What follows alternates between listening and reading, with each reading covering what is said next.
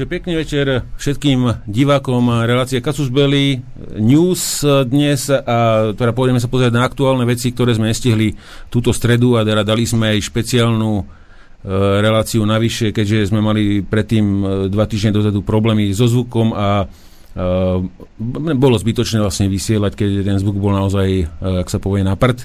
A uh, dve technické veci pre divákov aj poslucháčov. Uh, písavate nám aj občas aj otázky, prípadne chcete nejaké odpovede na nejaké veci z pozadia alebo podobne na, na mail cbzavinaslobodnyvysielač.sk ale keďže píšete z mailu Gmail, tak je problém vám odpovedať naspäť z našich serverov, lebo e, táto korporácia vyhodnotila, že sme spamery a naše servery proste e, neakceptuje Gmail, takže z našich serverov nie je možné odpísať na Gmail a ešte nejaký mail, mail.com myslím. Takže ak chcete nejakú odpoveď, píšte nám z mailov, spravte si ich niekde inde, na sezname, alebo neviem, tam je to zatiaľ v pohode Takže ak, ak chcete odpoveď na vašu otázku, treba e, nám písať teda na, na ten náš mail e, rádiový e, z iného mailu ako z Gmailu. No a potom pre poslucháčov, ktorí nás počúvajú na YouTube, prípadne, prípadne na Facebooku, ak chcete pozerať teda reláciu aj s obrazom, keďže budú nejaké mapy a nejaké veci, aby, to, aby ste z toho niečo mali, tak uh, treba pozerať na našom Twitchi, ktorý je twitch.tv lomeno Wars Online Live. Uh, takže asi takéto základné info, no a už pôjdeme teda uh, Pôjdeme teda na reláciu Kasus Belli News. Pozdravím mojich kolegov Peťa Zábranského. Dobrý večer zo štúdia Tatry. Tomáš, Tomáša Janca. Čau, Tomáš. Dobrý večer prajem všetkým, okrem liberálov. Uh, kolega Tony. Čauko, Tondo. Allah Akbar alebo Šalom. no a, a samozrejme frontman relácie vojenský analytik Českej republiky Martin Koller. Čauko, Martin. Srandičky, srandičky, bude už, počkejte. Dobrý večer všem, ako vždy. takže páni, takže, e, pôjdeme sa pozrieť na, na tie novinky a s, s tým, že teda nejakú časť relácie budeme venovať teda aj e, tomu arménsko-azerbajdžanskému konfliktu, aj keď asi to nie je úplne pravda, že, že sa takto volá, ale je tam teda zapletených viacej, viacej krajín do toho Eh, hlavne teda z tej tureckej strany je tam veľká podpora tohoto, aby sa tam eh, udiali nejaké zmeny v tých hranicách, ktoré tam teraz sú nejakým spôsobom stanovené. Eh, takže na začiatku dajme teda, dajme chalani len nejaké drobnosti teda mimo tejto témy a, a potom by sme sa teraz s Martinom vrhli na do, dokončenie to, tej výmeny medzi Gréckom, Tureckom, čo aj súvisí teraz s tou ďalšou témou. No, takže dal by som slovo na začiatok o Tomášovi, ak, ak by si chcel niečo, posielal si mi nejaké veci, čo ťa zaujali za, za tie tri dní, čo sme sa nepočuli e, s poslucháčmi. Takže ak niečo máš, môžeš dať. No, a čo som ti posielal vlastne? Posielal som ti veľa vecí, nie? No, no teda nechaj to na teba. Ehm, mňa eh, teraz, teraz dneska som sa dostal k tomu, čo, čo mi prípada zaujímavé, že dochádza k takému zvláštnemu nesvetému spojeniu medzi, med, medzi čínskou vládou a medzi mainstreamovými západnými médiami. Vid, vidím to čoraz častejšie. Uh, teraz uh, nedávno bol taký akože názorový, názorový Eh, blog na, na New York Times a to nie je prvý raz, akože aj, aj demokrati, eh, hlavne Biden, keď sa človek pozrie, tak je veľmi, veľmi za Čínu. Ale aj eh, teraz, teraz na New York Times bol vyslovene článok, že či sa vám to páči alebo nie, tak Hongkong je Čína. Um, čo je, čo, čo mi pripadalo také zvláštne, že, že už v podstate um, otvorene, uh, otvorene razia uh, linku čínskej komunistickej strany um, západné médiá. Uh, je, je to zvláštne aj v kontexte toho, že uh, keď policajti um, zabijú právom nejakého kriminálníka na západe, tak sú masové protesty z toho. a keď, keď sa podupú absolútne práva jedného celého mesta, tak v podstate Západ o to nejaví žiaden záujem.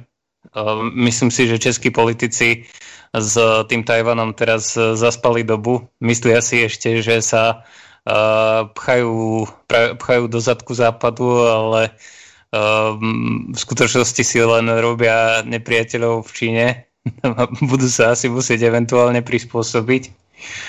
No a okrem toho na minulom dieli ohľadom tej pedofilie, tak z, z okolností som, som sa dostal k dvom ďalším veciam ohľadom toho. Jednak už, už vyhlásila, že pedofilia je sexuálna orientácia takže um, mali by sme ich chápať a integrovať do spoločnosti, bigoti. Um, mm-hmm. potom, potom ešte som sa dostal k tomu, že, že bol televízny program teraz nejaký čas podsunutý, kde sa normálne pred 10 až 13 ročnými deťmi dospelí vyzliekajú um, a potom sa ich pýtajú, majú sa ich pýtať tie deti na tela otázky na telo, ale doslovne. A cieľom toho televízneho programu má byť, aby, aby podporili um, telesnú pozitivitu. To znamená, že aby, um, aby podporili toleranciu voči rôznemu druhu tiel u detí. To je, to je oficiálne zdôvodnenie. Takže je, je zaujímavé, že kedysi po parkoch boli tí ľudia, ktorí boli v dlh, dlhých plášťoch, tí SOPSovia a um, prudko otvárali tie plášte a odhaľovali sa a teraz to už nepotrebujú robiť po parkoch, ale stačí to robiť v televízii. Hmm. No a um, okrem toho, ako ste sa dopočuli, tak um, sú, uh, sú tie, um, na, teda um, Trump išiel do nemocnice s covidom, aj keď vraj len z opatrnosti, že nie je v nejakom ťažkom stave, Um, ale prípada mi to zaujímavé, že um, tá uh, ľudská vznešená um, ľavica teraz uh, vypisuje masovo uh, správy o tom, ako mu prajú smrť.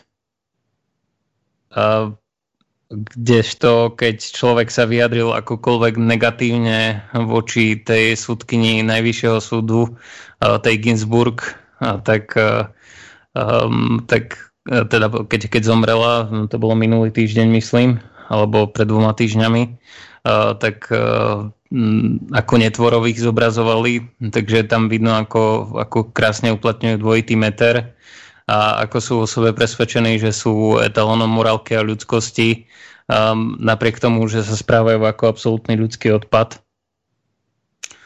Uh, neviem, no, ja teraz, teraz nedávno som došiel k takému, k takému uvedomeniu, okolo ktorého už neviem obchádzať ako okolo horúcej kaše, že, uh, že asi tak rozdelená spoločnosť, ako, ako je v súčasnosti celá naša civilizácia. A teraz to nie je nejaké ekonomické, mm, ekonomické rozdelenie len, ktoré by sa dalo samo o sebe preklenúť, ale uh, sociálne sme rozdelení na viac táborov a, a máme vlastne dve úplne proti, protichodné morálky um, ako, ako paradigmy v civilizácii s tým, že to nie je nejaká menšina voči uh, nejakej väčšine, ale že je to viac menej tak pol na pol. Um, tak eh, podľa mňa žiadna civilizácia, čo kedy bola tak rozdelená, um, nepreklenula toto rozdelenie inak ako buď občianskou vojnou alebo nejakým totalitným omlčiavaním jednej z tých strán. A, a myslím si, že eventuálne, a eventuálne sa budeme musieť psychicky a, a možno aj inak pripraviť na to, že a, konflikty sa postupne budú presúvať čoraz viac z úrovne politickej na, na úroveň inú. Mm-hmm. No a, a tak a potom, potom sa môžeme vyjadriť nejak dlhšie, ale chcem nechať slova niekomu inému. Jasné. E, dobre, dobre e, takže e, Tondo, ty by si chcel ne, nejaké drobnosti? Niečo na začiatok, mimo témy? Mimo noviny? Nie, nie, nie. Môže ísť ďalší. Bude Dobre. toľko tém. Jasne. Takže, takže poďme, poďme teda k, ku, ku Maťovi. Jak by si chcel, Maťo, niečo? Ahojte, Pepe, mám len jeden dotaz na teba, dovolíš. Poslal som ti do PPSV na Telegram linky, lebo inde ti to poslať neviem. Skús si ich pozrieť, dobre? Hm, jasne, pozriem na to. Dobre, takže môžeš, Maťo, a ja si to zatiaľ, to zatiaľ pozriem. Pardon. Takže zdravím všetkých poslucháčov a divákov aj kolegov za mikrofónmi. A z takých noviniek, čo sa za tých pár dní od tej stredy stalo, tak e, čo ma zaujalo, tak je, čo sa týka strelcov a vlastníkov zbraní, tak ministerstvo vnútra v súvislosti s opatreniami e, počas núdzového stavu vy- vydalo také, také vyhlásenie a poviem iba to, čo sa týka evidencie zbraní alebo teda okresných, okresných e, oddelení evidencie zbraní a streliva.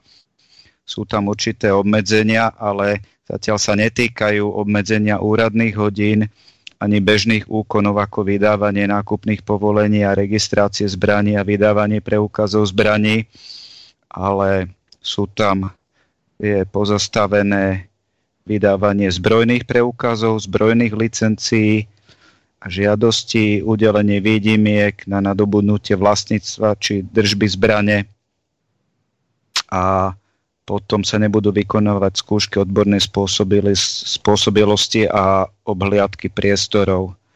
Tak, takisto sa nebudú vydávať potvrdenia o vypožičaní a prenajme zbrane, ale tých bežných, bežných e, úkonov teda sa to zatiaľ týkať nebude ani nejakého obmedzenia úradných hodín. Takže to je táto vec. No a čo, čo ma tak zaujalo uh, v súvislosti s tým, čo sa deje vo svete, tak uh, český europoslanec Ivan David uh, uviedol teda na svojom Facebooku, že Európska komisia a premiéry členských krajín Európskej únie uh, sa rozhodli o uvalení sankcií na Bielorusko. Čo je ale zaujímavé, tak eh, Turecko, Turecko Trebars, ktoré útočí, útočí v Karabachu spolu, spolu s džihadistami a jednotkami Azerbajdžanu, tak eh, tomu zatiaľ len pohrozili sankciami. Napriek tomu, že už eh, boli konflikty a eh, činnosť Turecka v súvislosti s tlakom na Grécko, na Cyprus a tak ďalej. A ide tu len také tie dvojité metre, ktoré Európska únia uh, vlastne dáva rôznym krajinám.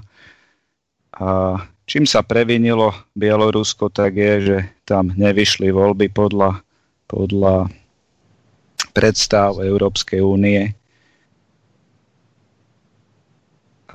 Potom, potom ma tam zaujalo ešte, uh, že vlastne tie, tie útoky, ktoré, ktoré, uh, ktoré sa dejú v tom Karabachu, tak uh, sa dejú do veľkej miery s dronmi, ktoré dodali Turecko a Izrael. Sú to niekedy aj tie samovražené drony a potom sa tam používajú tie, tie drony, také návnady vlastne z tých, z tých uh, lietadiel AN-2, Andula takzvaná. A z toho vyjadrenia Ivana Davida ma ešte zaujalo to, že, že Emmanuel Macron, on má také, občas také záblesky, také reality, napriek tomu, že to nie je žiadny extra prezident, ale ten, ten v, na jednaní Európskej rady uviedol teda, že e, do Azerbajdžanu e, bolo dopravených e, 2000 sírskych džihadistov. Čiže toto, toto nie je nejaká konšpiračná teória, toto, toto, je, toto je správa, ktorá, ktorá vzýšla od francúzskej tajnej služby DGSE a bolo to povedané priamo na pôde Európskej rady. Mhm. Takže A potom Ivan David ešte uvádza jednu takú informáciu, že vlastne na ten Karabach útočia priamo aj vojaci pravidelnej tureckej armády, ale o tom sa určite pobavíme, čiže toto by ma zaujímalo naozaj, že či sú tam len tí dovezení džihadisti spolu, spolu s azerbajdžanskou armádou, prípadne ešte nejaké ďalšie krajiny, ktoré, ktoré teraz sa nejak aktivizujú a, a na podporu buď jednej alebo druhej strany, alebo či naozaj sú tam aj teda pravidelní tureckí vojaci alebo pravidelné turecké armády. Takže to je,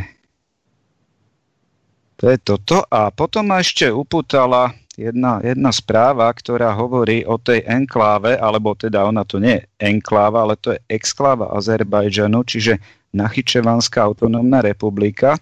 To je tá časť územia, ktorá je, ktorá je e, odčlenená od toho hlavného územia Azerbajdžanu. Nachádza sa hraničí na severovýchode s Arménskom a na juhozápade s Iránom a na severozápadnom Cípe má takú veľmi krátku hranicu s Tureckom asi 10 kilometrov. Na dĺžku celá tá exkláva má asi 150 km, na šírku asi 30-60 km a uh, je, je, taký, je taký názor, že Turecko by bolo rado, keby sa odštiepila táto, táto časť Azerbajdžanu od, e, alebo odštiepila táto časť územia od Azerbajdžanu. Čiže ak je to naozaj pravda, tak e, e, vidieť z toho, že celá tá situácia aj to jednotlivé podporovanie, že kto koho podporuje, ktorý štát nie je vôbec, vôbec čierno-biele a jednoznačné. A údajne sú tam nejaké síly vlastne v tom nachyčevane, ktoré e, by boli radi, keby sa odštiepili teda od, od Baku. Takže toto by ma celkom zaujímalo v ďalšej, v ďalšej diskusii o situácii v Náhodnom Karabachu, Arménii a Azerbajdžane. Takže to je z mojej strany v tejto chvíli všetko a dávam slovo ďalej. Mm-hmm. Uh Takže e, Tondo nechcel nič. E, poďme, poďme teda, Martin, Martin, ak by si chcel uh, niečo mimo témy ešte tej, čo bude nasledovať a potom by sme išli k Peťovi Zábranskému.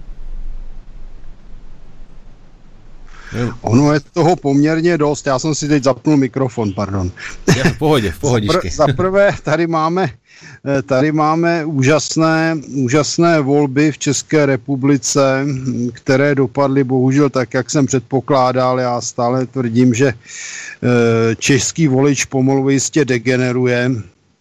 Výsledek je evidentní, protože nedokážu pochopit, jak je možné, že Pirátská strana je v druhém pořadí, co se týče zisku hlasů.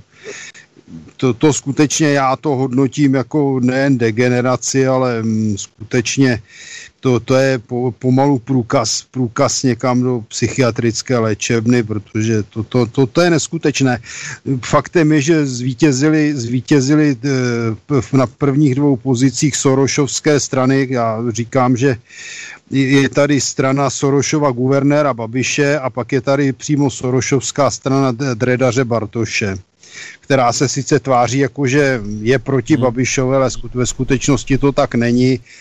V podstatě docela dobře, téměř lépe, než bylo očekáváno, dopadla vlastně jediná opravdu vlastenecká strana, což je SPD. No, takže to bohužel výsledek je takový, jaký je, takže bude stále pokračovat likvidace české státnosti a já jsem toho názoru, že strany Pražské Havlérky, což jsou vlastně téměř všechny, nebo aspoň vedení většina prosté většiny politických stran, eh, momentálně řeší kvadraturu kruhu, to znamená, jak dostat afroislámské migranty do Česka a nestratit voliče. A, a trikolora vůbec nič? No tak Trikolora nic moc, ale hlavně podle mého názoru Trikolora je poměrně zvláštní strana, jejím, jejím účelem je to též, co byli kdysi Zemanovci, to znamená eh, zajistit eh, postup Václava Klauze mladšího na Pražský hrad a poté ji nechají klidně umřít. To je můj názor na věc. Jo, tam jako mm-hmm. jsou i někteří lidé podivní a já jsem s nimi byl v kontaktu už před více než rokem, to už bude pomalu půl druhého roku. Sleduji je poměrně celou dobu, sleduji, co je tam za lidi, co předvádějí. Já se domnívám prostě, že je to skutečně jenom účelová strana na jedno použití, že to je eh, v podstatě skutečně ten záměr eh, dostat Václava Klouze mladšího na hrad a to s pomocí Babiše, takže jako to nevnímám nějak moc dobře, i když je třeba dodat, že Klaus mladší je z těch viditelných a známých kandidátů ještě tak zdaleka nejlepší. Len nerozumím, proč furt robí ty grimasy. No, to a taky ne, to a každý jsme nějaký, no. to je prostě realita. Ale, ale, ale některé myšlenky mají dobré, podle mě, čo propagují. Jistě, ale jde o to, co nakonec jejich hlavní myšlenka je to, že máme zůstat v Evropské unii a v NATO. Aha. A i v Evropské unii to podporují? Ano, no, přesně tak. To je největší problém. Tak bohužel, no. Takže, já, takže my máme pozerám, opravdu... A kromě toho jsou taky mandáty. proti referendu. Mm-hmm. Jo. A jak Dobre. říkám, jsou taky proti referendu, takže tam to je, to je skutečně jako podle mého názoru, to, tudy cesta asi nepovede. Takže to máme naše skvělé volby v České republice, které dopadly přesně podle mého odhadu. To znamená špatně.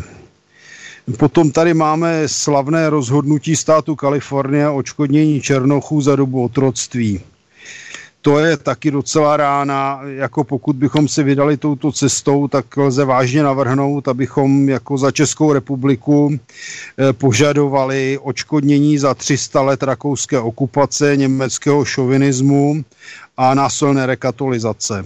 No, měli bychom na tom rázně trvat. To a potom bychom vám ty peníze zobrali my. Ne, vy byste mi to měli požadovat od Rakouska a Maďarska.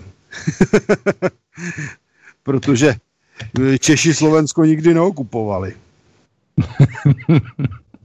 Len vykupovali. To je sice možný, ale kdyby nebylo Čechoslovakistů, tak by Slovensko bylo dneska tak akorát horné úhry a bavili byste se se mnou maďarsky. tak, tak ale aj od Maďarov samozrejme zoberieme peniaze. Ochotne. A od Ukrajiny, že nám zobrali časť krajiny. Správně, tak, a ještě od Poláku.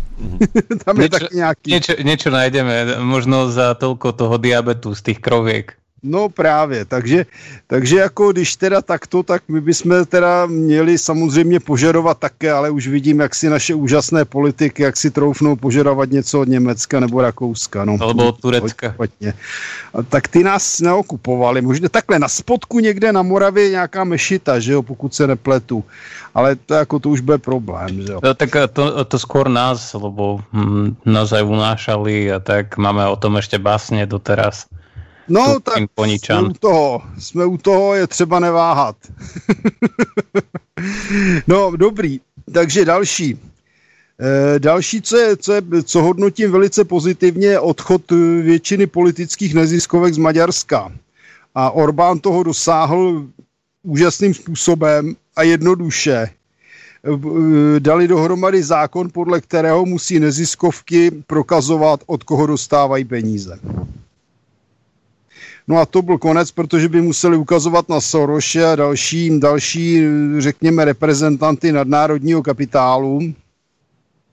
Takže radši z Maďarska odtáhli, což já považuji za úžasný úspěch, ovšem nedovedu si představit, že by se něco takového mohlo dít ve státě, kde vládne Sorošův guvernér Babiš a Sorošova strana Piráti. Tam tady se to určitě nedočkáme. No, další, další, co vidím jako negativní do určité míry je fakt, že prezident Trump eh, byl diagnostikován na koronavirus. Vůbec bych se nedivil, kdyby, to, kdyby, byl, kdyby byl záměrně infikován, protože řekl bych, že v Americe je dneska možné úplně všechno, zvlášť ze strany euromarxistů. Eh, další zajímavost, eh, setkání ministrů zahraničí Ruské federace a Čínské lidové republiky 11.9., takže ono je to poměrně dlouho, nějak jsme to přehlédli, ale je to velmi důležité, protože si připomněli druhou světovou válku a boj proti Německu a Japonsku. To znamená, že spojenectví Číny a Ruska stále pokračuje a je to hodnoceno velmi pozitivně i ze strany Indie což je dnes země, která bude v dohledné době se předpokládá tedy, že bude lidnatější než Čína, takže tam jsou obrovské zdroje z hlediska použití vál, ve válce. Velký problém pro euromarxisty, pokud by, pokud by Indie se dala dohromady s Čínou a s Ruskem, což je poměrně velmi reálné. Dále tady máme problém s německou vládou, která neustále trvá na dohodách s Tureckem, vyplácení výpalného Tureckem, spolupráce s Tureckem a přehlíží, přehlíží otázku Kypru, Řecka, Francie a nakonec i toho Karabachu, což už tady bylo řečeno. Další, co si můžeme připomenout, že se téměř nepřipomínalo 11. září 1939 v našich médiích, což je tedy den okupace zbytku Československé republiky Německem. E, zajímavý rozhovor se objevil s, s řekněme, vědcem, který vyvinul novičok s Leonidem Rinkem ten se vyjádřil k Navalnému a prohlásil, že to, co předvádí Navalný, Navalný rozhodně neodpovídá otravě novičokem, protože tento bojový prostředek jako první by vedl k tomu, že by se mu stáhly dýchací cesty a tudíž nějaké vykřikování, které Navalný předváděl, je naprostý nesmysl z hlediska použití novičoku. No, obecně lze konstatovat, že ten současný válečný stav v oblasti střední a východní Evropy a odtud směrem na jich je pravděpodobně jednou ze snah o snížení počtu lidstva. Protože se to prozatím nepodařilo, přestože je to plánováno již od 60. let minulého století, kdy se pořádala na toto téma konference v Itálii, tak zdá se, že euromarxisté se dopracovali k poslední verzi, to znamená za prvé soustavě, soustavě eh, lokálních válek, které by možná mohly přejít do eh, třetí světové války, čímž by byla vytištěna tedy hlavně Evropa, což je, nej, řekl bych, sociálně nejvyvinutější světadíl, který dělá největší problémy z hlediska vytvoření světového gulagu euromarxisty. Eh, jako poslední bych ještě uvedl, že co se týče sankcí EU vůči Bělorusku, tak to jsou do určité míry i sankce proti Polsku, protože přes Polsko a Bělorusko se realizuje obchod s Ruskem. To znamená, že jestli se zavřou běloruské hranice, doplatí na to nejenom Bělorusové, ale vydatně i Poláci. Navíc v Polsku začínají být nervózní z toho, že se tam přisouvá stále více amerických vojáků pod eh, heslem potřeby obrany proti agresi Ruské federace, která ku podivu stále nikoho nenapadá. A Polákům začíná docházet, že ten, kdo to nejvíc odnese, budou právě oni. Takže to jsou, to jsou takové letem světem novinky, zajímavosti, jak jsem je viděl já. Ešte môžem k tomu Maďarsku dodať jednu vec? Mhm, Lebo Orbán, Orbán nedávno aj povedal, že chce si vyjednať za Maďarsko vlastný tento vlastný fond obnovy z pandémie, lebo nesúhlasia, nesúhlasia s tými podmienkami Európskej únie s tými zásahmi do, do zákona vnútroštátneho, čo podľa mňa je úplne fantastický krok, na rozdiel od našich diletantov, ktorí, ktorí sa tvária, že suverenita absolútne nič neznamená. Takže bravo Maďarom, že si zvolili niekoho, čo skutočne zastáva ich záujmy a za tých pár miliónov, čo si iste ukradne, z, z maďarskej kasy to asi predsa len stojí. Mm. Dobre, takže poďme k tomu, poďme k tomu Peťovi Zábranskému. On tam má pár vecí pripravených, ja si tam hodím do videostreamu Telegram. Takže môžeš, Peťo, ak sa počujeme? Počujeme sa. Poďme na prvú záležitosť a to je F16. Je to prvý link, ktorý som ti poslal. Uh, Zajímavosťou je to, keďže F-16 je stále v rámci vzdušných síl Spojených štátov majoritným strojom a dve tretiny prevádzky schopných lietadiel sú stále F-16. Bolo to prvé lietadlo, ktoré v Amerike vyrobili a má riadené fly-by-wire, to znamená čiste počítačom. To znamená, nemôžete niektoré obraty na silu to lietadlo donútiť a na druhú stranu to lietadlo vám dovolí len to, čo počítač povie, že ešte je spôsobile pre to krídlo.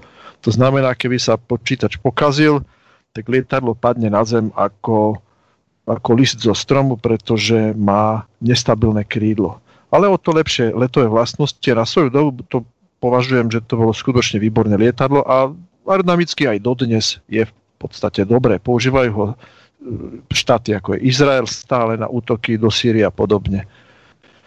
Čo je zaujímavé, e, čo spravili v rámci programu s Boeingom. Boeing vidím, že sa veľmi aktivuje v aktivizuje v vojenskom programe a o to menej sa venuje dopravným lietadlám, čo je vidieť, ako zanedbali totálne nový e, Boeing 737 MAX, ktorý už majú premenovať na niečo iné, ak vôbec ešte ho niekedy budú vyrábať. O to viac sú aktívni v tých vojenských programoch. Jedna z týchto záležitostí je, že urobili z rozšíreného typu F-16 dron. Do neho nainštalovali e, potrebnú elektroniku tak, keďže riadi to počítač, je veľmi jednoducho urobiť konverziu tejto F-16 na počítačom riadený dron. E, zalietli ho, lietadlo samo vzlietne, pristáva, odpali rakety, pilot do nesedí, čiže zaujímavé je na tom videu vidieť, že si tam sadne chlap, ktorý to tam naprogramuje, vylezie z toho lietadla von, zavrú kabinu a všetci sú z toho nadšení. E, Američania majú jednu výbornú vlastnosť, že stroje, ktoré nepotrebujú, odložia do púšte, kde je veľmi nízka vlhkosť a od dôb pomaly druhej svetovej vojny tam skladujú lietadla, ktoré sú po relatívne jednoduché údržbe stále prevádzky schopné, ako napríklad B-52 a ďalšie typy. To znamená, nelikvidujú, nerozoberajú a v prípade ohrozenia sú schopní tieto lietadla vlastne masovo nejakým spôsobom uschopniť.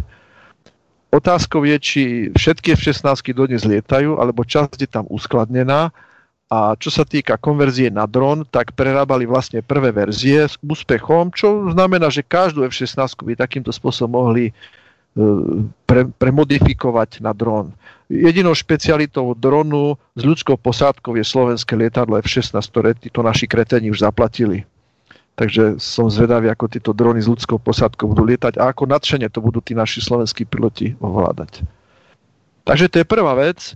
E, ktorú, ktorá stojí za to. Keď si zoberieme, čo sa deje v Rusku, Rusi urobili achotníka, je to s vlastnosťami neviditeľnosti čiastočnými, takisto dron, ktorý sa zapracúváva do taktiky boja, do spôsobu lietania a tak ďalej. E, je to nová situácia, ktorá nastala tým, že keď si zoberieme posledných 40-50 rokov, tak nelietame na Mars ani na Mesiac, a jediné, čo sa skutočne ďaleko dostalo vo vývoji, sú počítače, počítačové technológie a programy, ktoré slúžia, ako Bill Gates povedal, povedal budeme potrebovať dátovú diálnicu, ktorá všetky ľudí zahltí datami, môžeme si stiahovať, pozerať videa a tak ďalej. V skutočnosti je to hlavne o tom, že vieme sledovať ľudí, špehovať ľudí a používať všetky tieto výdobytky techniky hlavne proti obyvateľstvu ako takému.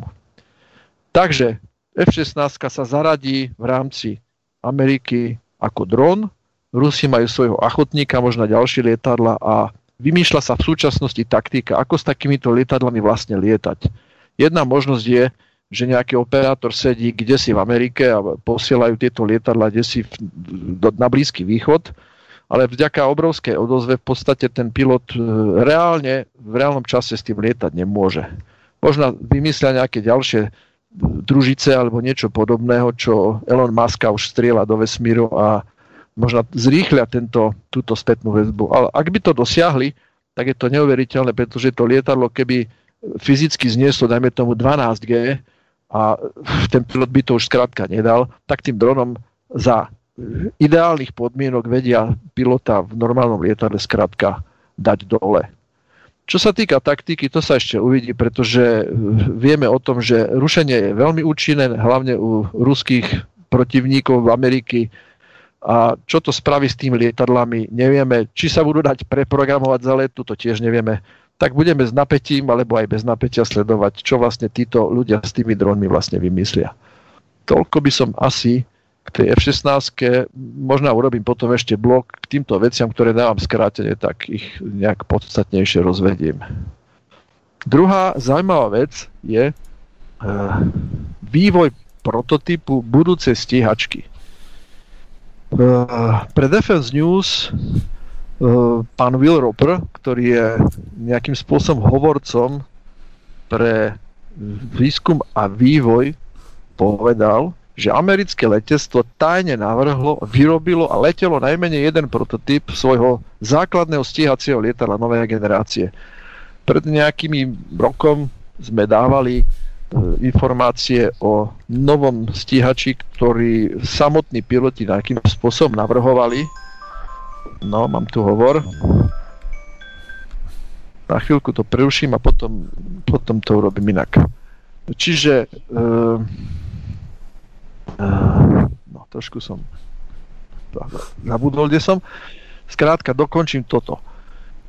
Uh, pán Hopper, pán Roper vlastne nepovedal, aké to bolo lietadlo, fotky nie sú známe, parametre nie sú známe, akurát povedal, že to vyvinuli a celý, celý ďalší e, rozhovor pokračoval v tom, ako treba tlačiť na Spojené štáty, na, na, na letectvo, aby si takéto lietadlo kúpili. My sme pred tým rokom dávali parametre, kde piloti sami hovorili, čo ten stiaž mal vedieť. Mal by byť lacnejší, jednoduchší, použiteľnejší, pretože program F35 je jednak v obrovskom skoze a má obrovské technické problémy. A toto Peťo, zrejme... zrejme Peťo, to mi prípada, to mi, prí, to mi prípada ako tá Kolombová žena, ja to nikto nikdy nevedel, vieš? Áno, áno, áno. Čiže budem pátrať ďalej, ale informácia je zaujímavá, že to vyvinuli prvýkrát v kombinácii s super e, počítačovým systémom, inžiniermi a otvoreným systémom ako takým, že vlastne by toto letectvo kúpilo a mohli by v priebehu rokov to lietadlo by skrátka nezostárlo, ale by sa zlepšovalo vývojom softveru a ostal by vlastne iba drak, keďže ten drak by mohli urobiť ako keby v špičkovej kvalite. Takže takúto predstavu naši Američania majú a uvidíme, čo z toho sa vykluje. Naopak zachytil som informáciu takú, že sa ide robiť modernizácia, ktorá by mala byť hotová v rokoch 22-23 pre, F30, pre F-15 EX. V podstate bude mať väčší dolet, menšiu spotrebu, väčší výkon a nádrbu do nej elektroniku všetkého možného, čo už si vyvinuli, čo je úplne logické, pretože to lietadlo je spolahlivé, výborne lieta, není síce stilt, ale majú ich nejakých 300 alebo viac ako 300 kusov v službe Spojených štátov to lietadlo má rezurs dnes ešte do nejakých rokov 2025-28, čo je neuveriteľné. Takže idú ho teraz prerábať vzhľadom na potreby vojska. Je to relatívne lacné, využijú komponenty, ktoré majú, tým, že dajú nové motory úspornejšie, automaticky sa predlží dolet, zvýši sa výkon a majú vlastne slušné spolahlivé lietadlo. Takže je to taký trošku zaujímavý rozpor medzi novým lietadlom, do ktorého treba naliať obrovské množstvo peňazí, kde pán Roper argumentuje tým, že vlastne lietadlo starne a náklady na jeho prevádzku sa zvyšujú. V 15. roku života služby stíhača sa tie náklady enormne zvyšujú a je vlastne lepšie podľa neho kúpiť nový, nový stíhač alebo nové lietadlo. A e, tento tlak na kongres a podobné inštitúcie je v tom, že aby tieto peniaze, ktoré v priebehu 15 rokov investujú, že by mali dať hneď na začiatku, keďže Fed vie vyrobiť peniazy, koľko potrebujú, tak e, pokúšajú sa takýmto spôsobom dostať veľkú zákazku z letectva Spojených štátov, vojenského teda. Tak uvidíme, kam sa to vyklube a budeme to sledovať. Ja si to ešte poradne preklepnem a urobím k tomu nejakú dlhšiu pasáž. Posledná vec, ktorú som zachytil, je MK-25. Je to dron, ktorý by mal slúžiť ako tanker. Má prvky neviditeľnosti a mal by voziť vlastne palivo pre stíhačov alebo bojové lietadla, ktoré nebudú mať dostatočný dole. Čo je ako zaujímavá myšlienka, pretože nemusí tento dron bojovať, uvezie kopec paliva a je to dobrá myšlienka v každom prípade. Piloti sa už začali v rámci kontajnerového boxového lietania, to znamená sedí v kontajneri a ovláda drona na obrovské vzdialenosti e, iba po veľmi, tak e, už sa trénujú na to, lietadla síce ešte nemajú, čiže tie drony očakáva sa, že prvá, prvé kusy dostanú v roku 2022-2023. A, a už, pikošku poslal... A, a, a, Peťo, oni, oni založili letku, ale lietadla nemajú? Ja, ako, Ešte nemajú. Si, ale, ja, treba vycítiť majú, pilotov, čo aj, nie je zlé. Čo nie je zlé, maj, musíš no, naučiť tých ľudí pilotiť, zapínať, vypínať, používať a tak ďalej. Dneska je všetko v virtuálnom svete, ako uviedla pred dvoma týždňami tuším, česká televízia alebo nejaký, nejaký český, české médium, že vlastne všetko pôjde aj tak do virtuálnej reality, pretože úzka skupina ľudí bude stále bohatšia a väčšia skupina ľudí bude stále chudobnejšia, ale to pretože všetci v virtuálnom svete všetko používať, bude to super. Takže budeme vyzerať ako v tej miske ten Nio, čo ležal pripojený na tie káble. Takže dúfam, že sa všetci obyvateľa Slovenska tešia na tento veľmi pohodlný spôsob života a budeme si ležať v tých hladičkách. A poslednú informáciu ako pikošku, poslal som ti video na taký Piper, vidíš ho? Áno, linku som áno, áno, áno, vidím to. No, môžeš ho pustiť. A no. toto je novinka pre slovenské letectvo. Popri F-16 toto bude základný výcvikový typ. Je to Piper E3, uvidíte ho na obrázku. E, je to pr- lietadlo produkované v roku 1936 a podobne. Takže, takže takto prezbrojíme. Toto lietadlo je veľmi pro, progresívne pre Slovensko a pre jeho rozpočet, aby jednoducho sme si na takomto lietadle mohli zalietať. Takže asi toľko, ale tam v tej, zad, tej kabine sedím ja, takže, takže len pre srandu. Jasne. Bola to, bol to predvádzajúci let pre armádu Slovenskej republiky v skupine. Toľko. Tak zatiaľ. OK, dobre Peťo, díky. E, takže e, prakticky máme vybavených všetkých e, a Tondo nechcel nič, takže, takže Martin... Pepe, ja by som, ja by som no, ešte jednu, jednu vecičku dodal, len tak, mm-hmm. aby mhm. sa nezabudlo. Tak pred pár dňami vlastne tu máme jedno také smutné výročie Mnichovskej zrady. 82 rokov odvtedy, 30. septembra 1938 bola podpísaná. Takže len taká posledná bodka za novinkami snáď. Hm. No, ja, ja tu mám ešte, ešte jednu vec, čo by som chcel spomenúť len takú, takú pikošku. Tak uh, Amici majú teraz nový výcvikový program, volá sa to, že Agile Reaper, no a, a nechali si spraviť nové nášivky, teda na uniformy pre týchto pilotov, tých uh, uh, klasických MQ-9 Reaperov, No a na našivku dali teda e, pod ten e, dron e, Čínsku ľudovú republiku. Čína sa hneď okamžite ohradzovala teda, že je to veľmi veľká provokácia, že čo už si dovolujú, že už, už priamo ukazujú teda ešte tam je dokonca na tej našivke, môžete vo videu vidieť, teda zameriavací e, terč, teda presne do stredu, do stredu Číny, takže e, taká troška provokácia teda e, z ich strany a prakticky teda, že majú teda trénovať eh, boj s Čínou teda zo vzduchu, ale nemyslím si osobne, neviem, jak vychalani, že tento typ dronu teda, že by tam zaletel tak eh, hlboko teda do, na toto územie. To určite nie. Číňania sú zvyknutí už veľmi dávno zostrelovať U2, takže nejaký dron takýto by asi dali dole po pár desiatka kilometrov na najvyš. Taký na Ryan Firebee majú Strašne slabo ťa, Martin, počuť. E, e, zase, zase tak opatrne hovoríš, ale ono sa to zlepší asi. Ale říkám, tady mám jednočárkovou, jednočárkovou sílu a jdou sem bouřky, takže možná, že spadnu úplně. Ale jenom jsem chtěl... Už je to okay. Už je to Jinak okay. jsem chtěl doplnit, že Číňani se hlavně natrénovali na sestřelování bezpilotních letounů Ryan Firebee, který používali američani za války ve Větnamu na průzkum nad Čínou a mají dokonce jeden z těchto dronů se, vystavený, sestřelený právě v, v muzeu Čínské lidové armády v Pekingu. takže jenom taková zajímavost. Jinak těm F-16 vyrábí... Zase ho nie je počuť. Strašne slabúčko zase. Po, počujem len vzdialené české zvuky. Mhm. Já bohužel jsem na tom tak, že mám stále jedny sluchátka, mikrofon stále... Ale to sú, to sú prudké prechody, ako keby kabel bol... Kabelem ani nehejba. Já ti říkám, že tady jdou Aha, kousky teraz- a teraz- mám tady slyšitelnost jedna až dvě čárky. To je v pohode, teraz je to dobré. No dobře, no. ale jestli to spadne, tak já nic neměním. No, to bude Skype asi, to skôr, neviem. Nejak div, divno sa chová tento. Ale mně nechodí ani video. Já když Aha. zapnu video, tak normálně se mi za pět vteřin zasekne, pak se točí chvíli, pak zase běží pět sekund, pak No, zase jasné. točí. Já prostě tady mám slabý signál. Mhm, jasné, to je v To nic nenadělá. To je A prostě špatně. A už sa počuť No, dobre. takže, no, jestli to spadne, tak já za to nemůžu. Eh, takže jenom je zajímavost, že eh, F-16 vyrábí Lockheed Martin, zatímco tu modernizaci dělá Boeing, což je samo o sobě zajímavost na ty drony. Těm přestavěným dronům z eh, stíhacích letounů bych dodal asi tolik. Ono to není žádná novinka. Američani už takhle přestavovali na cílové letouny staré F-86 Sabre, pokud si vzpomínám.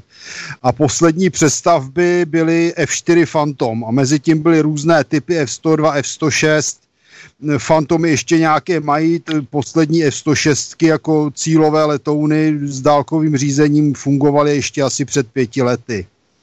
Eh, V bývalém sovětském svazu existovaly také přestavby především letounů MiG-15, MiG-17 a MiG-19.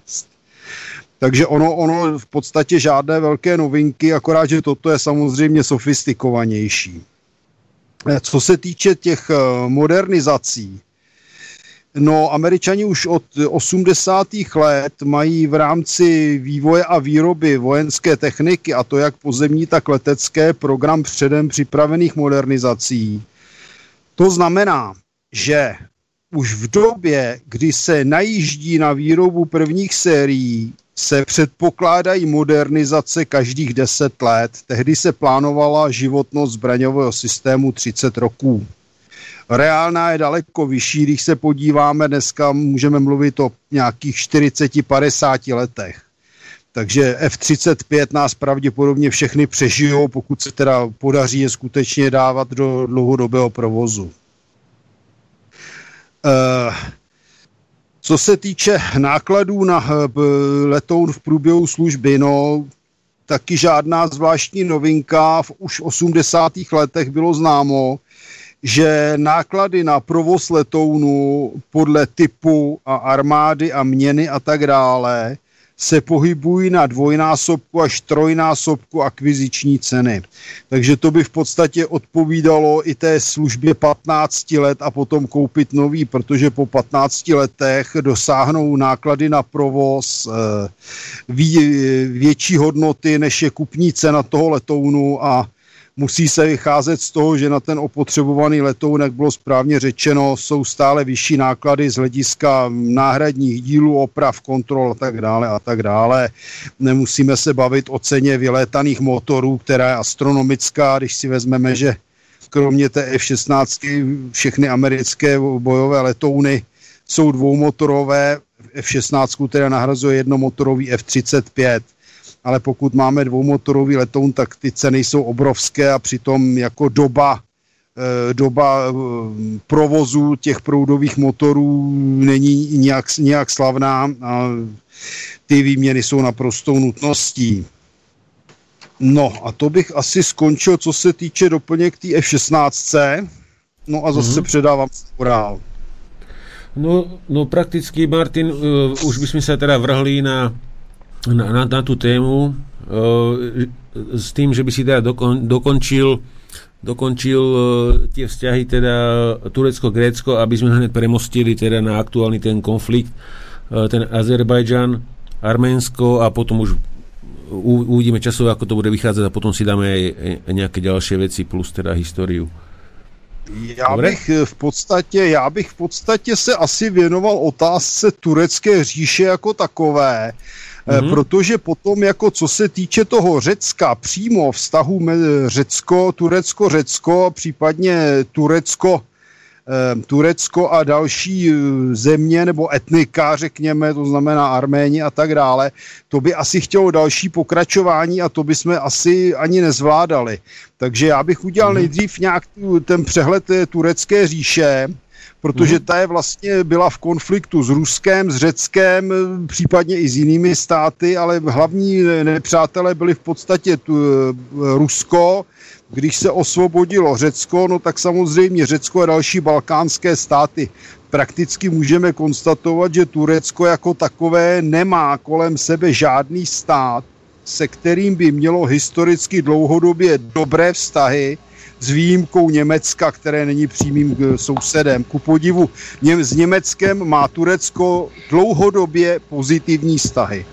Jinak s ostatními zeměmi vlastně nikoliv, ať je to Irán, ať, je to, ať jsou to Arabové, ať je to Řecko, ať jsou to další balkánské země, Itálie. Pokud bychom se podívali do historie, no tak tady vidíme válku v podstatě s Byzantskou říší, vidíme války s Benátkami, vidíme války případně i s Janovem, vidíme války mm, od Balkánu nahoru v podstatě až na slovenskou hranici v podstatě můžeme říct, že skutečně ať na zemi, ať na moři, tak eh, Turecko historicky mělo všude nepřátelské vztahy. Eh, prakticky výjimečně docházelo k nějakým koalicím, kdy třeba Turecko spolupracovalo s Francií proti některým jiným zemím, ale to byly dlouhodobé záležitosti a potom teda to byla takzvaná krymská válka, kde vlastně se jednalo o britskou agresi proti Rusku, a byly využity turecké síly, které podporovaly podporovali britsko-francouzský expediční sbor.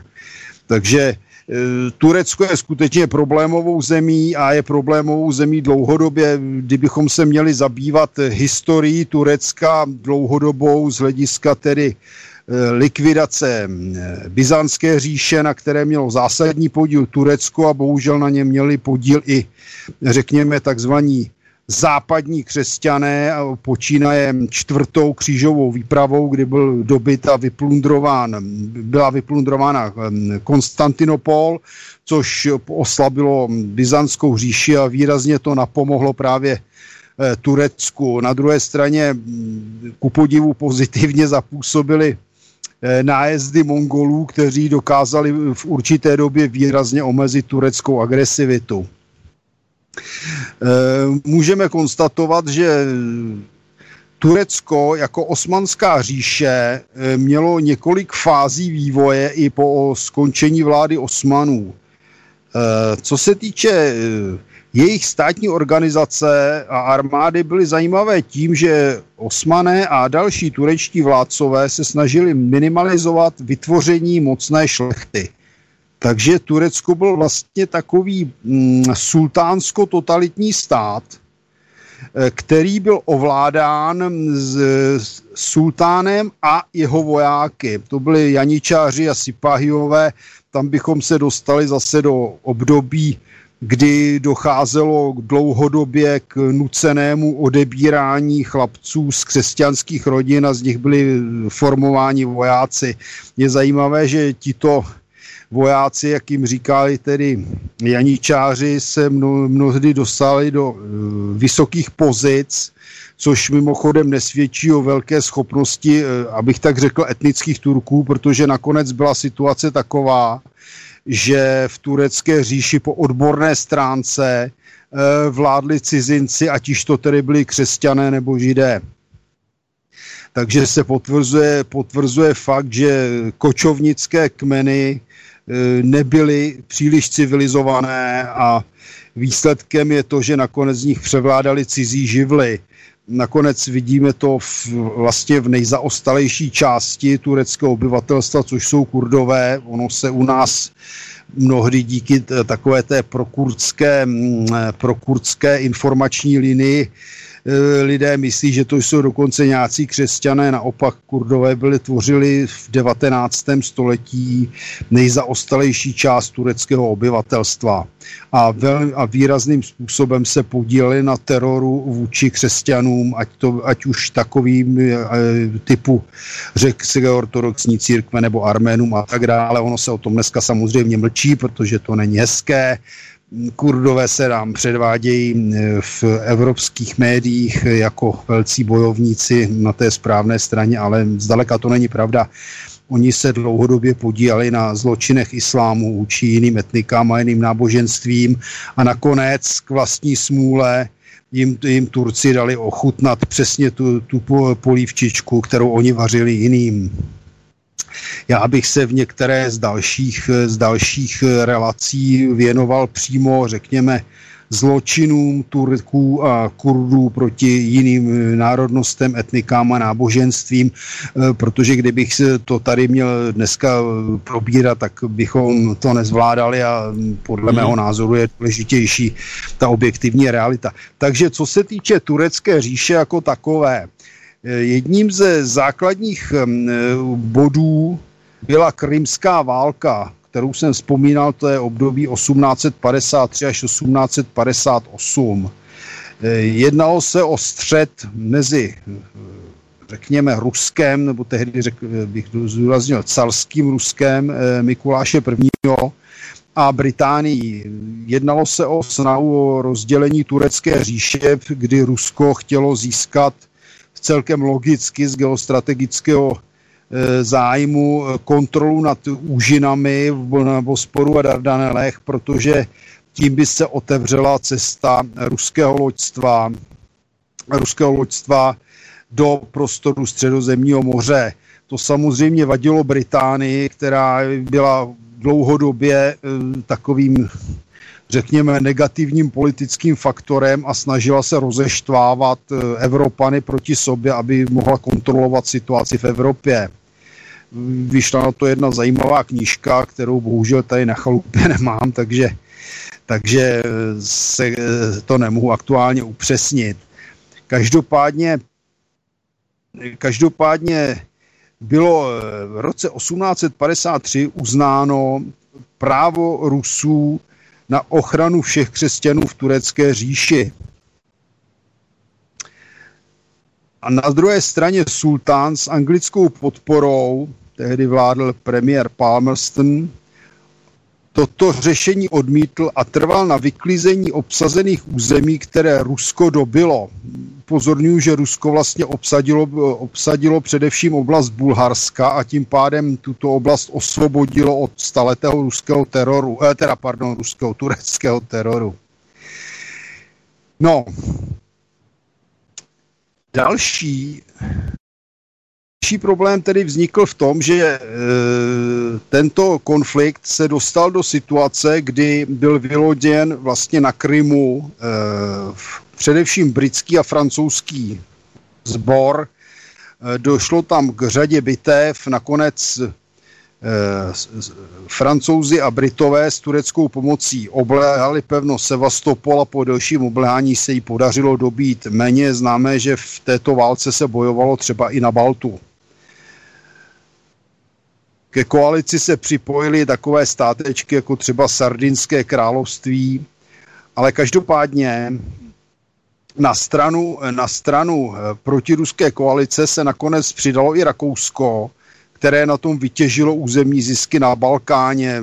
Rakousko vlastně tím pádem se dostalo do stejné pozice jako kdysi slavní západní křižáci, eh, kteří napadli, napadli Byzanc a díky tomu vlastně podpořili osmanskou expanzi. E, dalším zásadním faktorem e, bylo, e, bylo byl vznik společnosti mladých osmanů nebo mladoosmanů, ve kterém se profiloval, profilovali, řekněme, Turci, kteří se snažili stát výrazně modernizovat a dostat ho na evropskou úroveň, protože Turecko bylo za, zaostalé a to z, z všech možných hledisek bylo zaostalé průmyslově, ten tam téměř nebyl. Už v 19. století bylo zaostalé zemědělsky, jenom bych připomněl, že turecká armáda dovážela boty ze Spojených států, což někomu může zdát šílené v zemi, kde vlastně základem, základem ekonomiky bylo zemědělství a pastevectví v 80, 70. letech 19. století dorazila do Turecka první, eh, první skupina vojenských poradců, a to z Německa. Němci od té doby prakticky permanentně s Tureckem spolupracují. Můžeme si připomenout první světovou válku. Eh, spolupráce byla i za druhé světové války, i když nedošla do úrovně do úrovně mm, vojenské spolupráce, ale nicméně Turecko podporovalo, podporovalo výrazně Německo surovinově a umožňovalo volné proplouvání německých válečných lodí přes Bospora Dardanely. To je tak jako takovou, taková doplň, doplňující informace. V době, kdy, vznik, kdy se dali dohromady mladí osmané, eh, se eh, sultán, sultán Selim a jeho následovníci pokoušeli vytvořit z Turecka nový stát, ale situace byla taková, že Turecko průběžně, především díky Rusku a díky odporu balkánských států, ztrácelo území, eh, ztrácelo ekonomickou základnu. Jsem slyšet? No, na sekundík. Jasné, ideš. Na, ideš v pohode, takže môžeš hovoriť. Jo, dobrý.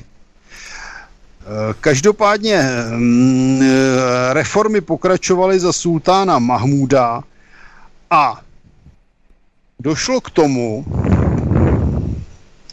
že tyto uh, reformy nebyly realizovány. Je zajímavé, že byly realizovány především v evropské části Turecka, což je taková ta enkláva, která zůstala, je to především Trákie, to byla. Je to enkláva, která zůstala po té, co Británie zabránila tomu, aby Rusové zatlačili Turky až za Bospor. E, největší problém s realizací reform byl v oblasti, kterou oblívali kurdové tam eh, docházelo k tomu, že ještě v 19. století průběžně kurdové zotročovali e, obyvatele křesťanských vesnic a, a, a s, dá se říci, že s pomocí tureckého úřednictva sabotovali, sabotovali reformy. E, poměrně výraznou postavou se stal sultán Abdulhamid II., který byl označován jako krvavý sultán. Proč? Protože on sice ústně podporoval reformy, ale za jeho vlády docházelo opakovaně k pogromům proti křesťanskému obyvatelstvu, a to především, eh, především Arménům a Řekům. Eh, výsledný efekt eh, byl ten, že se sice jenom slovně postavili proti Turecku evropské státy a do určité míry bránili největším excesům.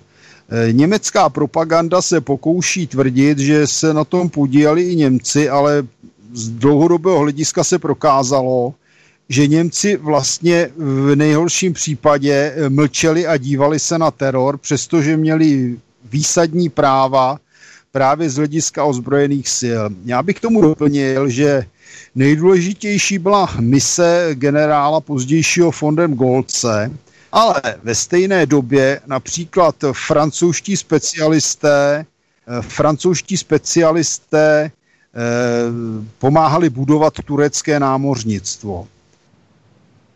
Nicméně základ tureckého námořnictva byl postaven právě v Německu, ale toto námořnictvo jako takové se prakticky nikdy, nikdy nedostalo na úroveň, kterou mělo za dávných časů například sultána Selima, kdy Turci skutečně ovládli e, středozemní moře a doslova se jim podařilo zastavit obchodní provoz nad středozemním mořem různými druhy pirátství, výpadů na italskou pevninu proti Francii a tak dále.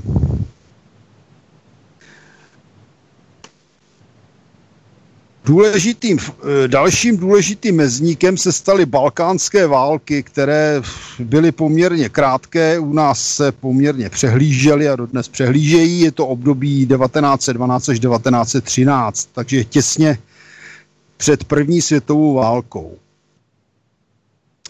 Eh, v rámci první balkánské války se podařilo vyhnat Turky z značného rozsahu balkánských zemí, Nicméně v rámci druhé balkánské války se vítězové, to znamená Srbsko, Bulharsko, Řecko a Černá hora, mezi sebou poprali a Turkům se podařilo získat eh, určitou, určité oblasti zpět, opět tedy s pomocí Británie.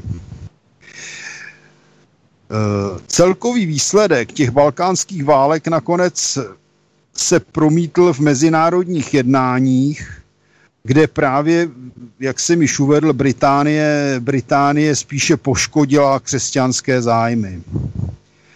V rámci Bukurešť, Bukureštský mír v roce 1913 potvrdil, že Turkům zůstala část Makedonie a Tráky a zmocnilo se oblasti Edirne neboli Drinopole. Té době už bylo po mladoturecké revoluci. To znamená, že tehdy už Turecko nebylo e, sultanátem, ale stalo se, e, stalo se zemí, kterou ovládala v podstatě skupina důstojníků, e, ve směs vyškolených v Německu. Jejich nejznámějším reprezentantem se stal eh, Mustafa Kemal, známý později jako Atatürk, otec Turků. Eh, Mustafa Kemal byl zajímavá osoba, eh, protože to byl na jedné straně velký patriot turecký a na druhé straně to ale byl člověk, který se rozhodl zásadním způsobem omezit moc islámské, můžeme říct, církve. Eh, díky, díky jeho činnosti především, mimochodem jedním z jeho obdivovatelů byl Hitler, eh, díky jeho činnosti eh, se Turecko skutečně začalo posouvat mezi evropské země. Bohužel po jeho smrti se to začalo měnit a dnešní situace je přesně opačná, kdy v Turecku probíhá islamizace. No, je zajímavé, že stále tam oslavují Mustafu Kemala a přitom dělají pravý opak toho, co on. Každopádně mladoturec, mlad, mladoturci provedli v roce v období 1908 až 1909 revoluci, která, které napomohla mimochodem porážka Ruska ve válce s Japonskem v období 1904 až 1905 ruská revoluce v roce 1905, která v podstatě zlikvidovala samoděržaví a udělala z Ruska do určité míry konstituční monarchii. A u nás prakticky neznámá perská revoluce, která proběhla v období 1905 až 1911. Každopádně mladoturecké kroužky v armádě které vedl Mustafa Kemal, sloužící v Damašku, později v, v Soluni, se po sjezdu mladoturků v Paříži v roce 1907 ujali velení. Impulzem k povstání se staly přípravy velmocí na dělení říše, nebo mysleno osmanské říše, oficiálně osmanské, přestože osmané už dávno a dávno nevládli, oni už nevládli asi 200 let a, rakous, a rakouský tlak na získání železnice směrem na Soluň, dále jednání cara Mikuláše II. s e, britským e, králem Edwardem a díky tomu odešla v, červnu, v červenci část soluňského sboru pod velením Envera Beje, což byl mimochodem později válečný zločinec, a jednotky v Akedonii odepřeli poslušnost. Myšleno poslušnost tedy centrální vládě sultána. Důstojníci založili výbor jednoty a pokroku a dali sultánovi ultimátum žádající obnovení ústavy. Sultán to odmítl, zbouřenci dokázali vypravit proti hlavnímu městu armádu, takže sultán kapituloval – a obnovil dříve zrušenou ústavu z roku 1879.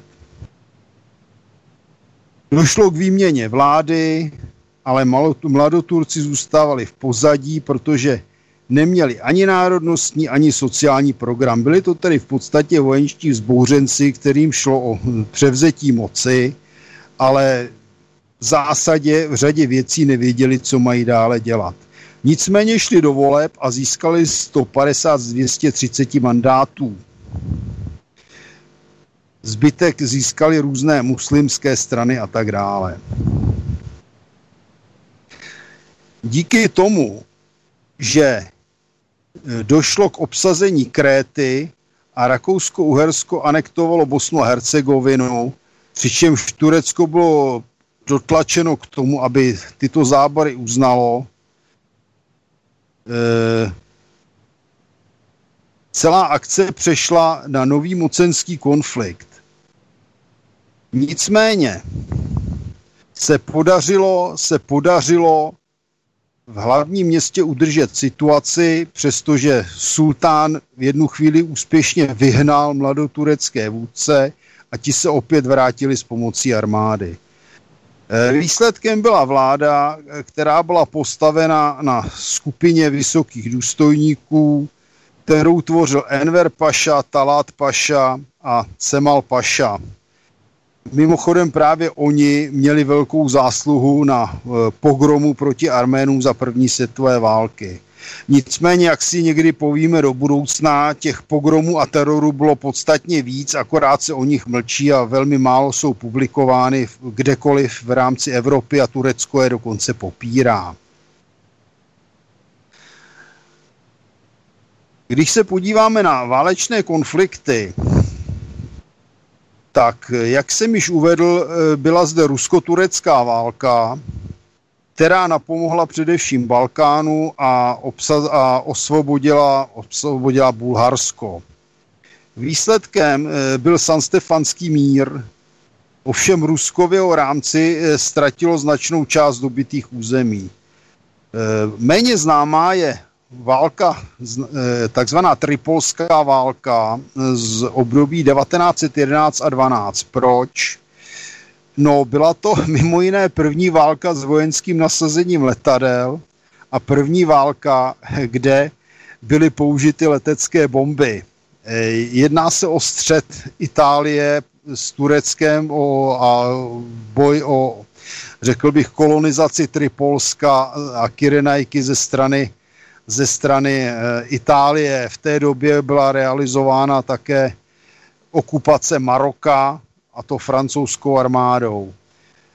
Eh, Ita- Itálie obsadila to v podstatě oblast, která je dneska se nazývá jako Libie a vytlačila od tamtud e, tureckou armádu. Nicméně ku podivu místní kmeny, které nebyly turecké, ale arabské, se postavily na odpor a jejich odpor vlastně trval ještě v době první světové války.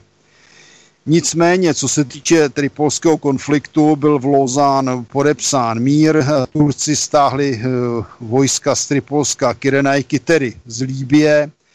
Italové měli vyklidit eh, ostro, ostrovy Dodekanésy kolem os kolem tureckého pobřeží, což neudělali a v podstatě na nich vydrželi až do roku 1943, kdy je odtamtud vyhnali, vyhnali spojenci, to znamená především britská a americká armáda.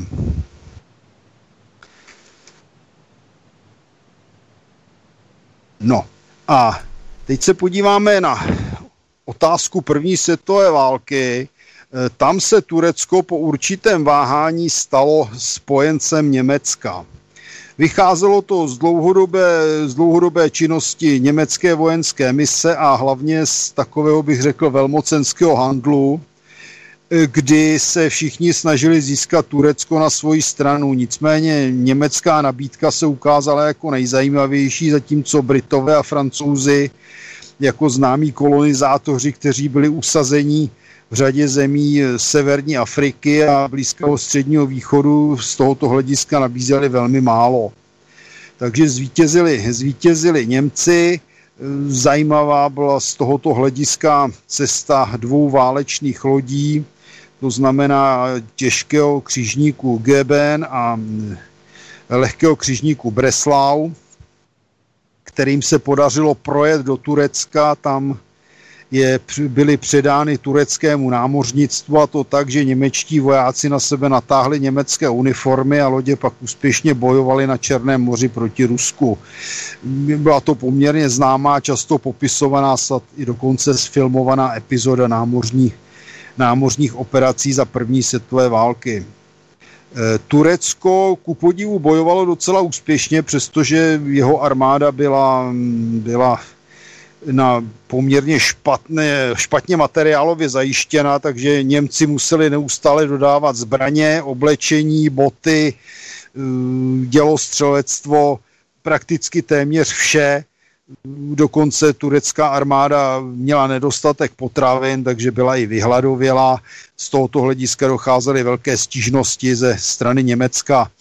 Eh, turecká armáda bojovala tady jak jednak na Balkáně, kde se bojovalo proti Rumunsku, ale především bojovala na Blízkém a Středním východě, kde úspěšně porazila britský expediční sbor u Kůtu.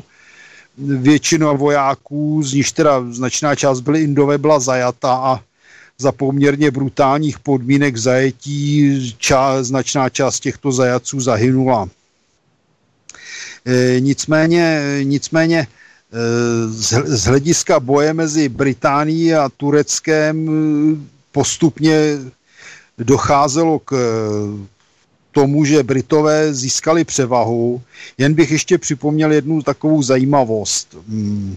Turecká armáda se pokusila zautočit na Suezký průplav, no, což to je celkem logické, ale zajímavé je, že toto, tato expedice byla do značné míry organizovaná Němci a podíl se na ní dokonce dělostřelecký pluk rakouskou herské armády, kde byli i Češi.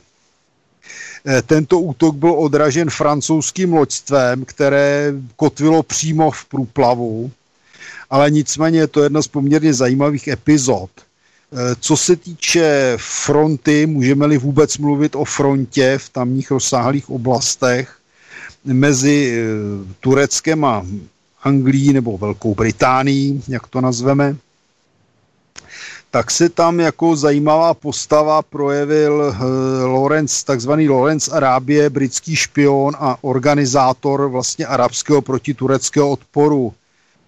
Uh, Lawrence nejenom úspěšně tedy zorganizoval Araby, že pomohli Britům zvítězit, a díky tomu vznikla řada arabských států na území dřívější osmanské říše, ale zajímavé bylo, že poměrně úspěšně používali obrněné automobily, automobily a letadla, což je málo známé a dokonce v posledních ofenzívách byly na tomto území nasazeny i britské tanky.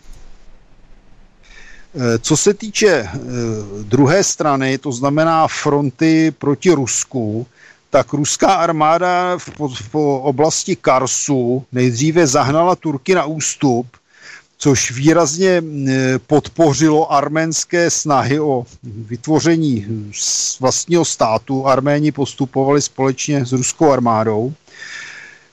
E, bohužel e, tato, tato činnost arménských ozbrojenců vedla právě v roce 1915 k tomu, co můžeme téměř nazvat arménským holokaustem, kdy bylo vyvražděno asi 1,5 milionu Arménů, eh, a to jak tureckými ozbrojenými silami, tak kurdskými prapory, tak různou lůzou a bandity tureckého původu. Je to něco šíleného, já z toho mám tady řadu podkladů, kterým bych se pak v rámci tureckých zločinů věnoval v některé z příštích, z příštích relací. E, každopádně problém nastal v, v době, kdy Rusko Brest-Litevským mírem ukončilo bojové operace a z Turecka se stáhlo.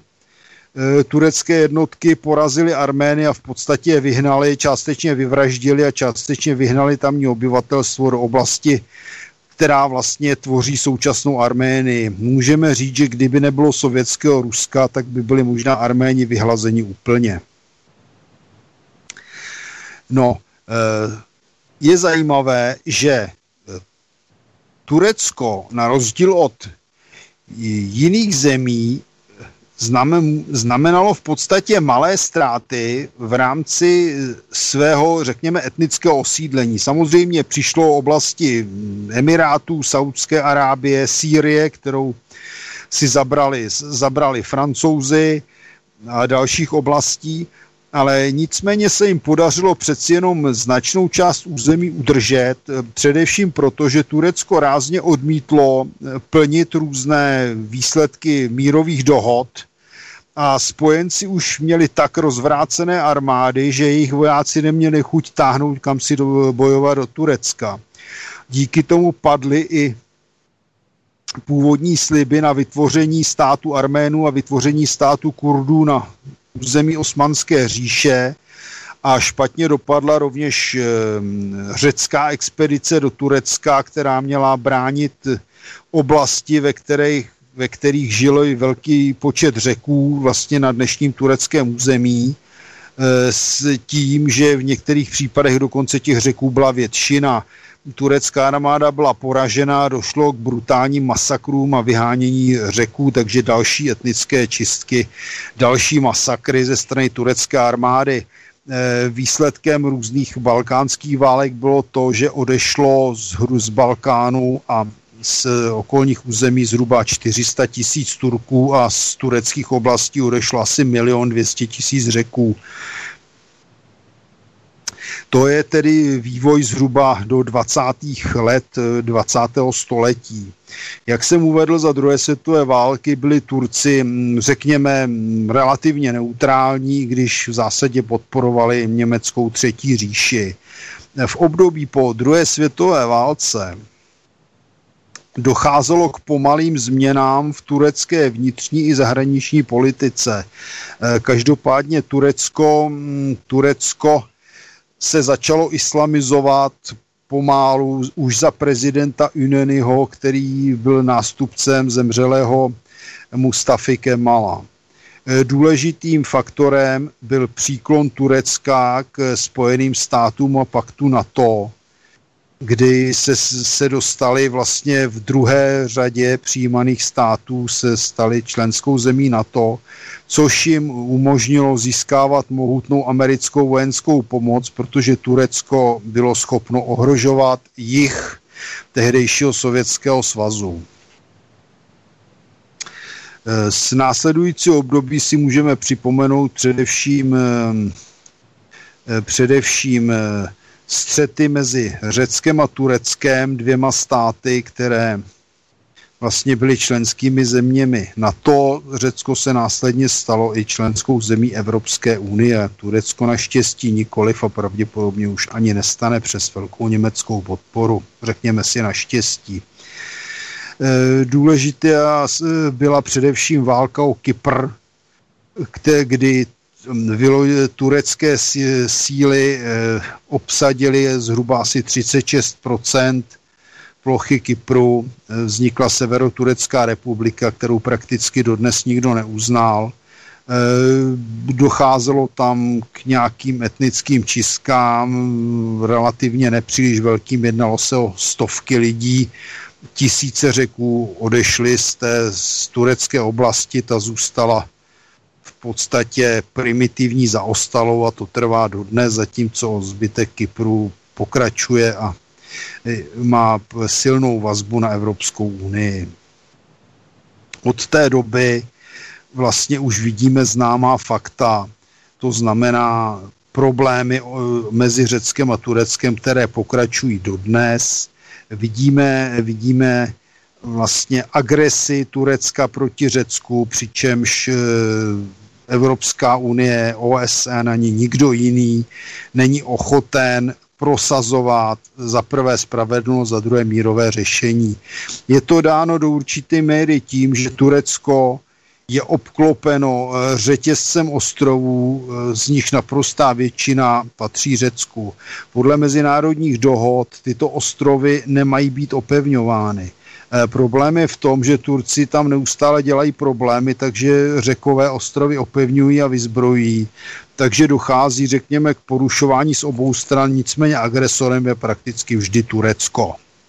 Takže já bych asi ukončil svoje, svoji řeč k nedlouhou a ne, nepříliš souvislou, ale ono zabývat se dlouhodobě, dlouhodobě vztahy Řecka-Turecka, to bychom se dostali skutečně až do doby křižáckých výpráv nebo tažení vlastně příchodu tureckých kočovníků a to jsme před někdy v období před rokem tisíc a byla by z toho přednáška, která by zabrala možná několik relací. Každopádně já bych se pak vrátil k těm tureckým zločinům a ke konkrétním teda detailům ze strany vztahu Řecka a Turecka ve období 20. století ještě někdy.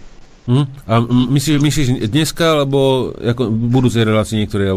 tak budoucí? já nevím, ono je, ono je půl desáté, takže otázka, kam se dostaneme, kam se dostaneme z hlediska aktuálních událostí. Mm, jasné.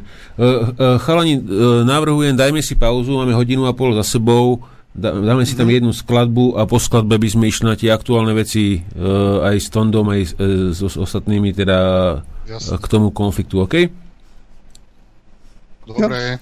Výborne. Dobre, takže uh, dáme si tam jednu skladbu a za 5 minút sa počujeme opäť uh, zo, z Kasus Belli, zo, zo Slobodného vysielača štúdio Mijava. Takže za chvíľočku sme späť. Aha. K tomuto všetkému, čo sa tu deje by som chcel povedať iba jednu jedinú vec. Treba to riešiť, treba to kurva riešiť. V jednej tak vidíš kam to smeruje. Skoro na každom rohu zeme sa už dneska bojuje. Ľuďom to nestačí, ľuďom to kuruje. A občas máme pocity, že svetová sa rysuje.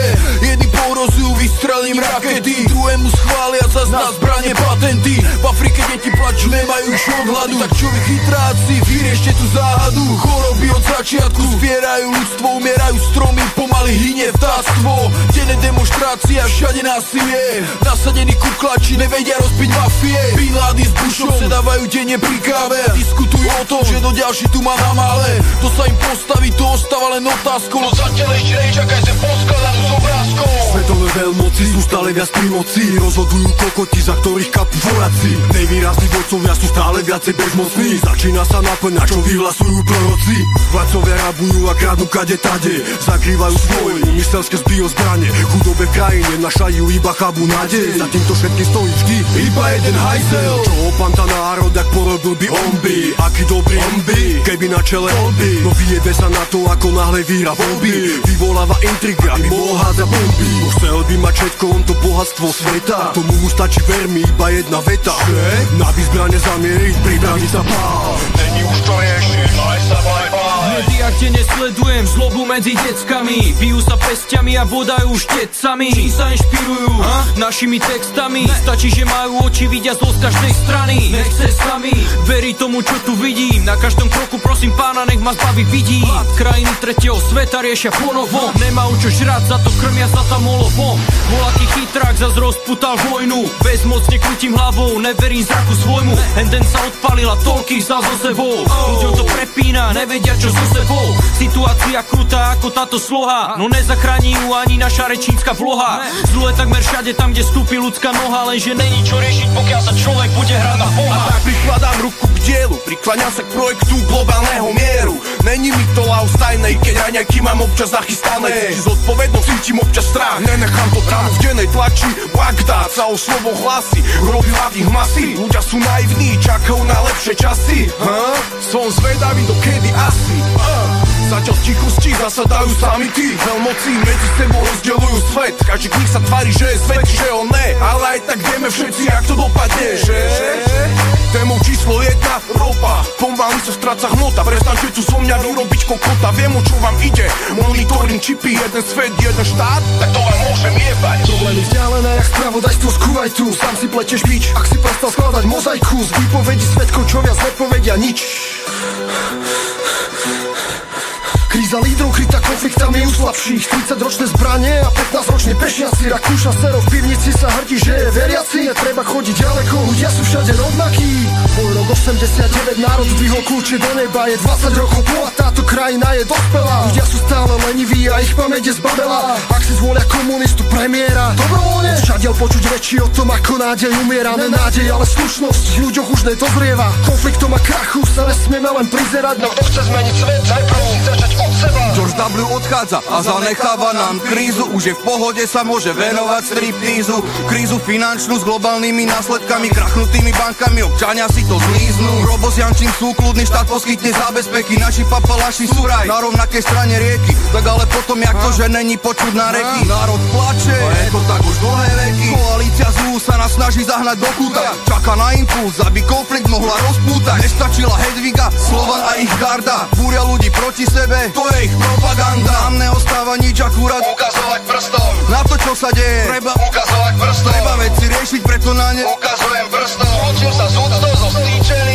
sa dá získať, každý chce diel. Ulice ostávajú plné bezvládnych tiel A vládnych diel, čo si nevidel Vojnu bez pravidiel, kedy mier není cieľ. Tak to riešte, Sierra Leone, genocídy, masové hroby Našlapné míny a ľudia, obete doby. Obete zloby, ktorá nepozná obdoby. Obete chudoby, čo nepoznajú snoby. To sú veci, pri ktorých sami zrýchlujete. Veci, ktoré vidíte a pritom nechápete.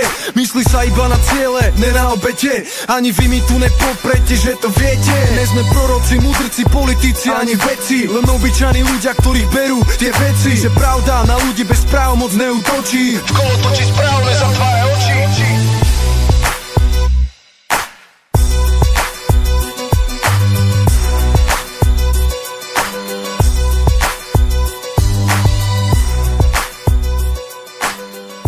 Casus belli. Casus belli. Casus You're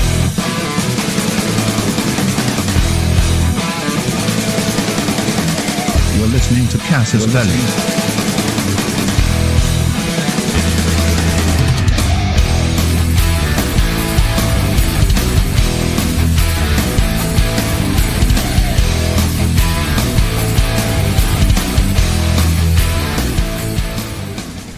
No a pokračujeme ďalej teraz s reláciou Kasus Belli. Zdravím všetkých divákov na, na streame, na Twitchi, aj poslucháčov na YouTube.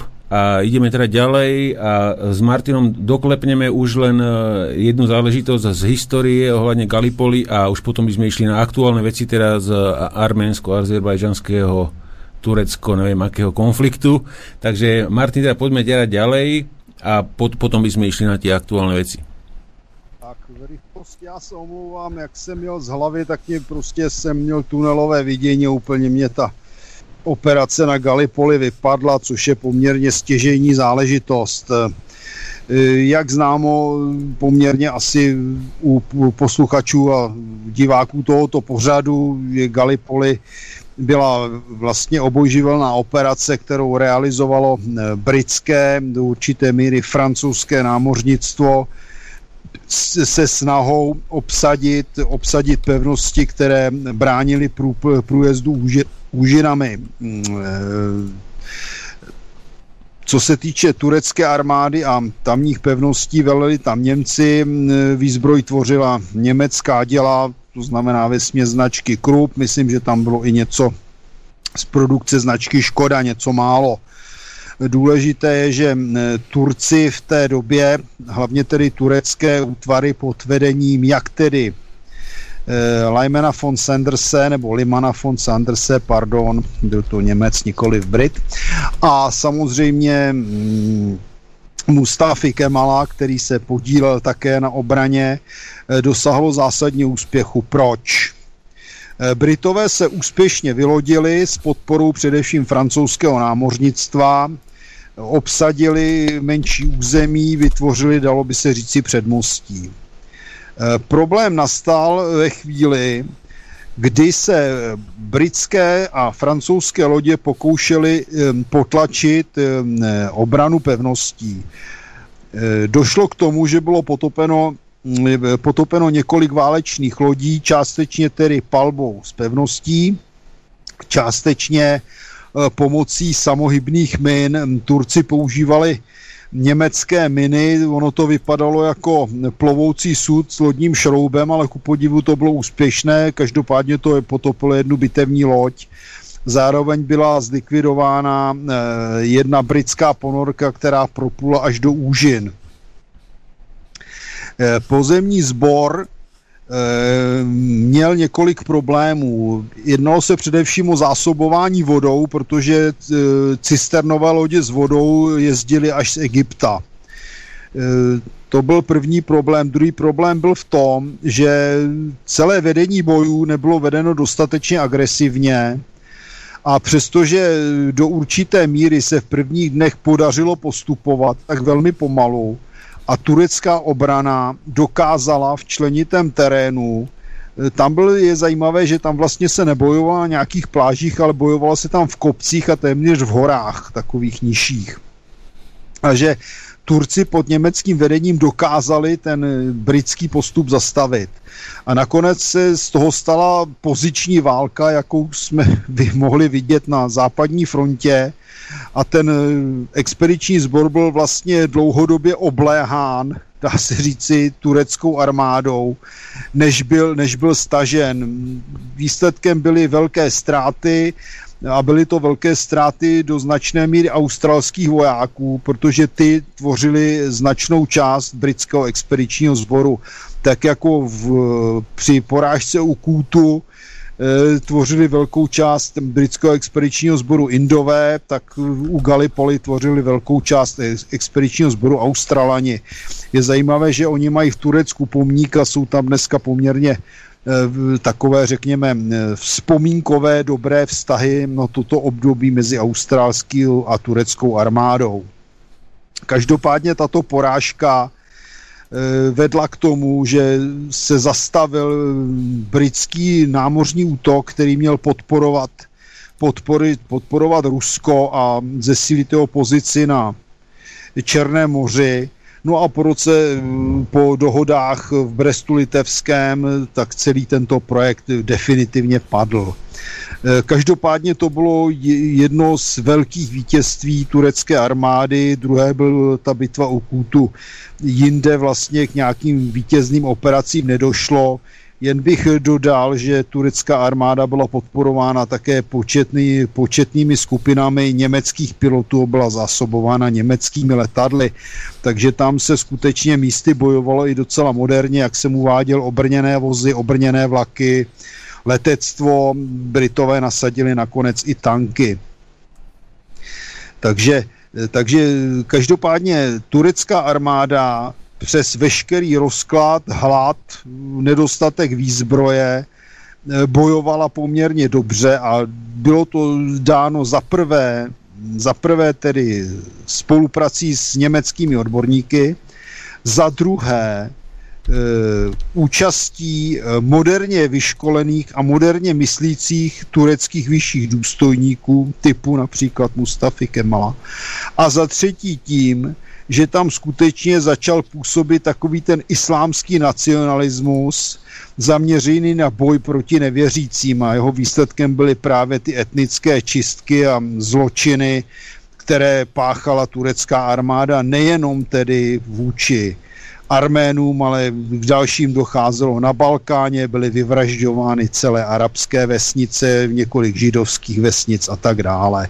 Takže turecká armáda sice relativně uspěla, turečtí politici udrželi aspoň většinu tureckého území, nicméně e, činnost turecké armády byla předobrazem toho, co jsme posléze mohli vidět za druhé světové války, především na východní frontě. Takže tolik asi za mě. Mm-hmm. Dobre, dobre, takže toto by bolo ku Galipoli. No a, a poďme teda, e, dám slovo Tondovi, a poďme teda to no, na, na, na, na ten posledný vývoj. Uh, aj si mi poslal nejakú prípravu, tak neviem, že či ju uh, mám hneď uh, hodiť do streamu. Vieš čo, môžeme, môžeme lepšie, hodnejšie bude, keď tam dáš tú mapku, čo si mi ty poslal na live map. Aha. To, bude, to bude o mnoho lepšie, lebo tam sú aj cesty, aj detaily, infraštruktúra, ktorá je, ktoré, ktorú, ktoré bude tiež veľa zmienok.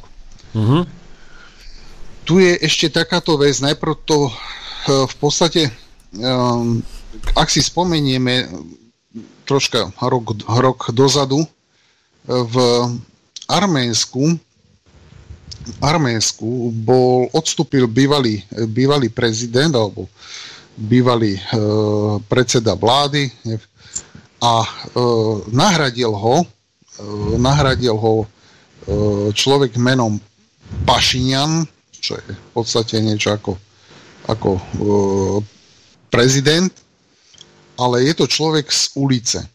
Je to, v podstate tento človek, e, tento Pašinian sa dostal vlastne do vlády a žiadnymi, ži, takou nekorektnou cestou. A práve som čítal veľa článkov, že vlastne tento konflikt odhalil jednu, jednu dosť e, zradnú vec, a to tu, že Pašiniana nemusí, nemá rada Moskva, lebo je prozápadne orientovaný. On e, v podstate nahradil predošlého prezidenta, ktorý bol promoskovský. No a Pašinian sa vlastne aj pri te, bola tá, taká relácia, kde sa e, telemostom ruská televízia spojila jak s, Alaj, s Alievom z Azerbajdžanu, tak e, s Pašinianom. Bolo to live. A tam si vlastne Arménci uvedomili, že akého zradcu neschopného je to, fakt je to človek z ulice, do, doslovne povedané, alebo tam potom boli rôzne analýzy, že v podstate Pašinian vôbec není vôbec nie je človek e, politik, e, diplomát, je to fakt obyčajný trúbiroch, alebo lepšie povedané, e, nekvalifikovaná osoba na vysokom poste, niečo ako u nás Matovič. A to sú tí ľudia z ulice. Duté hlavy, žiadna, žiadna, e, žiadna myšlienka, žiadna idea, žiadny plán, plán A, plán B, plán C proste zúfal, zúfalosť tohto človeka e, tkvie v tom, že e, tým, že sa dostal z ulice do, do kresla, tak v podstate e, vyčítané mu teraz je, že zanedbával armádu, zanedbával bezpečnostné zložky, zanedbával silové zložky, zanedbával políciu, nevenoval sa týmto vecam, nevenoval sa tomu, pretože bol pro EU, pro NATO, tento Pašinian, je viac orientovaný smerom k západu. A sranda je v tom, že e, sú tam také náznaky, že aj svojím spôsobom, aj keď je Armén, má také kolaboračné, priam, také, také tendencie e, takého tajného koketovania s Turecko. Niečo dňa asi pravdepodobne taký pouličný zapredanec, No a práve teraz uh, vychádzajú proti nemu iní politici uh, v Arménsku, že je neschopný, že prečo nepredpokladal, že by niekedy sa mohla stať takáto vec, že bude konflikt znova s Azerbajdžanom a tak ďalej. Vôbec tento, tento uh, Pašinian nepredpokladal, že za jeho pôsobenia uh, by také, také došlo.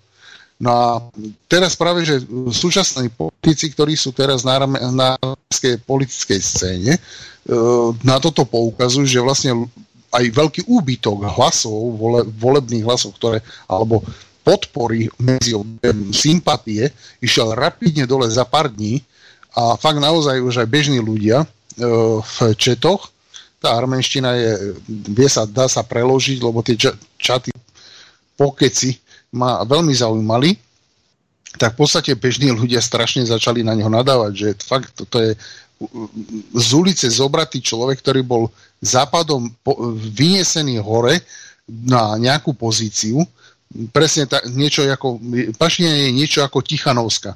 Presne ten model. A e, teraz vychádza vlastne všetko najavo, že aj bezpečnostná armáda a tak ďalej, e, policia, tajná služba, v podstate Pašianovi sa začínajú mať plné zuby.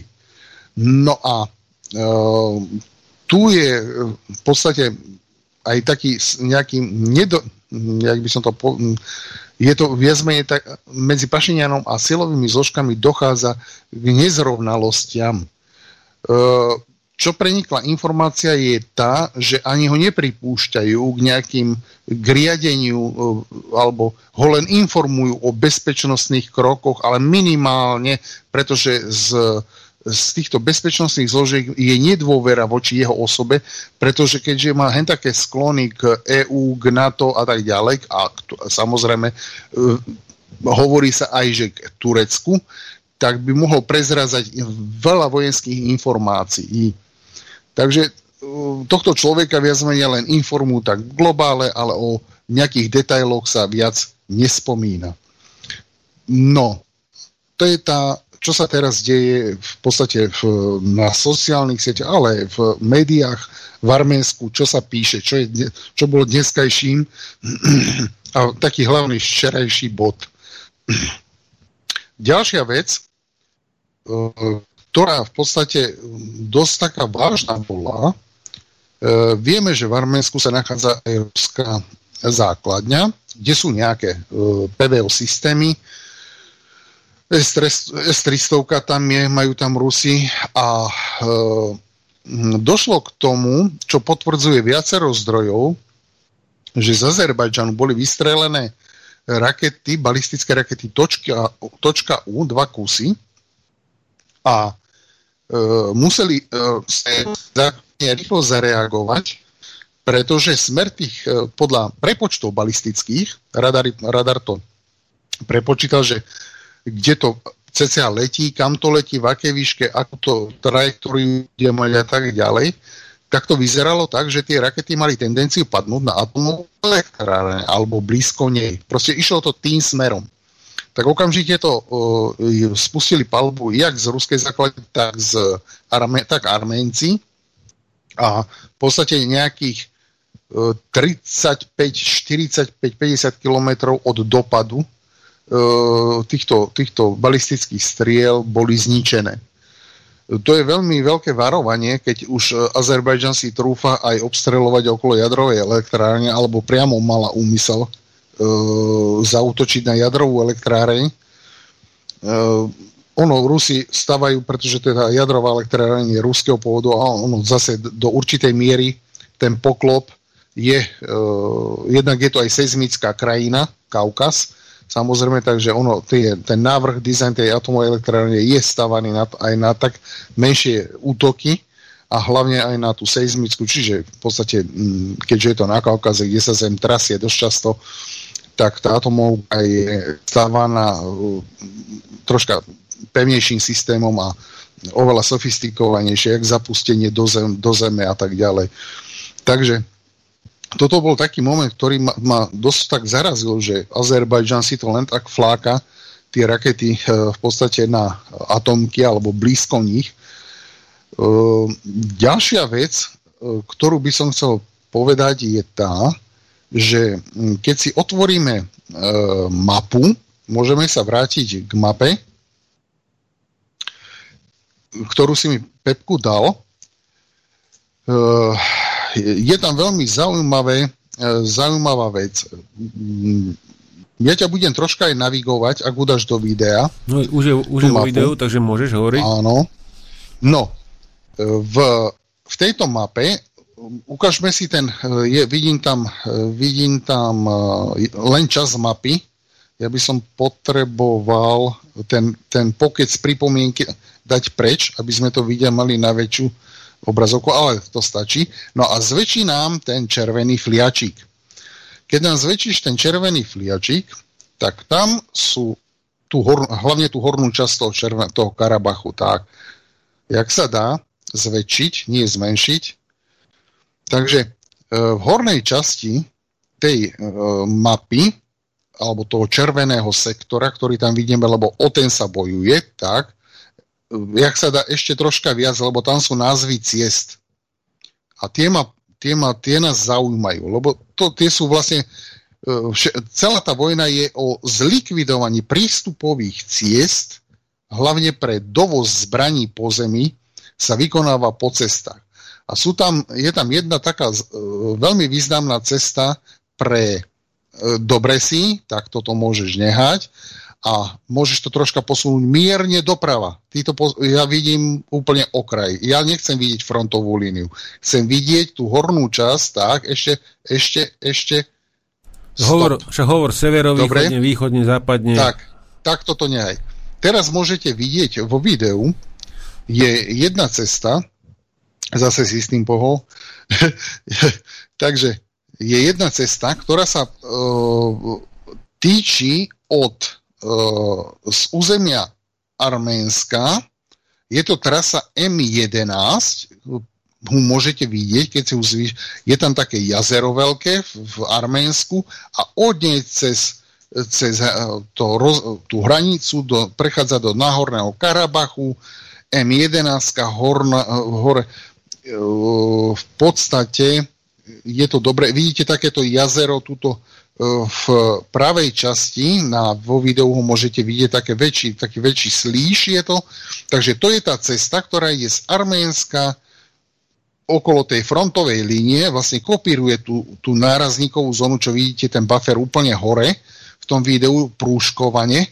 Takže v podstate kopíruje tú, tá cesta, tú, tú trasu a schádzame, schádzame tá cesta M11, potom schádza dole, menuje sa HH, si tam dobre, môžeme teraz behnúť dole, k hlavnému, alebo takému hlavnému mestu Náhorného Karabachu, ktoré sa v podstate tá cesta M11 privádza e, v podstate privádza cez e, táto cesta sa končí v alebo privádza do, do hlavného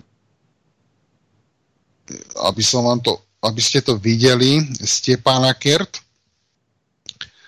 chcem tú mapu sledovať. Čiže HH, písmenko HH, vidíte, tá cesta prichádza do Stepana Kertu, tam, kde vidíte veľa tých bombičiek a veľa tých bombičiek a tých hlásení e, v tejto mape. O túto cestu, ktorá vedie z Arménska do Stepanokertu, je veľký záujem e,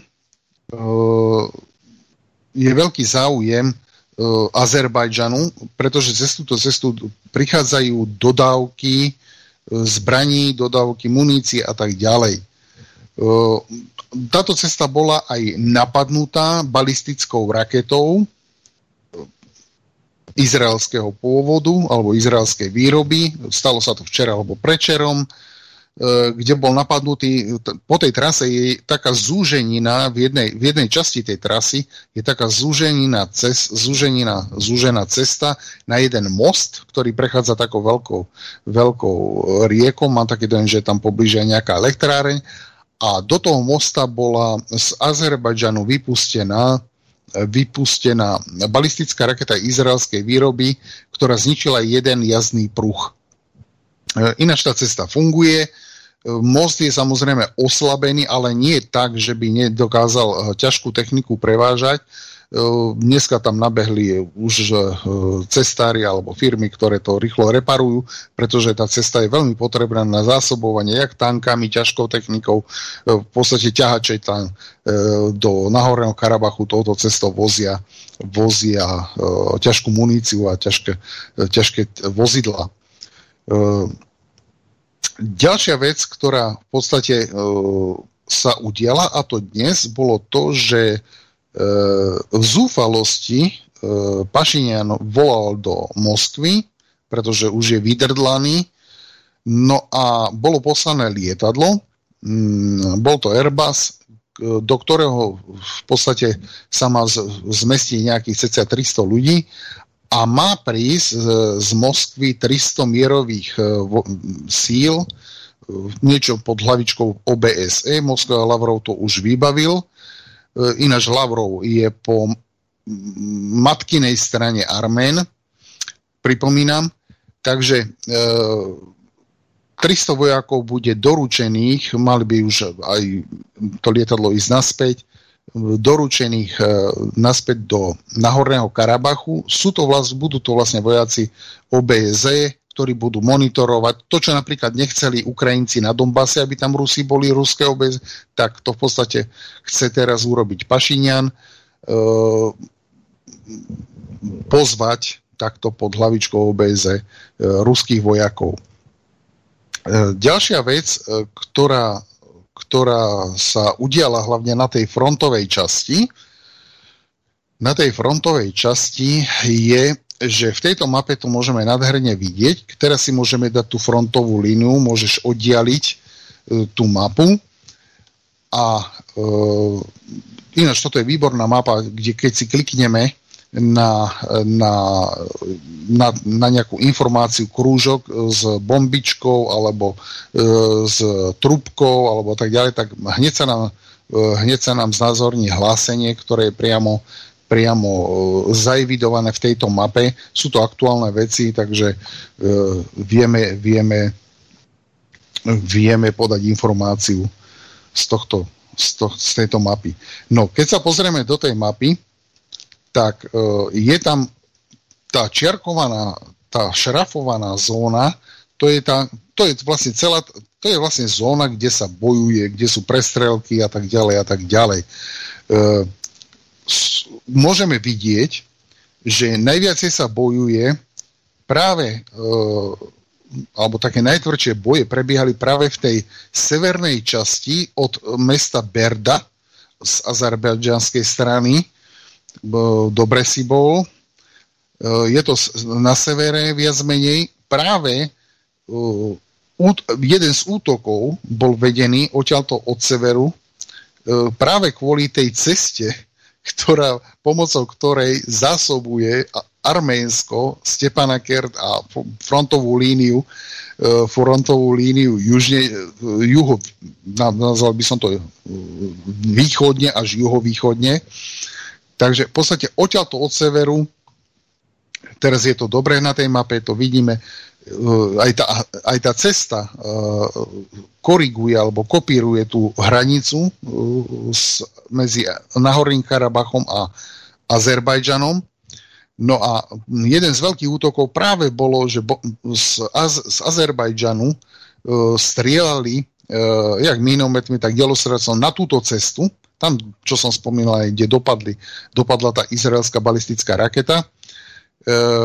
To, toto bolo jedno z prvých vlastne takých ohnisk a potom ďalšie ohnisko môžeme vidieť, e, to sa rozšírilo v podstate ako oheň, môžeme vidieť, keď pôjdeme južnejšie smerom nadol v mape, lebo to v podstate je jeden veľký val, jedna veľká bufferová zóna, kde v podstate sú prestrelky. No a tu si treba povedať, že e, na to, a ináč tá tá nárazíka alebo tá, tá vojnová zóna je dosť veľká na k pomeru uh, plochy Náhorného Karabachu. To vidíte až k iránskej hranici dole. No, takže táto bufferová zóna je v podstate pozdĺž skoro celej časti.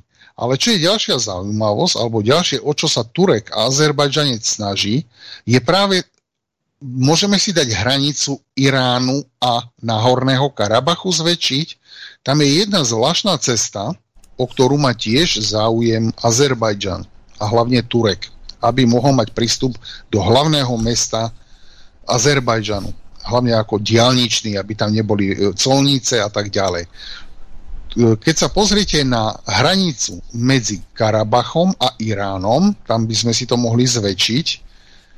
Karabach je v tom červenom, Irán je o niečo nižšie, vedie vedú cesty presne po, po pra, tak, tak, tak, presne, jak si naznačil, vedie tá dosť veľká cesta, ide to cez z Turecka do Azerbajdžanu, do toho malého slíža, popri okolo hranici s Iránom, dole cez Nahorný Karabach, hranicu Nahorného Karabachu a Iránu. To vedie smerom do tak a môžeme to potiahnuť až do hlavného mesta môžeš to potiahnuť okolo Karabachu ešte, až do hlavného mesta až do hlavného mesta Azerbajdžanu. To je e, opačne šípku práve, že tam je Arménsko, Azerbajdžan, je, hlavné mesto je na opačnej strane, napravo. Takže v podstate záujem Azerbajdžanu a hlavne Turka je táto cesta na Iránsko, e, na hranici, vidíš Azerbajdžan vpravo, a hlavné mesto? No, Prístavné. Tak, to je ono, ťahaj, ťahaj, ťahaj, ťahaj ešte tou žltou. Ťahaj ho a ťahaj ho až hore do prava, do prístavu. Takže, dobre si to začal. Takže toto, toto je celá tá cesta. Ešte to tam potiahni, nehambí sa. Ja, tak, už je to, potiahnuté. No, ešte, no, ty, ty, ty to vidíš tak, pár sekúnd po tom, čo som nakreslil, vieš. Jasné. Takže toto, toto je veľmi podstatné pre Turka. Prechádzať cez Azerbajdžan, cez Azerbajdžan po diálnici, odrezať ten Nahorný Karabach, odstrihnúť od iránskej hranice a to potom sa dostaneme ešte prečo odstrihnúť Karabach od, a celkovo Arménsko od iránskej hranice. To je veľký, veľký, veľký, dosť dôležitý bod alebo téma. Takže táto cesta je veľmi podstatná pre zásobu a, a v podstate obchod a tak ďalej. Však vieme cesty, na čo slúžia cesty a hlavne e, v podstate viac menej e, sú to diálnice. No, e, druhá vec, prečo tento, t- táto cesta je taká dôležitá pre Turecko, je z toho ich veľkoosmanského a troška aj takej tej, by som nazval, NATO. Vieme, že Amerika sa vzdýcha, zbalí sa pomaličky z tejto lokality, jak zo Sýrie, Saudskej Arábie a tak ďalej, tak Turek v podstate dostal biankošek od Ameriky, od Pentagónu, že v podstate čo Amerika nedosiahla a to je izolovať Kaukaz, Rusko od Kaukazu, Rusko od, od uh, arabského sveta a hlavne Irán odstrihnúť uh, po všetkých hraniciach. Uh, ten, ak by došlo k tomu, že by uh, Turek cez azerbajžanské ruky dosiahol to, že by túto diálnicu medzi uh, Arménskom a Iránom odstrihli, to by vlastne bolo aj splnenie plánu NATO odstrihnúť po súši Irán od Kaukazu. Pretože je to aj NATO plán a je to ale, vyhovuje tento plán aj Turecku. Dôležité je udržať to, tú hranicu medzi Iránom a Arménskom. Nesmie dojsť k tomuto pretože jednak vzdušný priestor do Arménska by bol úplne, z Ruska myslím, by bol úplne zablokovaný. Rusi by tam nemali ako prilietať, presne ako to kreslíš. Ide o túto hranicu, od, od, ani nie tak dole, ale o tú hranicu hlavne Arménsko, ten prechod Arménsko-Irán, to je veľmi dôležité, pretože to je jediná zásobovacia cesta pre Rusov, kadiaľ môžu dovážať e, zbranie do Arménska dá sa aj po suši, ale to by museli cez Gruziu a tak ďalej, ale tam Rusi ma, sú rozhnevaní e, s, s Gruzíncami a tak ďalej. Takže ten hraničný prechod, alebo tá, ten slížik, ktorý máme, vidíme v mape, medzi Arménskom a Iránom je veľmi dôležitý a v podstate životne dôležitý pre, pre e, Arménsko pretože odtiaľ pôjdu tie, tie vojenské živiny z Ruska, jedine tak im vedia Rusi pomôcť. Uh, výhodou Arménov je, veľká výhoda Arménov je, že Lavrov je uh, genetický Armén, takže hlavne po matke, Takže boli už vyjadrenia, Lavrov robí všetko preto, aj si zavolal, predvolal obidvoch, obidvoch diplomatov v Moskve, jak Azerbajžanu, tak Arménska, masíruje to tam, sú tam jednania, dokonca už došlo aj k tomu, že si volali ministri zahraničných vecí, jak z Arménska, tak z Azerbajdžanu, takže on to tlačí, ale jednoznačne vrátim sa k tejto mape Arménsko nesmie prísť o tú časť, e, pohraničnú časť medzi Arméniou a Iránom. To je životne dôležité. Keď toto stratia, tak Arménsko je v podstate koniec padla. Tam s duchom už im Rusi nemajú ako, a po zemi už jak by dal, nemajú ako doviesť jednak muníciu, zbraňové systémy, nemajú nijak. Ešte je tam potom Kaspická cesta morská, ktorú dosť využíva Irán, aj keď bolo embargo, ale vieme o tom, bolo veľa vecí dovezených, taktiež sa dá previesť, že e, teraz e, úplne ťažká, alebo keby veľa munície sa, tak nemusia to letecky, môžu to loďou do Iránu doviesť a z Iránu preložiť e, ras, rašt, je to prístav rašt, e, máme ho hneď, e, vedia ho hneď preložiť tento... No, to mi nedovolí. Takže takto. Nie, no, dobrá bola tá mapa. Ale už, už by to malo byť lepšie. Už by to malo byť no. lepšie. A teraz vidíš, kde je Irán Irán a arménska hranica? To, to chcel v podstate Áno. Spodný cip Karabachu. Ten, ten Áno, spo- spodný spodný cip. Karabachu priblížiš Áno, a to je vlastne ten koridor e, vlastne e, tam ide a diálnica. Arménie, ktorý, ktorý prechádza až dole. Áno, tuto, toto je presne tá hranica. Áno. A v podstate tuto, tu, škoda, že neviem, nemôžeme Čiže- kresliť. Naľavo, naľavo vidíme Nachyčevan, to je Áno, e, to, pri tom azerbajdžanské jazere. územie. Áno, Napravo vidíme červený Karabach, áno. NKR a medzi tým vlastne prichádza z vrchu uh, ten koridor vlastne Arménsk. samotného, samotného Arménska k Iránu. Presne tak. A to, to, to, tadiaľ to lietajú aj vzduš, je vzdušná trasa Rusov, keď lietajú do, do Arménska. Môžu len týmto úzkým, neviem koľko je to kilometrov, možno 30-40, viac to nemá, takže tam sa musia trafiť do Hej, tak, koridoru. tak, môže byť 30-40 kilákov. Nie, zve, ešte širšie je to, Pepu. Tá, tá, e, tá, lava, či, tá lavačiara Lava je je dobrá. dobrá a pravá ale- je vlastne, tam už vidíš vlastne Karabach. Vy, však ten Karabach je červený. To Áno. je ono. Áno. Tak, čiže toto je Tú strednú červenú územie čiaru daj preč. vlastného Arménska. Presne tak. A do tohto sa musia trafiť tak vzdušným koridorom tie nákladné Antonovy, ktoré vozia zbranie. Od Hej. spodu. Od spodu, od Iránu. Teraz keď to oddiališ tú mapu, tak vlastne ľudia uvidia, že v podstate odkiaľ Rusi, áno, bingo, úsmev na. Takže Už len tá cigareta s tými okuliarmi. Tam. áno. Takže či to už Já vedia, teda vidím furt figu.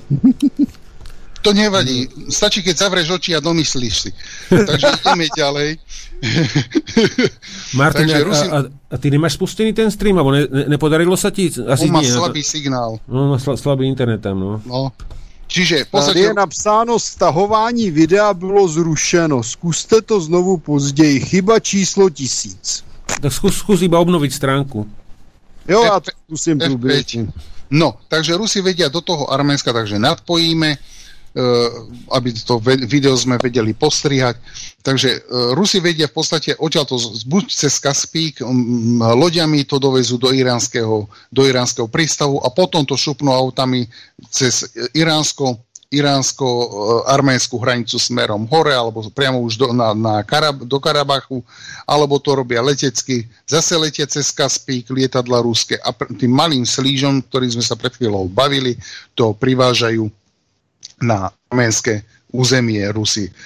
Takže ďalším takým, uh, takým bodom, ktorý sa tu udial, bol to, že e, na základe tých dvoch točiek, čo, točiek U, čo som spomínal, čo boli vystrené z Azerbajdžanu smerom na atom, e, arménsku atomovú, alebo tým smerom e, na atomovú elektrárne v Arménsku, prišlo hneď odpoveď a to desiatimi točkami U, ktoré odpalilo Arménsko smerom do Azerbajžanu.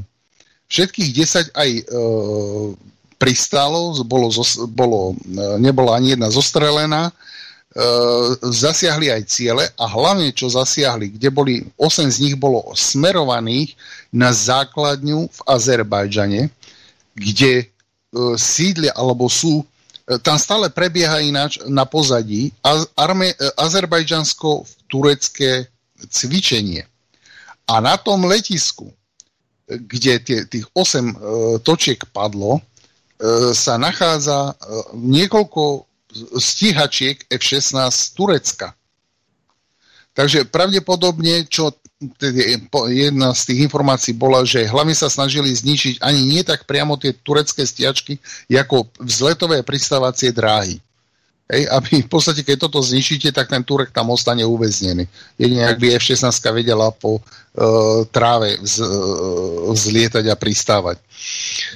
Takže e, toto je tiež jedna z podstatných informácií, že e, Armén si tiež nenechá brnkať na nervy a e, taktiež opetoval, opetoval strelbu točkou U, ale vo veľa masívnejšom, masívnejšom vydaní.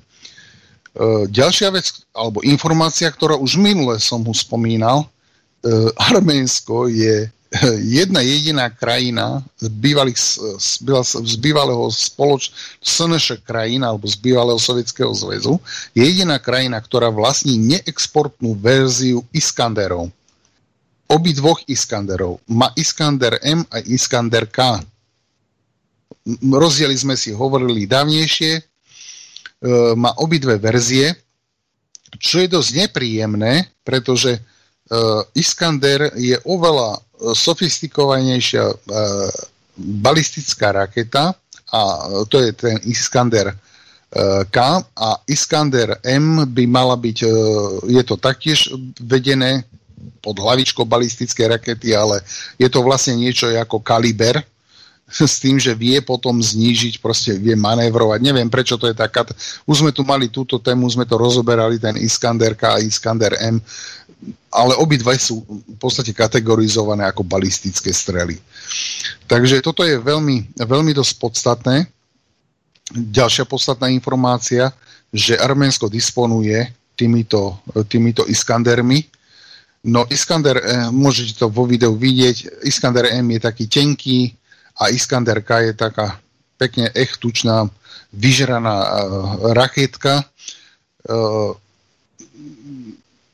Je to v podstate, keď bude Azerbajdžan v kuse vyripovať, tak určite, alebo bude eskalovať to napätie medzi e, s Arménskom, e, tak e, určite sa dožijú dňa, kedy tieto Iskandery budú nasadené. Zatiaľ ich len rozmie, alebo plánujú rozmiestniť, alebo či už boli rozmiestnené, neviem z centrálneho skladu, lebo nenachádzajú sa uh, tieto Iskandery, uh, alebo posledná informácia bola, že nie sú na Náhornom Karabachu, sú len na území Arménie. Uh, uvidíme, ukáže čas. Videl som zatiaľ len jednu fotku, kde bolo natočené na mobile alebo odfotené, že Iskandery sa pohybujú po nejakej ceste, ale kde to bolo, v rámci Arménska, myslím. Či to bolo smerom do Náhorného Karabachu. A preto má aj Azerbajdžan e, ten, tú bom, balistickou raketou izraelského pôvodu výroby bombardoval ten most, aby sa tieto Iskandery nedostali do Náhorného Karabachu, ale sú aj iné cesty, ale podstatná je tá hlavná trasa, o ktorej sme ako prvej hovorili a potom tá druhá trasa v podstate zo spodu od iránskej, z iránskej strany. Ehm, tam som spomenul, neviem, či bol výpadok, že v podstate uh, Turecko dostalo Biankošek, to som, ako som hovoril, tieto osmanské, osmanské chuťky kopírujú plán NATO na odstrihnutie Iránu od Kaukazu a celkovo aj Ruska tým pádom. Ale je tam jeden problém, je tam stále ten Kaspik. E, totiž to, e, čo sa týka Kaspiku, tak e, krajiny susediace s Kaspikom, alebo kto, more, Kaspické more, ktoré omýva e, brehy tých daných krajín, podpísali pred 4 alebo 5, 6 rokmi finálnu zmluvu, ktorá neskutočne predvídavo Rusy e, podpísali vynikajúco túto zmluvu, že šerujú, všetci šerujú navzájom to je ináč kuriózne, že tam môže klásť tým Kaspíkom teraz uh, či Kazachstan uh, ropovodné rúry alebo plynovodné bez toho, aby niekoho oslovoval. Proste šerujú to more navzájom. Irán, Azerbajdžan, Kazachstan, má taký dojem, že je tam Turkmenistan. Jednoducho to more je všetkých. Sú tam aj dokonca aj rybolov. Je to vôbec ohraničené, sú tam uvoľnené pravidlá, pričom ostala len nejaká 5 alebo 6 nejaká výsostná voda od daného, brehu daného štátu. Hej, že to sú výsostné vody. Ale celkovo ten Kaspík bol medzi piatimi krajinami tak rozdelený, že proste všetko je všetkých a nie je to tam podelené, že toto je zóna mora e, Kazachstanu, toto je zóna mora Ruska a tak ďalej. Je, je tam o mnoho uvoľnenejší ten, ten, ten režim e, pohraničný alebo tých e, výsostných vôd, ako je v štandardných moriach. Ďalšou vecou, ktorú by bolo treba povedať, je to, a teraz ideme do toho globálneho takého, kdo, tí hráči, ktorí sa zapájajú do tejto vojny. Ono na to, že to je malá krajina, Arménsko a Azerbajdžan, je to na malej ploche, je veľa externých hráčov. Strašne veľa. Dokonca to siaha už až do Francúzska. Totižto, mm, mám také informácie, neviem ich teraz hneď tu zdokladovať, ale určite by som ich vysurfoval. A Martin, teraz mi pom- pomôž. Ty budeš poznať speváka arménskeho pôvodu, žijúceho vo Francii, šanzonier. Charles Aznavour. Charles Aznavour. Tento človek mal neskutočné politické kontakty, vo, v, či to bolo za Mitterána, či to bolo za každej jednej vlády. On bol uznaný, každý jeden, či politik, či, či mm, proste charizmatický človek E, apolitický, ale veľký, srdcom veľký Armén. A môžem vám povedať, že e, on založil on založil nadáciu, alebo proste má takú, doteraz, takú vo Francii je taká, také hnutie, skupina, neviem ako to definovať, ktoré v prípade, že Arménsko by bolo v takýchto problémoch, ako je teraz, vyvinie politickú iniciatívu a využije všetky kontakty na to, aby Turecko a Azerbajdžan boli v podstate masírované externe, hlavne z, Francú, alebo z francúzskej pôdy. A už sa dostali také informácie von, hlavne vo francúzskej. Je to arménsko-francúzsky denník alebo týždenník. E, môžem potom ho dám, môže dám na Telegram to bude lepšie, ako tu rozprávať o tom, čo tam píšu. E, tento spevák alebo človek, Azna, pán Aznavu, e, vybudoval fakt... Sú hodne mladé fotky. Áno, ale vynikajúcu muziku. Hodne dávno. Áno, a počúval som ho ináč, veľmi dobrú muziku má, ale odbočili sme. E, toto hnutie, alebo on v podstate založil tú organizáciu arménsku vo Francii a využíva veľký vplyv. Totižto jeho si pozývali politici francúzski, generalita, vojaci na rôzne akcie e, francúzskej armády. Pretože mal neskutočne e, fakt vynikajúcu muziku a, a takto on dosiahol veľmi kvalitné kontakty, veľmi kvalitné kontakty a veľa urobil s, e, pre Arménsko arménsko-francúzske a francúzsko-arménske vzťahy.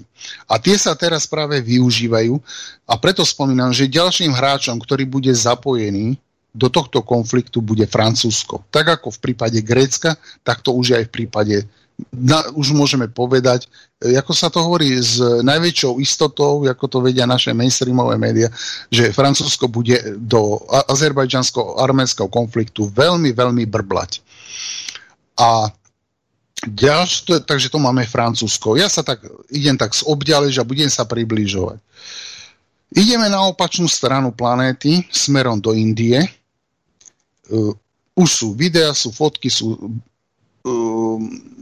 100% informácie.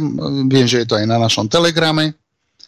Uh, z Indie prišli prvý, uh, prvý uh, dá sa povedať, ja by som to nazval, nie sú to profesionálni vojaci, sú to viac menej záložáci alebo žoldnieri, alebo môžeme povedať týmto spôsobom, ale so súhlasom indickej vlády boli prepravení do Arménska. Prečo z Indie? Určite ste si všimli, že India už asi tak pol roka, rok dostáva sa do konfliktu s Erdoganom, s kebabákom. A to z toho dôvodu, že Turek, Turecko e, robí špinavú politiku rozvratnú na pakistánsko-indickej hranici v Kašmíre. Má veľký vplyv na Pakistan. Dokonca pred týmto konfliktom, asi pred pol rokom, trikrát Erdogan behom mesiaca a minister zahraničných vecí Turecka navštívil Pakistan a tam sa nejaké zmluvy bilaterálne do, rýchlo na, podpísali. Vyzerá to tak, že keď si predstavíte, ten, že by Turek dobil Arménsko, v podstate by to bolo cez Azerbajdžan, Kaspik by to prechádzalo, Turkmenistan, e, až do Pakistanu, tak v podstate urobi taký osmanský val až smerom k Indii. A prečo India už pred rokom, pol, pol rokom, rokom veľmi e, apeloval, dokonca aj veľvyslanca si predvolal niekoľkokrát, e, India si predvolala tureckého veľvyslanca a boli mu preukázané, ukázané, e, taktiež India má svoju tajnú službu, svoje bezpečnostné silové zložky, výzvedné a preukázali e, tureckému veľvyslancovi, že Turecko hrá špinavú úlohu v kašmírskom konflikte. Jednak podpichuje Pakistan k väčšej agresii voči, voči Indii. E, to, na základe tohto e, India e, v súčasnej dobe, keď došlo k tomuto konfliktu Arménsko-Azerbajdžan, podporila tú myšlienku, že pošle e, záložákov alebo e, proste pos, možno, že poslala vojakov do, do, na dovolenku a e, oficiálnych vojakov a špecialistov na dovolenku a presun, najviacej sú to snajpri a tak ďalej a presunula ich do Nahorného Karabachu alebo do Arménska. Takže to máme, sme sa presunuli z Francie do Indie. Hej, jaký to naberá, jaký to naberá rozmer. To je podstatné. Čiže už je v tom India. Vieme, že tam prišli Pakistanci do toho Arménska, do toho Azerbajdžanu. Pakistanskí e, zase žal, záložáci, žoldnieri, možno, že zase dovolenkári, vojaci na dovolenku idú do Azerbajdžanu bojovať. Takže to máme Pakistan. Sú tam na tom cvičení? No, e, áno, aj to je oficiálna armáda, ale z Pakistanu išli lietadla, e, boli v civile oblečení, nie vojaci. A bolo to, boli to civilné lietadla od, odpravené do Azerbajdžanu. Na to sú mm-hmm. doklady aj v flyradare. Som ich videl, niekoľko, 5 e, alebo 8 lietadiel letelo. To točili z Pakistanu. A boli fotky z, toho, z tých palúb, sa fotili tí e, Pakistanci a e, neboli militári oblečení. Armáda nepôjde v civilných lietadlách, pôjde vo vojenských. Takže toto boli civilné fotky. Ale sú tam prizvaní ináč Pakistanci, pred, jak začínalo to, to azerbajžansko-turecké e, tie manévre, tie cvičenia, tak tam bola aj Pakistan nejaká, niekoľko, bola tam zastúpená pakistanská armáda, ale stále tam aj je. To, to, to je dobrý, dobrý pozna, dobrý, dobrá pripomienka. No, a e, v podstate to je Pakistan. No a teraz si povedzme, čo sa udialo za posledné dni aj na iránsko-azerbajdžanskej hranici, iránsko-arménskej hranici. Takže Azerbajdžan, dosť často sa stáva, že Azerbajdžan vystrelí muníciu, rakety, e, delostreleckú palbu a tak ďalej, ktorá preletí, nezasiahne vôbec Karabach, ale preletí arménske územie a pristáva to a vybuchuje to na iránskom území. Čo už, dá sa povedať, Irán dosť aj nasralo s prepáčením a op- opetovali to a bol aj predvolaný v Teheráne veľvyslanec Az- Azerbajdžanu, aj Turecka, obidvaja, boli predvolaní v, v Teheráne a uh, hneď, hneď predtým sa udialo to, že Irán zostrelil drona e, nad územím nad územím Arménska. Hej. Dron letel z Azerbajdžanu z toho malého cípu, e, čo je pri Iráne, letel krížom cez Arménsko do Náhorného Karabachu. Ten dron zostrelili a povedali jednoznačne po, vojenskej, po vojenskom kanáli, čokoľvek zlietne a bude prelietať zo smeru Azerbajdžanu na Arménsko a bude to v dosahu ich PVO, budú zostrelovať. Takže Irán sa pridal na stranu aj oficiálne, na stranu Arménska. Z Iránu sme minulé číslo, jak sme začínali túto tému, e, boli e, dočasne prepustení alebo dočasne odvolaní zo služby ruskí špecialisti, ktorí sú, sú ich stovky, Ináč tie, tá kolona tých aut civilných, čo sme tie špz ukazovali, je tam strašne veľa. Takže prešli títo Rusi boli, čo sú uh, ruskí poradcovia rôzni, poradcovia pre analýzu, poradcovia pre výzvedné poradcovia, možno pre, ja neviem, pechotu, delosredeckú palbu uh, a, a tak ďalej. Je veľa tých poradcov. Boli dočasne prepustený alebo preposlaný e, zo služieb Iránu do Arménska na pomoc. E, taktiež Irán vyslal veľkú dávku zbraní, ktorých je zahrnutý aj Bavar 737 ináč, do Arménska, aj s obsluhou, pretože ten Bavar vie len iránska armáda obsluhovať Takže uvidíme. A samozrejme prešli tam jak ťažké, boli tam tanky, boli tam e, BVPčka a iné obrnené vozy, bolo to pod plachtou, takže, ale jednoznačne tam išiel aj PVO systém, ktorý budú mať na starosti len Iránci. Keď ideme ďalej, ešte troška, tak vieme, že Katar je veľkým, veľkým kamarádom Turecka. Je to zaujímavé, že Katar je lojálny Iránu svojím spôsobom, lojálny Iránu, lojálny Izraelu, ale lojálny aj Turecku. A e, Katar e, te, v tomto okamžiku, čo som čítal katarské, alebo Middle East, Stredný východ, e, ďaleký východ, e, nejak okolo Katara e, novinky, news, no, alebo správy, tak sa uh, nejak, akože nie je oficiálne, ale Katar podržia, podržiava stranu, podržiava stranu Turecku. Man, je tak naklonené tomu Turecku ten Katar. Neviem prečo, je to zaujímavé.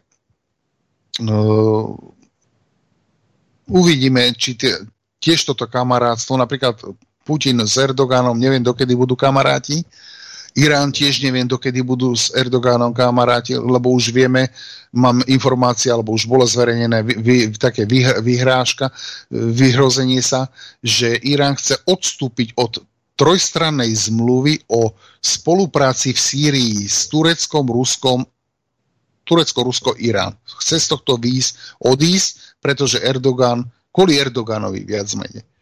Čiže vyzerá to tak, že už asi Irán pochopil, o čo Turkovi ide, o čo Turkovi ide, že v podstate, jak sa Amerika odtiaľ vzdechňa, aj NATO plány, v podstate tým pádom odchod Ameriky odtiaľ sa znižuje vplyv, tak v podstate tie plány toho osmanstva Veľkej tureckej ríše preťať ten Kaukaz, od, od, oddeliť e, Kaukaz od Iránu, zlikvidovať Arménsko ako, eh, ako katolické obyvateľstvo, ako ka, viac menej kresťanských, nie katolické, ale kresťanských, viac menej kresťanov, aj ta, ta, taký vplyv, alebo taká idea tam je všetko kresťanské treba zničiť.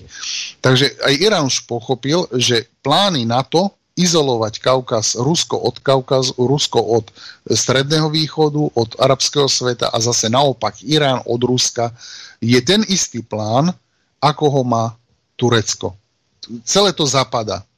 To len z takého globálneho pohľadu. A my sme už v tejto relácii na túto tému tohto regiónu tu hovorili a to to, že tomuto regiónu sa hovorí podbrúško medveďa. A je to rok, čo sme o tom hovorili, že k tomuto príde. Že tuto budú konflikty, sem sa budú presúvať džihadisti. Chlapi, pamätáte si, keď sme to hovorili, že jak džihadisti, jak Turek džihadistov bude zo Sýrie vypratávať, tak ich bude, budú presúvať kade tade do Pakistanu, Turkmenistanu, Tadžekistanu. A tam sme, a myslím, riešili, riešili aj vtedy, ak sa Turek angažoval v Čečensku a tak, že podporoval Áno. všetko protiruské, jak sa dalo. No? Ale, ale, mám, ale mám tu tono jeden mail od Eda, to napísal ešte na začiatku relácie. Ano. E, to by sa aj Martin mohol k tomu, keď e, by chcel vyjadriť, že že zdravím vás páni, mám pocit, že Rusko sa v poslednej dobe iba doťahuje na oponentov, teda hrá nejaký spôsob reaktívnej hry, e, vznikne problém a oni to idú reagovať a hasiť. Z dlhodobého pohľadu sa mu to zdá teda ako prehrávajúca stratégia, že pozrieme sa na Bielorusko, Sýriu, Líbiu, Arménsko, že nemáte pocit, že sa Rusko, že Rusko stratilo iniciatívu? Pýta sa Edo, teda môžete reagovať e, aj Martin, ak by si chcel ja chcem Martin, dám mu prednosť, takže no, Martino, si tam? Asi nie. Jo, konečně se no. mi podařilo zapnout mikrofon, mně se to strašně seká. Jasné. No, tam je, to je totiž, to je totiž nepřehledná situace. Rusko dotahuje. Ono je vždycky otázka, kdo s jakým tahem přijde a nakolik je, nakolik je ten tah zjistitelný z druhé strany. Musíme si uvědomit jedno. Tady je neustálá tendence napadat Rusko někde od hranic Norska až po, až po Arménii a Azerbejdžán. Eh, takže eh, ono, Rusko má docela dost práce. A co se týče dotahování, no já jsem, to si určitě všichni pamatujou, tak už když se mluvilo o tom, jak Turecko, Rusko jsou s, jaksi spojenci a tak dále, tak jsem prohlašoval a stále na tom trvám a psal jsem to, že Turek není dobrý spojenec s nikým, tím méně s Ruskem. A tady se potvrzuje, že jsem měl pravdu, že to, je, to jsou všechno takové spojenectví a aliance, které jsou dneska pravda a zítra pravda nejsou a jsou to účelové záležitosti. E, tam se nedá mluvit o nějakých dlouhodobých programech nikde v té oblasti, protože tam se neustále mění situace a jak z celé této relace vyplývá, je tam velké množství hráčů, někteří se zapojí přímo, někteří se zapojí nepřímo e, a jsou tam různé zájmy, které se mění za prvé z hlediska geopolitiky, a za druhé se mění z hlediska přímo vztahu těch konkrétních hráčů. Vemte si, že, že tady ještě nepadlo ani slovo o Číně. Přitom to je obr hráč první kategorie, hmm. který určitě jenom nekouká. Takže tolik za mě. No, uh, ja by som takto povedal. Uh, uh, všimnite si aj v Bielorusku, Rusi, aj taktiež Donbass na Ukrajine, Rusi sú veľmi oficiálne nebudete, ne, oni robia tichú politiku, Rusko. Oni majú svoje toky, svojich ľudí. Ja si nemyslím, že ísť systémom alebo myslieť si, že Rusi niečo doťahujú, doťahujú, poviem príklad to Bielorusko a tak ďalej. Nie. Lukašenko je rád, že je rád, že má za chrbtom Rusa, a to isté Pašinian e, tým, že oslabil Arménsko. Toto je vina napríklad to, že Arménsko, e, tá bojaschopnosť nie je taká, ako bola v 90. rokoch a ešte po 2000 roku, je chybou Pašiniana. To je jednoznačné. Tento chlap musí skončiť, musí ho Arménsko poslať do minulosti, ľudovo povedané dopreč a v podstate Rusi nemôžu ísť systémom hurá, ideme to zvalcovať, ideme Azerbajdžan zlikvidovať. Nie. To keby začali toto robiť, to isté, keby začali takto robiť, oni musia robiť, kopírovať, Rusia, Rusi musia kopírovať tú taktiku, vychcanosť, prechcanosť Ameriky, ako to ona robí cez mimovládky, sofistikovane, inteligentne, nie žoviálne. Keby nabehli stalinistickým, alebo ja neviem, e, brežnevovským spôsobom, média roznesú Rusko, to bude zase e, čierna diera, ako to hovorila henta Židula e, Albrightová, e, sionisti, sionistka. To zase by bolo kydanie na Rusko, by sa očiernilo, by išlo. Viete, ako majú vplyv média. Takže Rusko nemôže ísť takým spôsobom, že doťahovať sa tým, že bude posielať niekde armády, jak za komunizmu posiela. To, to už ta, takto to už nechodí.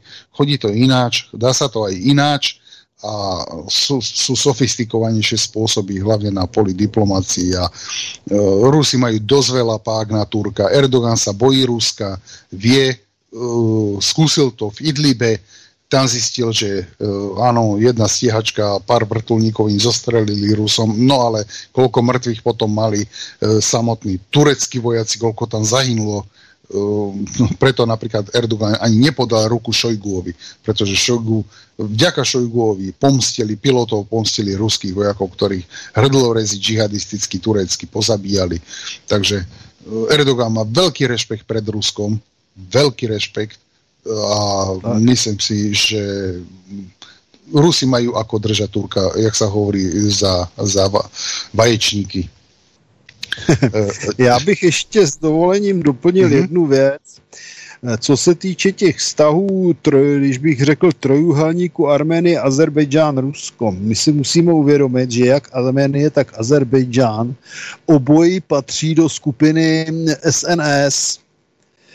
To znamená, že to ano. vlastně jsou státy, které to je to blízké ruské příhraničí.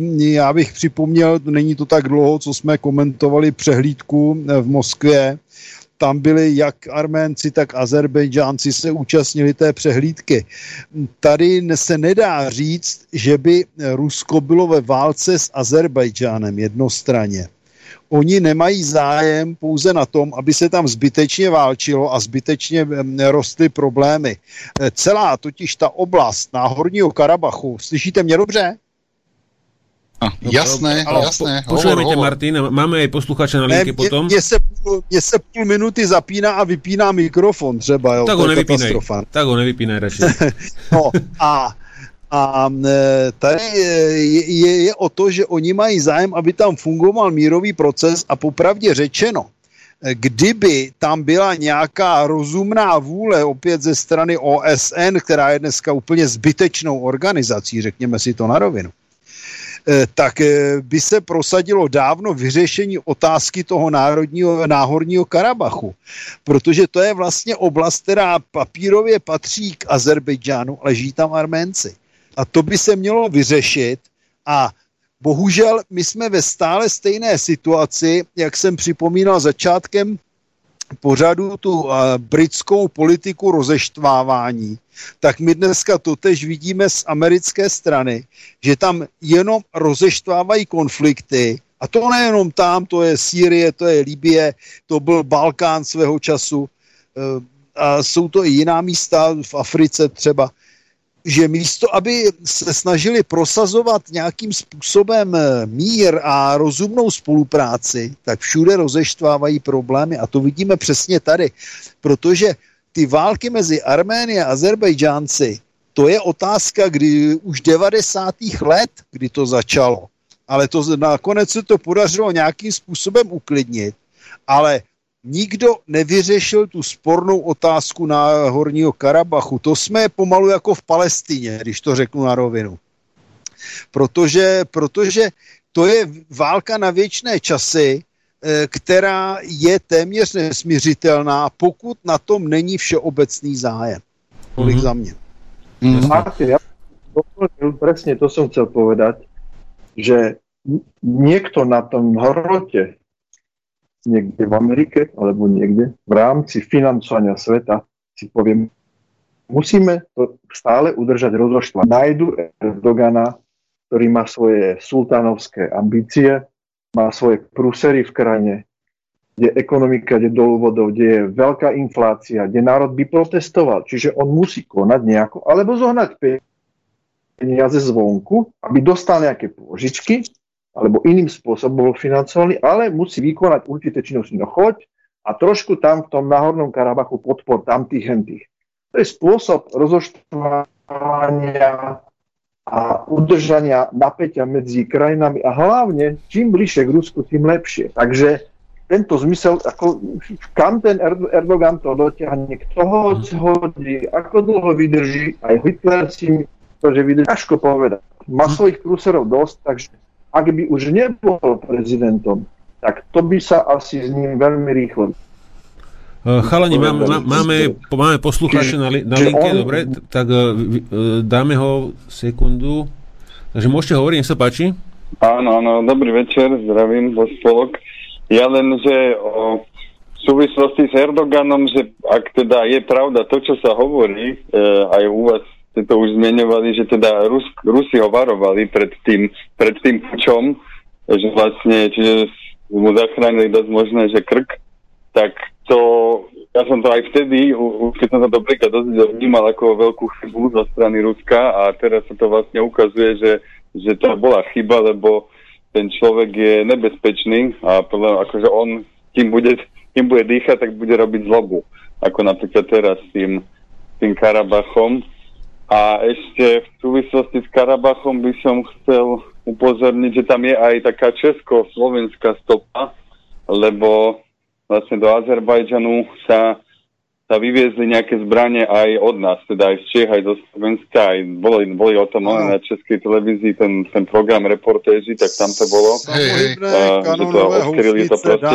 Na pointa bola, že oni sa tie zbranie vyviezli oficiálne do Izraela, a už potom, ako je z Izraela, sa to išlo do Azerbajdžanu, ale v podstate, že na Azerbajdžan je zbrojné embargo oficiálne, čiže, čiže bolo, uh, no proste, že uh, ja myslím, že dobre vedeli, uh, keď, uh, uh, ja neviem, sa podpisoval ten, ten kon... A ticho. No neviem, vypadol nám poslucháč, mm. ale hovoril, že mal nejaké problémy uh, s Dobre, jak by som mohol to... No jasné. Niekde do stožiara. Do stožiara point, pointa bola povedaná, takže ano. v pohode.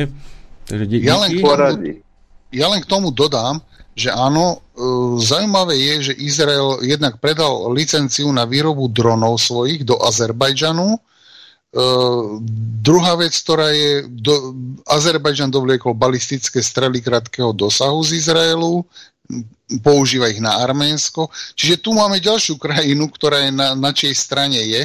A zaujímavé, že e, ja už som to tu spomínal, že Erdogan má protiizraelské vyhlásenia a tak ďalej a Azerbajdžan je loajálnejší a e, ešte jednu vec spomeniem, zase izra- izraelský záujem, veľká kooperácia s Azerbajdžanom a zase tu ide o izoláciu okolo Iránu, pretože bolo už niekoľkokrát, um, um, niekoľkokrát spomenuté, že z Azerbajdžanu lietali drony na iránske územie a boli, uh, bolo tieto izraelské drony v licencii vyrobené v Azerbajdžanu, lietali nad iránske územie a špicelovali a posielali informácie do Izraela na to sú už dôkazy, na to sú už fakty. Preto Irán zostreluje všetko, čo sa z Azerbajdžanu a Turecka, alebo sa z Azerbajdžanu priblíži k iránskej hranici.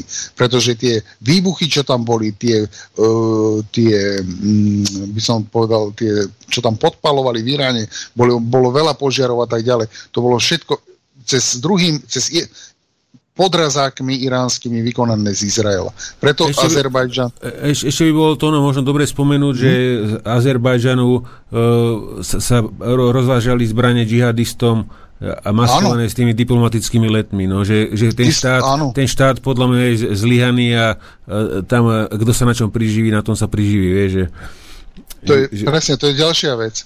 Hej, čiže máme... je biznis, pánové, čemu se divíte? Zbraně jsou nejlepší kšeft. Ano. takže, takže vidíme, že ďalší hráč, ktorý, ďalší hráč, ktorý je v azerbajdžansko-arménskom konflikte, je aj Izrael. V podstate. Hej, a k tomu by som snad povedal, že toto nie sú spojenectva, ktoré sú vyslovené, že by sa mali radiť. To sú čisto účelové spojenectva. A podobne je to aj s Turkami a s Rusmi. Keby Turci tak. nemali úžiny, tak úplne ináč by to mali s Rusmi, si myslím. A keby nebol ju, južný potok? Tak s, tur, s Turkami a s hocikým je to tak, lebo neviem si predstaviť národ, ktorý by mohol skutočne byť autenticky blízko k ním. Mm. Ne, to je ale všechno, když se nakonec vrátíme, jsme zpátky u té britské politiky z, deva, z 19. a první poloviny 20. století. Stále se nám to opakuje a nakonec ten vztah vlastně nepřátelský mezi Izraelem a Iránem není nic jiného než výsledek konfliktu v Palestíně. A či je vlastně práce konflikt v Palestíně? No v podstatě britský. No, Áno, to je. a to som tiež, Ma, Martino, my sme sa kvôli tomu aj párkrát hej, na túto tému posekali. V podstate, ja si pamätám, ja hovorím stále, to, čo sa deje nielen v Palestíne, ale aj na území Izraelu, ako je e, západná banka a tak ďalej, tie, tie časti Izraelu. To a vznik štátu Izrael rozhodli Briti a Američania, nie tá, tie krajiny, ktoré tam lokálne fyzicky sú. To rozhodol niekto úplne mimo. Židovská lobby v Británii, židovská lobby v USA. A, a ešte toto soviec, je, toto je celý, podporil ináč Toto Izrael. je celý konflikt, to bylo z tlaku. Ano, přesně Pred... tak. Stalin, bol... Stalin přece podpořil vznik státu Izrael. Já bych jenom doplnil, že takhle. Vznik státu Izrael se opírá o rozhodnutí hlasování Organizace spojené, spojených národů, mimochodem plenární hlasování, to znamená všech, všech států. Takže ono sice tam samozřejmě mohla být nějaká lobby a byla. Na druhé straně, proč by Izraelci nemohli mít vlastní stát, když tam mají svoji historickou domovinu starou tisíce let? No a sovieti oni predpokladali, že Izrael vznikne ako socialistický, možno aj komunistický štát, ale toto sa nenaplnilo a potom sa o, vlastne otočil, otočili sovieti naopak na stranu tých okolitých susedov, Sýria, Egypt a tak ďalej. A ešte snad k tomu Izraelu... vycházeli z hnutí ze dvou věcí, že si můžu, pardon, eh, že skáču do řeči. No oni totiž Sovětský svaz zastale nevycházel ze dvou faktorů. V podstatě eh, za prvé, žido, židé byli největšími oběťmi na východní frontě, nebo v, té, v těch prostorech, kde zasáhli Němci, takže tam byl velký, velký vliv Sovětského svazu i na záchraně židů, nakonec kdo osvobodil osvětím, žádná americká armáda nebo britské letectvo. Sovětský svaz, že. E, druhá věc, existovala poměrně velká, i když se o tom nemluví, zpočátku poměrně velká a volná emigrace židů do Izraele a musíme vycházet z faktů, že e, počátky Izraele jsou postavené na kibucech, což byl socialistický ano, systém ano. zemědělství. To je, Takže ta to je představa, komunismus malom. Ono, konec, kibuce jsou kolchozy. Ale ko, tak, ale no to ne, to není. To je komuna, ale to je, v tom, komunistický model. Ano, komuna. Komuna, tak. Ale vtip je v tom, eh, že ten systém těch eh, kibuců v podstatě, jak bylo řečeno správně, je teda eh, vlastně socialistický. A třeba dodat, že Izrael sám o sobě je poměrně velmi sociální stát, což mm-hmm. málo kdo ví, a což se nikde neprezentuje. Takže i Arabové, kteří žijí v Izraeli a na nich zas tak málo, e, a mají izraelské občanství, to znamená, nemají chuť se neustále prát a střílet, no tak mají všechny sociální výhody izraelského státu. Hmm. Takže v podstate sme mali pravdu, keď, sme, keď som v jednej relácii hovoril, že vlastne komunizmus alebo marxizmus, hej, engelsizmus je produkt uh, židovských učencov alebo test pre Rusko, export. Takže vyzerá to tak, že história... No tak Marx, samozřejmě, Karl Marx byl žid, ovšem jako některé jeho výroky jsou tak pro žid, proti židovské, že to není pěkné. Ale uh, ja, ja sa vrátim ešte k tomu Izraelu a Azerbajdžanu. Prečo Azerbajdžan pre Izrael? No prečo? Lebo nie sú kamarádi s Iránom a Azerbajdžan je ideálne územie a, áno. na severe Iránu, aby, aby proste a, a mali k Iránu blízko a mohli nejakým spôsobom proste ich kontrolovať a ja neviem, posielať tam drony. Áno, áno. A to, no, ja, ja, ja som minule... kde operují Iránci. No, no, no Martino, to je, hovor. To je zas, to je zas, to je zas naopak. Ale minule som no, spomínal, ale že... jsme zase zpátky v Palestině, kde operují Iránci vlastně jako Hizbalách i na území, kde, kde žijou teda takzvaní palestinci, což jsou tedy vlastně arabští palestinci, zatímco Izraelci jsou židovští palestinci. A Iránci jsou i v Sýrii, takže... Ale Arabie, Arabie, Arabie, Můžeme Arab... divit, že Izrael popichuje nepřátele Iránu. No je rozdiel, keď je Iránec u, u suseda v, Arab, v, v Syrii alebo v, v Libanone a keď je Izraelčan v, v Libanone alebo v Sýrii. A no, ja ale, som no, ešte ale... minule, to, no, ja som spomínal ano. minule, že v Azerbajdžane by mali byť nejaké radary izraelské alebo ano. radarové systémy ano. a ty si to hovoril, že oni vlastne snímajú celý ten juh toho Kaspiku a ten pohyb, ktorý je tam z toho Iránu a do Iránu a tak. Presne, áno. Uh, uh, Azerbajdžan je svojím spôsobom, nejakým spôsobom, totižto 60% ropy, ktorá prúdi do Izraelu, ide z Azerbajdžanu, z vrchu cez Turecko, hmm. Sýriu, dole. Preto sú tie väzby také silné. Čiže kšefty a Irán. 60% ropy to dočasné. To je, bude, to je dočasné, bude... dneska už mají Izraelci svoje vrty. hmm. No, to Čiže majú... účelové spojenectvo, ale žiadny kamarádi. Plyn, ale plyn nie je rop. Ale Váš, žádné to, môže... patrské spojenectvo v politice nikdy neexistovalo. Dobre, Vždycky v politice rozhodují zájmy. Žádné ano. přátelství, to je blbost. Áno, však to je chcel jasné. Ešte, chcel ešte niečo, Peťo, Peťo chcel zareagovať, uh, lebo nechcel sa vám do toho miešať, ale chcel niečo, píše do četu. Výborne. Ďakujem za možnosť vstúpiť do rozhovoru tohto výrvaru, ktorý skúste si všimnúť, že stále platí rozdiel a panuje. Geopolitický záujem a ekonomický záujem, ktorý patrí pod ten geopolitický. Rusi potrebujú predávať ropu a plyn. Časť ich produkcie bohužiaľ ide cez Turecko. Tak je to tak, Martin, že? Takže potrebujú nejakým hmm. spôsobom Turkom vychádzať, lebo keby si ho úplne nasrali, tak by proste zavreli túto rúty Turci, prišli by o peniaze samozrejme, lebo aj Turek má z, tejto, z toho transportu peniaze a má z toho transportu aj, rob, aj, rob, aj plyn pre seba v nejakej kapacite, ktorú má možná v dobrých cenách. A vždy je to o tej hre, keď niekto spustí nejakú akciu a z toho vznikne nejaká reakcia na tej taktickej úrovni. Napríklad prečo Rusi pomohli Erdoganovi vtedy, keď pripravovali na neho púč.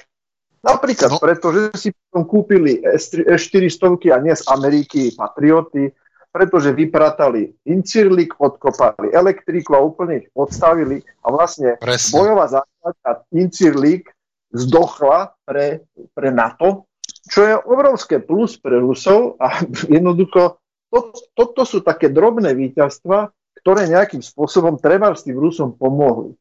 Rusi naopak potrebovali zlikvidovať ešte aj tých džihadistov, ktorých si pestovali Američania, lebo jednoducho robili tam strašný cirkus a vyplodená armáda tých džihadistov dodnes putuje od Líbie po možná Azerbajdžan a tieto dôsledky uvidíme ešte, ako dlho budeme trpieť. Jednoducho nie my ako osoby, ale ako zemegula, ako ľudia. Jednoducho tí džihadisti sú všade, sú rozležení a možno sa množia, vychovávajú svoje deti týmto smerom. To sú všetko veľmi ťažko, presne odhadnutelné škody, ktoré takto vzniknú. Takže každý hrá v tých tom teritoriu na nejakej taktickej úrovni a potom tí veľkí hráči ako Amerika, ako Čína, ako Rusko sa pokúša nastaviť nejaký smer a nikdy nevie, ako to skončí. Čiže je to také my vôbec, také plus minus. Takže treba zo strany tých, ktorí financujú to všetko, najlepšie niečo rozbiť a potom to financovať. To znamená, že treba vyvolať všade, čím bližšie k Rusku, tým lepšie. Hm. A teraz skúšajú Erdogana. Aktuálna, aktuálna informácia, pred dvoma hodinami ar- arménsky premiér oznámil pripravenosť rokovať e, z OBSE, aby sa tam dotiahli tie ruské mierové síly ano, na Karabach, takže... Však to som hovoril hneď na začiatku, že bolo vyslané lietadlo, majú ich nariflovať do lietadla a majú aj prísť. A s tým, že dojedná sa to potom neskôr, sa to právne ošetrí. Takže podľa mňa, hovorím, ako je to tak aj ako Peťo hovoril Zabránsky, že čím bližšie k Rusku, keď si všim, ale naozaj je to tak, že čím bližšie k Rusku je? rozbiť, roz, rozdrancov, s prepačením rozdrb a robiť bordel, zamestnávať e, Rusko permanentnými konfliktami okolo jeho vojenskej hranice, okolo jeho e, štátnej hranice. A teraz raz je to Bielor, to je zamestná, ale výhoda Rusov je, že už to majú aj to, to ministerstvo zahraničných vecí ruské, hej, ono je v tak, to je, to sú, to je, ja by som, diplom, zatiaľ nie, na svete nie je štátu, ktorý ad jedna majú takého ministra zahraničných vecí, ako je Lavrov, čo sa týka osoby, charizmy, intelektu, vedenia. Oni, všimnite si, hneď bola reakcia Lavrov, azerbajdžanský minister zahraničných vecí. To boli telefóny, to sú, oni si volajú na mobily to nie je, že červený telefón niekde. On proste zavolá mu z mobilu a veci sa jednajú a potom sa to robí až cez pevné linky alebo nejak ináč. Hej. A proste jednoducho Rusi to, aj to, že prečo tam nejdú a Rusi nebudú robiť už policajta a nechcejú to robiť, lebo Amerika to robí. Keby Rusi začali toto robiť, že by nabehli presne to, to silou nejako, alebo začali sa pchať do, e, do azerbajdžanského arménskeho sporu, už robíte policajta. Ale keď to zas, zastrešíte pod OBZ, nie pod OSN, pod, e, Rusi majú dosť veľký vplyv ináč v OBZ, keď to zastrešíte pod niečo, čo je medzinárodne uznávané a Rusi tam majú dosah, aby to vedeli ukočírovať, tak OK, k tomuto aj presne e, smeruje. Ja ešte doplním takú vec, že áno, Čína tiež je veľkým hráčom v, tej, v tom priestore podbruška toho, toho e, medveďa, toho Ruska. Pretože tie, tá hodvábna cesta tiež bude viesť nejakými krajinami napríklad. A tiež, by ho, tiež prichádza jedna straz do úvahy, že malo by to ísť do Gruzínska, cez Azerbajdžan prechádzať tá hodvábna cesta. A Turek potrebuje priame spojenie pozemné s tým Azerbajdžanom. Čiže aj to môže byť ďalší také plus pre Turka, keby Arménsko ako také by scvrkli na nejaký malý fliačik. Takže tu je veľa vecí a veľa vplyvov, ktoré na to majú vplyv, na, na, na tento konflikt. Ale tých krajín začína byť čím ďalej tým viac, jak aj sponzorov, či to je Izrael, či to je iní dovozcovia zbraní. Bulhari tam vyvážali, tam boli nejaké lety, Pepek, my sme to sme to niekde analyzovali. Lety lietadiel boli medzi Azerbajdžanom a Bulharskom a teda sa z bývalých, aj z našich skladov zbranie dostávali jak do Sýrie, proste džihadu ako, to pro tureckému ako takému. A to, no, ty Takže, si, ty, ty, no, ty si všimol ohľad... v, Azer, v Azerbejdžánu oh. jsou samohybné kanonové houfnice Dana. Uh-huh. No, Ale o, o, o, to no, ohľadne tej SU-25, ja som videl nejakú fotku, že slovenské texty na tom, to Slovensko áno, malo niekedy áno. E, SUčka? Áno, my, od nás išli SU, staré SUčka 25 zase to išlo cez. To je zaujímavé, že to Bulharsko figuruje vo veľa zoznamoch. Išlo to cez Bulharsko do Izraela, ale nie stiehačky, len papierovo, finančne to išlo cez Izrael, ale potom to cez Bulharsko prešlo a Turecko do Azerbajdžanu. No Áno. šikovní obchodníci, no čo už, čo narobíš? No. Hej, sú šikovní. Kto je šikovný, si videla. Sú si chlapci. Áno, sú šikovní. Na stačí kúpiť si ministra obrany Bagančového, ktorý rozumie trenírkam Bagančom a jak sa stará o vojakov, takého ministra máme, potom ministra zahraničných vecí, agenta CIA, alebo ja neviem, akého to agenta tu máme. A títo ľudia chodajú sami na, na malý poput a podobne sa chovajú potom väčší hráči ako je Erdogan a tak ďalej. Čiže u nás to má také, že to nestojí tých veľkých hráčov nič, ktorí sú na tej ľavej strane a ten náš minister zahraničnej veci a obrany budú konať samostatne podľa, podľa pokynov možno niečo tam predáme a tak ďalej tomu Azerbajdžanu, aby sme pomohli trošku rozdúchať tie konflikty. Pošleme vojákov. Pánové, uvědomte si jedno. Většina těch politiků má někde máslo na hlavě a jsou vydíratelní. To je v Česku i na Slovensku. Oni na ně něco vědí. Buď jsou to zloději, pedofily, korupčníci. No a tak podívej ministře, buď to půjde tak a tak a něco z toho dostaneš, a nebo se na tebe vytáhne, co na tebe víme a víš, jak dopadneš. Ešte ideálna kombinácia, to... keď je to psychopat. Alebo ano, pedofil. To samozřejmě, to jsou mnozí. Vydierateľný psychopat, aby bol všeho schopný a aby sa dalo vládať. Peťo, ja, ja, ke, keď, ťa, keď ťa náhodou zaujímajú e, pozadie na ministra obrany slovenského momentálne, tak na, na našom webe máme tam nejaké dokumenty Eh, jeho mimovládku, tú security, eh, tá bola, tá bola platená teraz z, z britskej ambasády a teda z toho ostrova severne od Európy. Takže, takže on, týmto smerom to no, je skôr. Že za chvíľu to bude platené z nášho rozpočtu. To, to tak začína. Šoroš začne platiť, potom sa chytrú domáci politici kúpení a tí už to platia. Šoroš nemusí. Tak toto pôjde, uvidíš. Uh, chalani, navrhoval by som, že by sme dali pauzu. Uh, Martin, neviem, ako teraz si na tom, že či to, či to s nami dáš do polnoci alebo nie. Jak uvidíme, si uvidíme. Pepku, dajme ešte jednu otázku na Martina. Ona skončila na, nasom, na našom čete, to ešte Tono uh-huh. dával. Jasné. Ja, ja, to, ja to prečítam, že no, inženýr Martin Koller pred časem pravil, že dokončuje knihu o likvidácii AČR a obrany schopnosti ČR. By mne zajímalo, jestli je v prodeji, či jaký je předpokládaný termín. Nějaký posluchač alebo... E, to zůstalo úplně vyset ten projekt a momentálně dělám knížku o bojových vozidlech pěchoty. Mhm. Dobre. Dobre, tak zodpovedali sme. Dobre, tak okay. dajme prestávku. Takže dajme, dajme prestávku. Ja, ja sa teďko spíš prostě zaměřuju na odborná témata, než na politiku, no, když to řeknu mm, na rovinu, se týče. Jasné. To má bližšie že jako když vidím výsledky, výsledky českých voleb, tak si říkám, co jsem strávil času vysvětlováním různým divákům a posluchačům, co a jak a nakonec stejně druhá nejúspěšnější strana jsou Piráti. No tak jako co, se, co si člověk připadá jako blázen.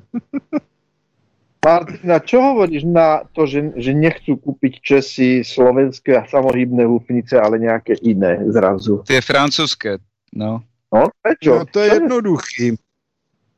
To je úplně jednoduchý, protože bylo rozhodnuto, že se mají koupit francouzské houfnice, teda to je takhle. Podvozek je Tatra a vršek je francouzský. Já jsem se k tomu vyjadřoval svého času, myslím, že článek, když byste pohrabali, tak ho najdete ještě i u, u teda na, někde na Kasus Belli. E, zjistilo se, že ono to vyjde finančně nákladově zhruba stejně.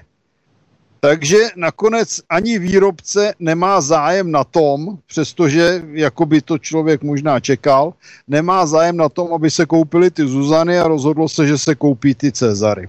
Čiže niekto, niekto rozhodol a výberové konanie to malo v podstate len potvrdiť.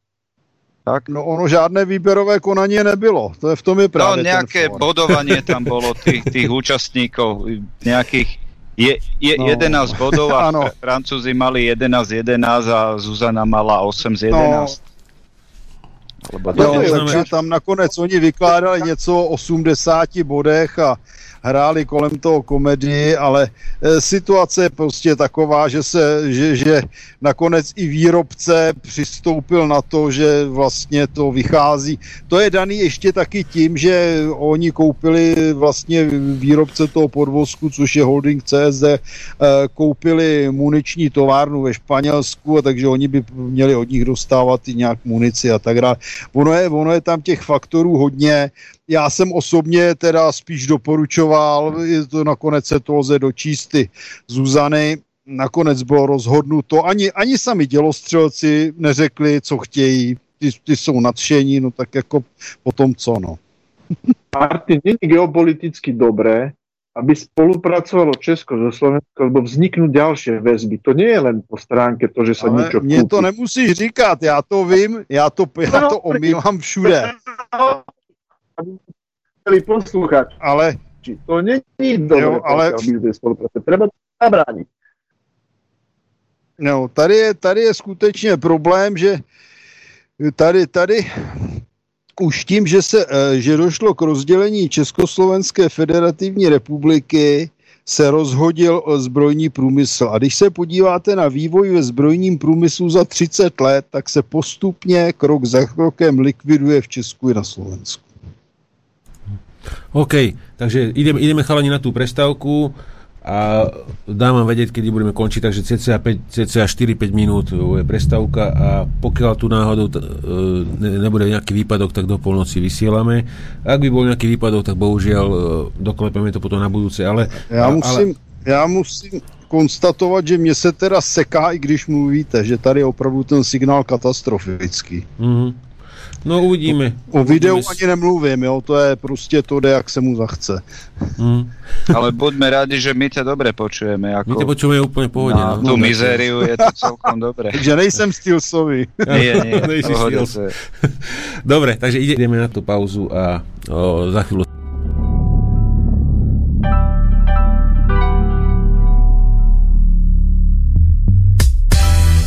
Mám vyskok modrým horám, lebo bývam pod Tatrami Spolu s poslami, čo dýchajú slovami Stali sa kňazi. Svojho dňa, lebo slúžia obrady. Ráno, keď stanú, hľadajú a neľahnu, kým nenájdu Výsledky poctivo získané podávajú ľudu. Čo už nemá silu zmeniť sled tohto deju. Slovensko pripomína sociálnu baladu. Konzum znasilnil umenie a literatúru. Posledné zvyšky berlínskeho múru Obsadzujú stoličky nemeckého parlamentu. U nás brzdu tvoria tradície. Neskorý zasah policie na mieste. Ficová hlava na premiérovom poste. Vychova televízie, intrigy telenovely Zbalené do igelitky a hýbaj do roboty slepe striedky V pieckach, na drogách produkujú ako ľudia Na pase vo fabrikách s rozumom ako jedno stádo A či to stojí za to, viez ovečky Podľa dogmatického vzorca Divoko gestikulujúci náboženský otca Ako dozorca na správcov ich vlastného svedomia. Viera ako rušenec, čo zdobí spätné zrkadla Keď buchne bomba buša na opačnom konci sveta To neznamená, že sa ma to vôbec netýka. Pravda sa díva do očí, keď si s vami potýka.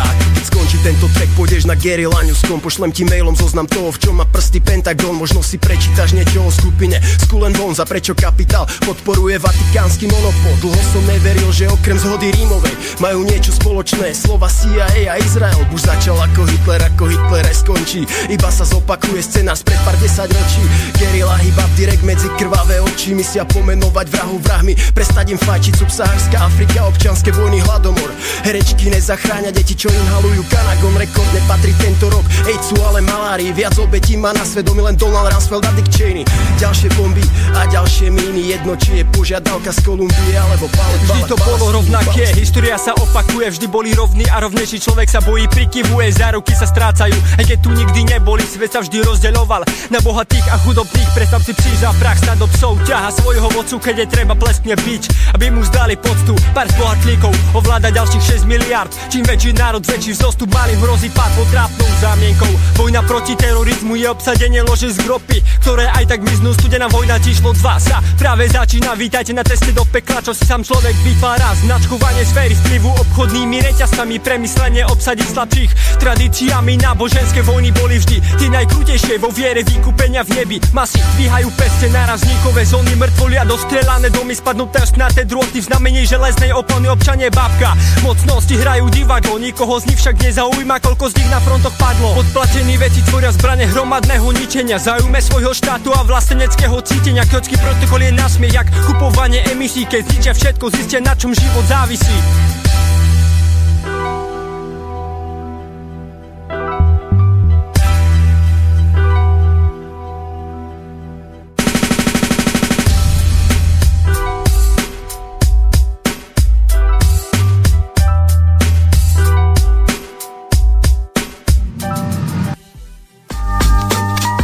hlavnou obrazov. Takže sme späť, uh, sme späť uh, z relácie Kasus Belli.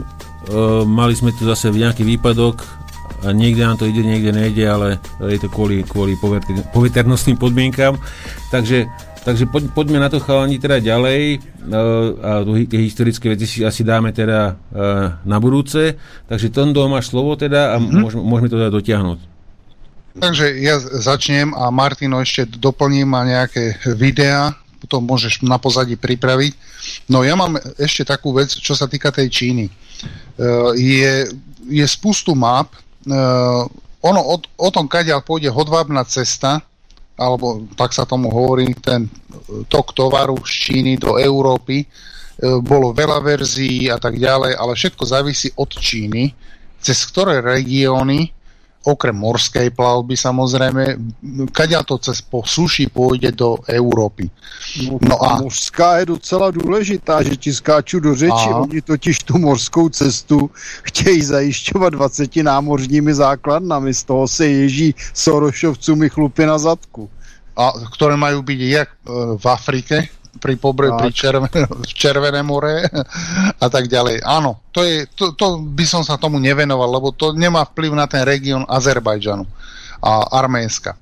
Jedna, ktorá taktiež Turkovi, Turek e, je známe a verejne oficiálne sa vyjadrili, že chcejú sa pripojiť do tej, e, aby boli napojení na tú cestu z Číny takisto Turecko má záujem veľký o, o, o túto trasu, lebo je to jak obchodne výnosné, tak aj perspektívne. A e, Čína, čo dala návrh, alebo oni si vyberajú tie krajiny, cez ktoré to pôjde, počítajú napríklad s Iránom, že trasa pôjde cez Irán. Počítajú s tým, že to pôjde cez e, Kaspik do Azerbajdžanu, pre, prejde to cez Azerbajdžan do, Gr, e, do Grúzie, a z prístavu to pôjde do, cez Čierne more viacerými vetvami mimo Ukrajiny samozrejme, je to Bulharsko, Rumúnsko, jak do Grécka sa to dá ukončiť. Tam majú byť terminály. No a Turek, samozrejme, keď Azerbajdžan je naklonený Turkovi, tak Turkovi by bodlo, keby z toho Azerbajdžanu tá, tie cesty, hlavne tá cesta okolo, na pohraničí Iránu, hlavne tá by im bodla, aby mohli prevážať tento tovar do Turecka. A zase naopak, z Turecka môžu vyvážať takto nabaliť a poslať ten, ten tovar naspäť zase do Číny. Čína nie je len exportná krajina, je to aj importná krajina. Potraviny, tak, energetické tak. suroviny. Tak, tak. Takže e, aj toto môže, lebo veľa vecí sa, sme tu spomínali, točí okolo biznisu, e, takže myslím si, že aj toto má vplyv e, na ten priestor Azerbajdžan, e, na Horný Karabach a prepojenie na Turecko, na tie hlavné cesty, lebo však to sú dosť kvalitné cesty, sú tam porobené tie hlavné ťahy a v podstate v kuse kamiony ďal chodia, to je non-stop, to ja som videl pár videí, takže ako tam sa obchoduje, obchoduje len taký fúkod a transport veľký kamionov robí. No a toto by tiež Turkovi vyhovovalo, aby na tej Azerbajdžan bol priamo nejak napojený po súši nejakou bezpečnou cestou v ich te, v azerbajdžanskom teritórii pod pod, e, by som povedal, pod, e, aby tá cesta bola na území Azerbajdžanu. Tým pádom tá cesta je chránená.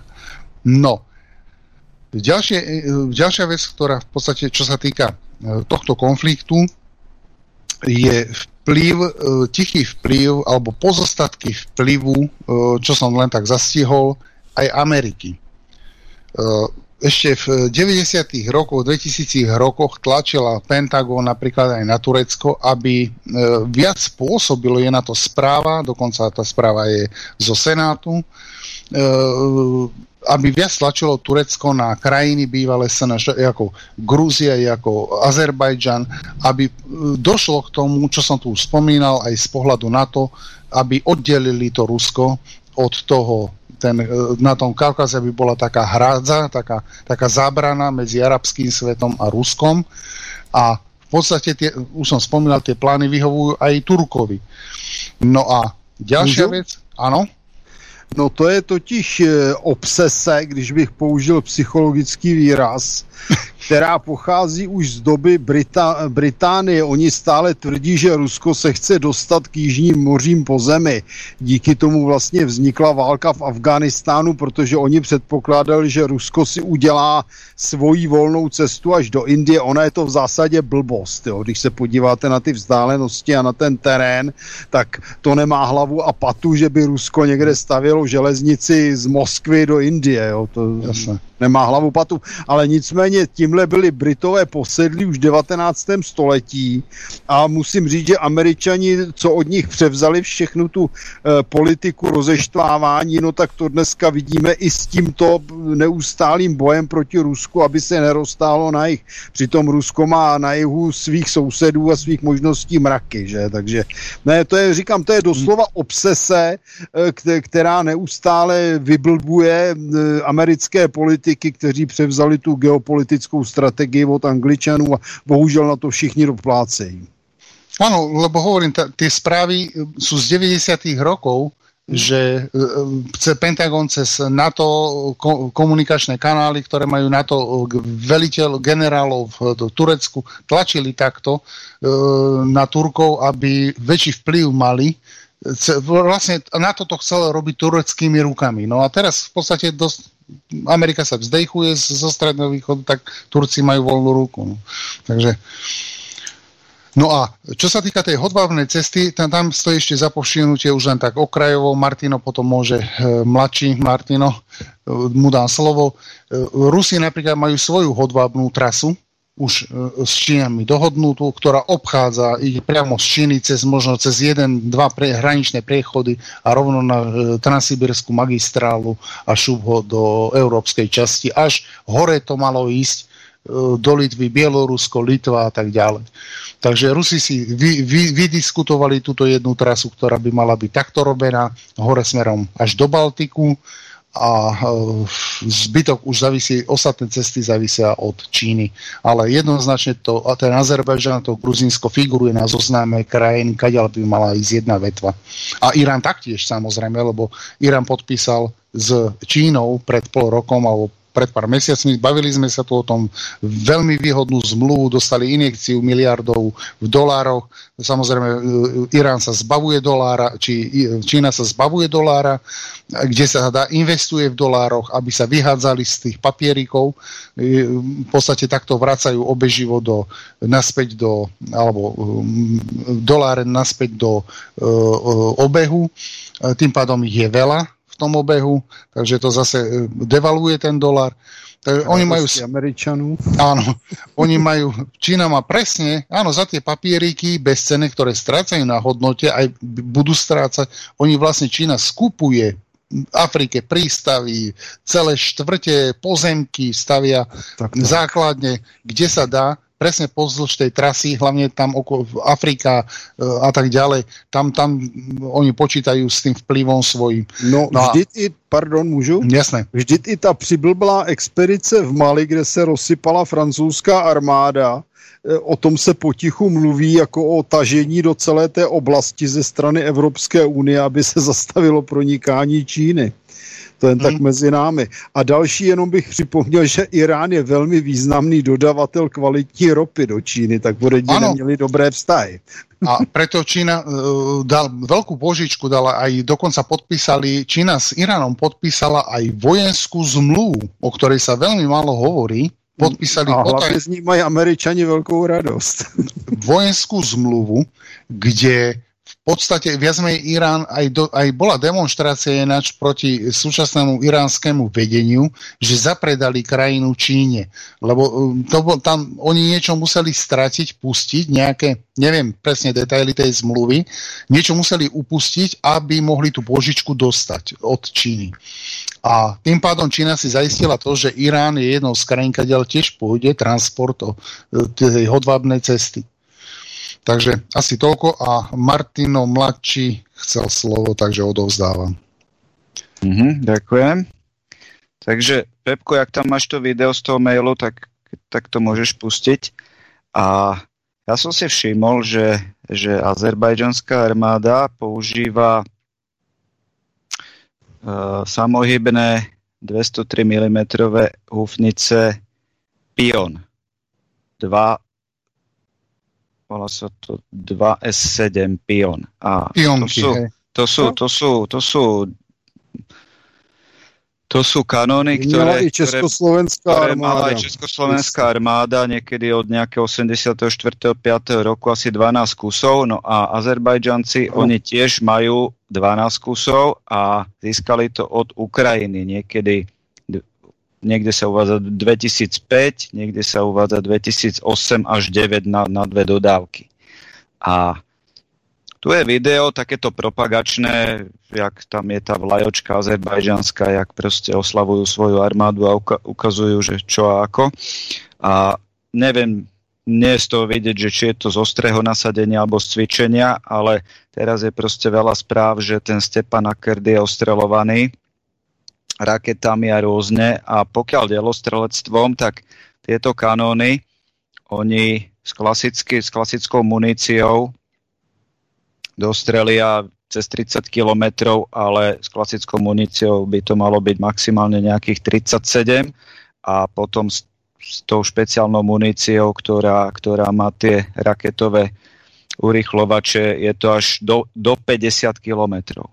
Takže keď som si to tak vlastne pozrel tú mapu, tak e, z toho azerbajdžanského územia dostrelia v podstate až do toho Stepana Kertu s týmito kanónmi, pokiaľ ich používajú. A keď ich majú, tak predpokladám, že asi, asi, asi ich tam použijú. Ináč do, tý, do, týchto, do týchto 203 mm je aj špeciálna verzia munície Krasnopol. To sú, s tým, to sú náboje s raketovým motorom. Áno, áno, to som presne mal, mal na mysli, že sú Hej. tam raketové urychlovače vlastne a je tam väčší dostrel. No a tieto, tieto kanóny dokonca za tej studenej vojny sa na to toho bálo, uh, pretože tam bola aj munícia s jadrovou náložou na taktické použitie. Takže mm-hmm. toto, tam, toto tam existovalo. Samozrejme, že Azerbajdžanci toto nemajú, ale, ale predpokladám, že to používajú na to ostreľovanie toho vnútrozemia, toho, toho náhodného Karabachu. A potom, e, to už som na začiatku spomínal, e, v azerbajdžanských médiách sa objavila taká, taká správa, oni to tak akože chceli, že, že v tom nachyčevanskom e, v tej exkláve, že by chceli tureckú základňu. To bolo normálne v nejakom ich médiu spomenuté. A, ale že Turci, oni nejak veľmi sa do toho ani nehrnú, ale to je len z jedného dôvodu. Pretože... Maťo, vydrž prosím ťa len sekundičku, hneď, hneď, som, hneď, hneď vás pripojím naspäť, len vydrž chvíľku nehovor. No, môžeš, môžeš pokračovať. Takže, takže Turci sa do toho nachyčevanú, že by tam mali oficiálnu základňu, až tak nehrnú, pritom tí Azerbajdžanci, oni písali o tom, že no však na to by bolo rádo proste, že bude mať ďalšiu základnu niekde, ale Turci sa do toho až tak nehrnú z jedného prostého dôvodu, pretože tú vojenskú prítomnosť už tam dávno majú, takže či tam budú mať oficiálnu základňu, alebo nebudú mať, tak je im to zhruba jedno. Takže a potom v tej súvislosti som aj hovoril, že v, te, v tom nachyčevane, v, tej, v tejto enkláve alebo exkláve uh, sú určité sily, ktoré by radi teda uh, sa možno od Azerbajdžanu toho zbytku alebo toho základného územia odčlenili. Takže no, ja, by, ja, by som, ja by som chalani doplnil jednu vec. E, pustil som tam videa z, z tých bombardovaní z, tými z tých dronov. Z tých dronov. Mm-hmm a jak si spomínate, tak e, ono sú to e, veľmi podobné zábery, ako keď, keď sme analyzovali tie turecké útoky akože v Idlibe.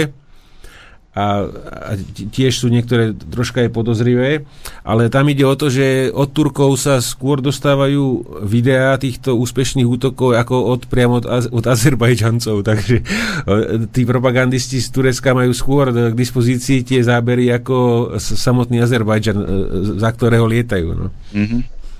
Potom, potom k týmto dronovým útokom niek- niekde bolo, nie, niekde niekto uvádzal, že tí Arméni, že oni majú aj nejaké falošné ciele.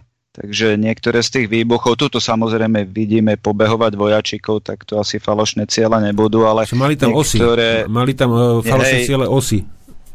Áno, to, to vyzeralo takého krabicoidného tvaru a keď sa k tomu ten dron približoval asi ten samovražedný a potom zmizol obraz, tak to, to vyzeralo tak, že to by mohol byť práve ten falošný cieľ.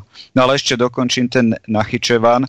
Uh, Turci by mohli byť podľa mňa možno až taký drzí, že by možno v tom Nachyčevane proste zhromaždili armádu a mohli by chcieť pretnúť ten tú južnú časť samotného Arménska smerom na ten Karabach. Je to taká Aha. moja konšpiračná teória, ale o, odkiaľ by išli? Cez ten to, Nachyčeva. To, to dobre hovoríš, to je realita, no. to chcú. Čiže toto o, oni akože vnútorne chcú, otázka samozrejme od tých ostatných hráčov, hlavne od tých najväčších, že čo vlastne s tým sa dá robiť. Aká bude nejaká protireakcia, že či naozaj by sa k tomuto až odhodlali, že, že, že by preťali vlastne, aj, aj by odstrihli vlastne od, od toho spojenia s tým Iránom. To, to, tomu nedojde. Preto hovorím, že Irán sa uh, postaví proti Turkovi mm. a proti Azerbajdžanu. To nesmieme k tomu prísť totižto. Hej, lebo to, to z iránskeho bol... pohľadu uh, to je, nesmie prísť tomu. To, to, to už by hrozilo likvidáciou celého Arménska potom. Nie len to nesmie to prísť z toho pohľadu, lebo Azerbajdžan má proizraelský vzťah. Mm-hmm. To je ďalší aspekt. To ja som, je veľa dôkazov toho, že z Azerbajdžanu chodili výzvedné drony a fotili pre Izrael uh, ciele. No a ešte by som mal jednu otázku na, na Martina ohľadne ohľadne tých samovražedných dronov, čo majú tie izraelské. On, oni, uh, Armenci tvrdia teda z prednej línie, že že, že z veľkej diaľky, že sú dosť hlučné, že ich počujú a že stíhajú, niekedy sa im podarí teraz stihnúť utiec z nejakého miesta, kde je pravdepodobný zásah, e, ale ne, nespomenem si na ten názov. E, pamätáš si to, no, že jak sa volal ten, ten samovražedný oh, dron? Ten, viem, na, on má na, takú... On na, má... Na, tak, taký nosto má taký... Áno, áno on má dvojité krídlo, má e, také menšie ano. vpredu, taký nos, áno, kde má vid- kvalitnú videokam, alebo uh, videosystém, lebo ona je, ona je navázaná totižto, totižto radiovo, ale ten dron je navázaný, ale má kvalitný infra, aj nočné videnie, aj denné, on je vizuálne navádzaný. Používajú aj v Syrii, ale neviem si teraz na tie izraelské nie, názvy. Nie Harpa? Har, har, áno. Harp. Harp. Áno, píše, to, píše to posluchač do chatu. Áno, Harp. Harpy. Áno, Harp. Mm-hmm. Hej, to je on. To no, počuj, a ne, nemal... Ono totiž ne... toho Harpyho jsou tři verze, ještě bych doplnil. Mm. Áno, aj satelitná je. To no, ke, hm? keď letí ta, taký, taký dron alebo munícia z dronu na nejaký tank, nemala by zafungovať aktívna ochrana, pokiaľ ten tank má? Ja si myslím, že... A, áno, ale závisí od toho, kde ho aktívna ochrana tank má, lebo uh, niektoré verzie aktívnej ochrany sú, dot, Do majú mŕtvý lievik z hm? vrchu. Hm. Hej, z vrchu, no však toto, ale... Rus, proste... Rusi to už osádzajú po Syrii, už osádzajú všetko, že 360 aby, stupňov. Áno, aby to aj do vrchu áno, išlo. Lebo ale No? S, s týmto mali Rusáci problém už v Čečne. Áno. Buď mali neaktívnu tú, tú pasívnu ochranu, tie, tie krabičky proste. Uh, vykradli, no, tam, bola bez, a, tam chyběla trhavina. No a, a, a potom tí no Čečeni o, o, o nich strieľali zo zadu a z vrchu z tých domov. Áno, RPGčkami, priamo no. sa snažili dekel chytiť, no. lebo dekel na tanku je ešte tenšie ako je uh, väža. Čiže mm-hmm. keď on to trafil RPGčkom do dekla, tak ako to vošlo až dovnútra do munície a vy, výhor zapálka sa stala. A keď nie je dekel, tak motor a už... Alebo motor, už, no. Už to išlo. A ono to má strašne v Čečensku v Čečensku používali taktiku, že se že nastřelili tu aktivní ochranu, ne, pardon, reaktivní ochranu, nastřelili tím mhm. pádem ona se odpálila a pak na to odkryté místo stříleli z pancéřovky. Áno, a t- na toto potom začali vy, vy, sa vyrábať na základe tohto, čo ty hovoríš, že najprv išla strela, ktorá len poškodila a druhá za ňou bola tak. prierazná. To teraz je, je napríklad Cornet M, ktorý má tandémovú muníciu. Že jedna uh-huh. munícia od, o, vlastne odkrie ochranu a druhá munícia ano. penetruje.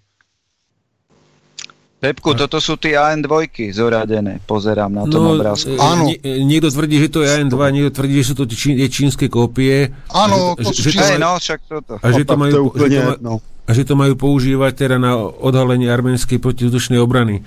A jaká je tam vlastne realita? Študoval je to niekto, že, či sú schopní sa e, takému prečísleniu tam e, ubraniť? Majú tam nejaké tory alebo niečo? Arméni asi nie. Ale majú tory. Ano? Oni majú aj osy, aj Ale na AN2 nepotrebujú tory, Presne to sa střelí z kulometu. A čo z, čo z gulometu? to, na to, to lítá 200 za hodinu. Počujem, a veď to má normálny motor, mám taký dojem, že hviezdicu. Stový. Keď, keby si sa infra pozrel na ten motor, keď je horúci... AN2. No, to no, je... Ja som s ním letel. My sme s tým lítali u Svazarmu. No však to sú Anče.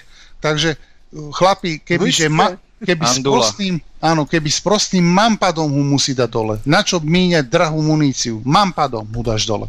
Veď ona vyfúkové plyny za ňou e, svietia ešte 10 metrov horúce. Kde si tam bol aj video, jak zostrelil jednu andulu, neviem už čím, ale Áno, ja, ja som to dal do, no, do telegramu som to dal. Hey, na ešte na Balkáne Chorvati. Jako s bojovým letounem. Ale jednoznačne Pašinian ako prezident zlyhal ľudia zlyhal, on oslabil zámerne, lebo je pro NATO, pro, pro turecký, sa píše, normálne verejne už mu to ľudia vyčítajú, aj v tom dueli s Alijev či jak sa volá, ten azerbajdžanský e, prezident. Gajdar Alijev. Áno, jednoducho Gajdar Alijev nevedel argumentovať, slabý bol, ľudia už v Arménsku si uvedomili, čo je za blbosť dať človeka z ulice na vysoký post A teraz bude chodiť a vyžobrávať od Moskvy, od Rusov. Pomôžte a Rusi budú zase robiť hasičosi z prostosti niekoho iného. No dobre, tak dáme tú históriu. Chlapi. No, no ale e, problém je ten, že jak je, jak je tu tá búrka, že led, ledva je to streamuje niečo a e, vypadol... No, mne to video nechodí. No a vypadol, vypadol Telegram, vieš, úplne. Aha, dobre, tak Výborne, tak mi daj, daj mi tam uh, záujem vojensk, to čo, uh, hm, čiže Telegram vypadol, čiže nemá, máš stiahnuté to, čo som chcel, uh, tu záujem vojen, vojenska, vojska alebo vojenských military sféry o 5G? Uh, mám tu od teba Karabach, histórii, mapa a stručná história, a to asi už nemá cveka. Ale to... ba, máš, a, a kam, si, kam si neposielal to 5G? Na Telegram. Ale kam? Na, na, na súkromný? Na, CB, na súkromný. Ešte, idem sa pozrieť, sekundu. Na súkromný. Veľmi zaujímavé, aby ľudia, to je na, vzhľadom tomu, že keďže máme tých 5G bojovníkov, hej, pr- antibojovníkov, anti-5G, tak by som to nazval, proti 5G sieťam aké prepojenie na pozadie medzi telekomunikačnými e, výrobcami technológií s, s, s vojenskými firmami.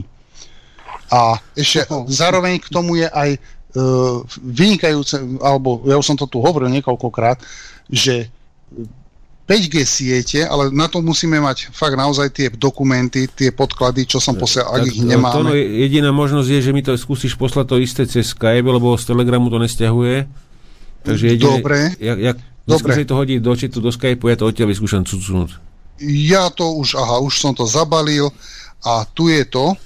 Toto by som veľmi rád dal, lebo naozaj to, to, to prepojenie e, vojenského priemyslu a 5G sieti jak v Amerike, tak v zbytku sveta je veľmi úzke a tí, čo hovoria, že 5G žiari a takéto veci, tak si znova pripomenieme jeden fakt. Mm, tie súbory máš označené, keď ich rozpakuješ, otvoríš. Takže v podstate, keď to otvorím, tak je tam jednotka PDF-ko. E, prebehneme to veľmi v rýchlosti. E, v prvom rade by som chcel povedať, že e, vojenský svet veľmi, má veľmi veľký záujem o 5G siete. Z niekoľkých dôvodov a samozrejme závisí to od krajiny. E, poprvé, e, v prvom dokumente môžete vo videu vidieť, e,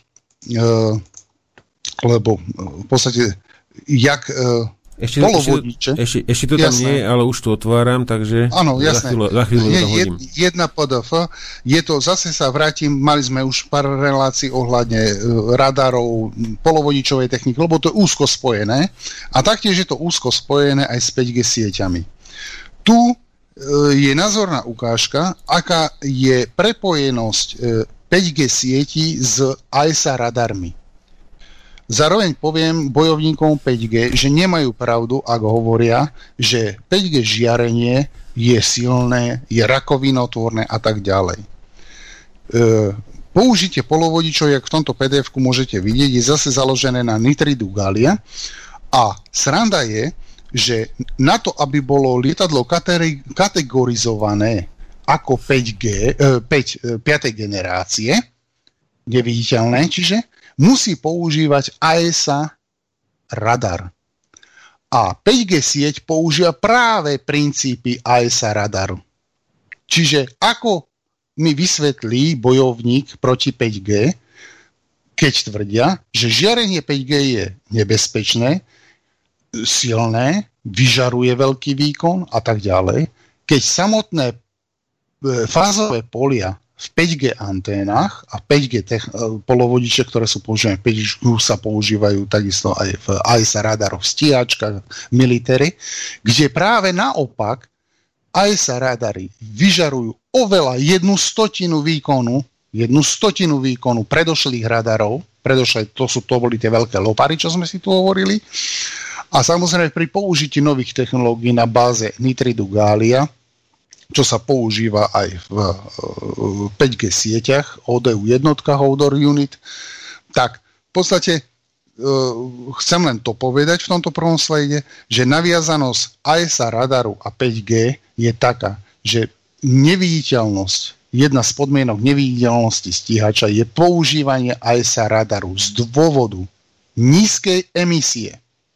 To je naozaj tie zosilňovače, ktoré sú tam zabudované v tých ASA radaroch, e, v, tom, v tých najvýkonnejších stíhačkách, čo sú, dosahujú 120 až 150 W. Hej? Nie kilowaty. Hej?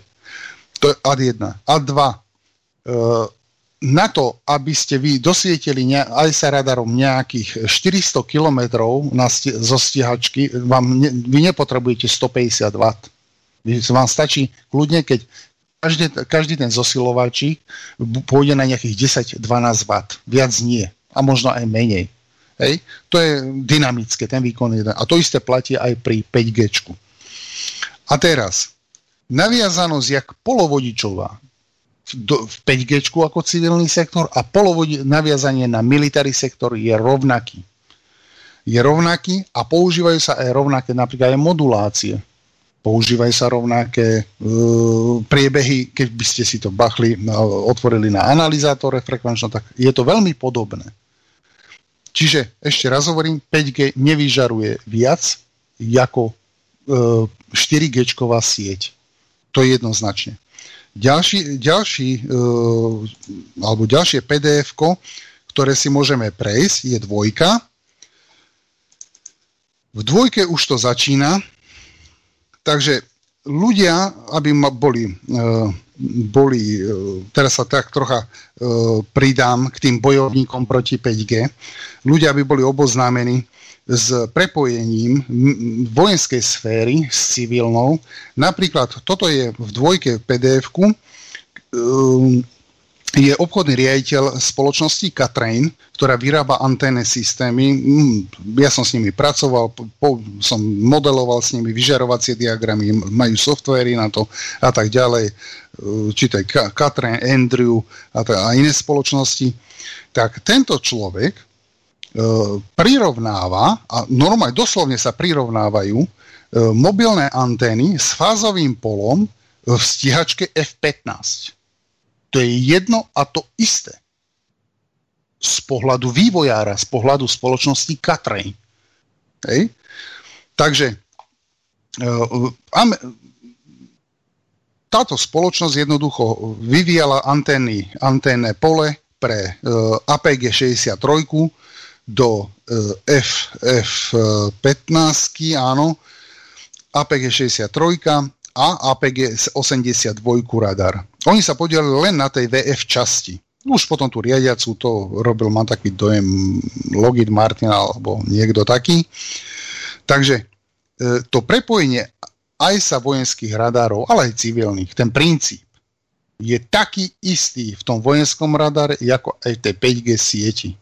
Na to, aby bol ten radar, hovorím ešte raz, utajený, musí nízkym výkonom e, smažiť alebo vysielať, ľudov povedané, vypiecť okolie, aby bol nezachytiteľný. Hej. Teraz, on tu hovorí, že ak by v Amerike, pre americké pomery, v Amerike totiž to hrozí, že 5G sieť by musela byť v meste každých 200 metrov, pretože oni už tam musia ísť do takých vysokých kmitočtov, v 26 GHz až, aby pokryli mesta, lebo tie nižšie frekvencie sú vyplieskané, sú vypredané, e, rozdelené a tak ďalej. Hej? Takže on sa tu na, e, v podstate e, zaoberá tým, že keď stojí nejakú sumu vojenský radar, alebo to fázové pole stojí nejakú, má nejakú hodnotu, alebo nejak, stojí nejakú sumu, že koľko by stálo postavenie e, takého takého lepšieho pokrytia nejakého mesta, on to tam menoval, no vychádzalo by to na strašné peniaze ináč. Hej, lebo je to človek, ktorý vie, o čom hovorí. Katrin je veľmi známa s dlhou tradíciou firma, cez 80 rokov ináč. americko-kanadská, alebo e, nejaký mix taký je to. Takže on vlastne konštatoval ako obchodník, že výstavbu 5G sieti si budú môcť asi dovoliť len štáty nie súkromné mobilní operátory. Lebo tie sumy by vychádzali, do alebo tá investícia by bola veľmi drahá, alebo e, sú aj také už e, v západnej Európe, že stavajú si len e, malé operátory, len malé mesta alebo malé štvrte, ale sú už aj také, že sa dávajú operátory dokopy, že napríklad, ja neviem, nejakej, nejakom štáte je 5 mobilných operátorov, tak sa dajú dokopy, urobia spoločný fond a túto sieť stavajú. Ideme ďalej, vojenský pohľad. Takže on tu na rozpráva presne, čo by bolo za potreby, koľko antén, koľko by to stalo a tak ďalej. Poďme tretie pdf -ko. Tretie pdf nám e, hovorí, prepojenie spoločnosti SAB Military, Ver, uh, SAB Military Division, militárna, čiže SAB, čo vyrábajú stíhačky a tak ďalej. A neuveríte, že v SAB spolupracuje vo veľkom s Ericssonom ináč už dlhé roky a práve v radarovej technike. Ericsson vyvíjal mnoho čidiel, mnoho rádiových senzorov pre SABy, to vieme ešte z 90. rokov, z 80. z 90 to som, som bol dosť fa- fascinovaný, pretože som svoj, svojím spôsobom aj certifikát mám od Ericssonu na určité technológie. No a e, práve tu už začína v tom, od Ameriky sa presuniem k Švédsku, takže e, tá spolupráca je konzultácie medzi Sábom, vojenskou a zase je to tu o vývoj 5G si vyžaduje podstatne účinnejšiu anténu technológiu ako e, aj sa radar v stíhačke. To tiež oni priznávajú, že tie fázové polia e, anténne by museli byť oveľa väčšie, oveľa robustnejšie, nie čo do výkonu, hej, ale čo do počtu klientov, obhospodárenia e, koncových zariadení.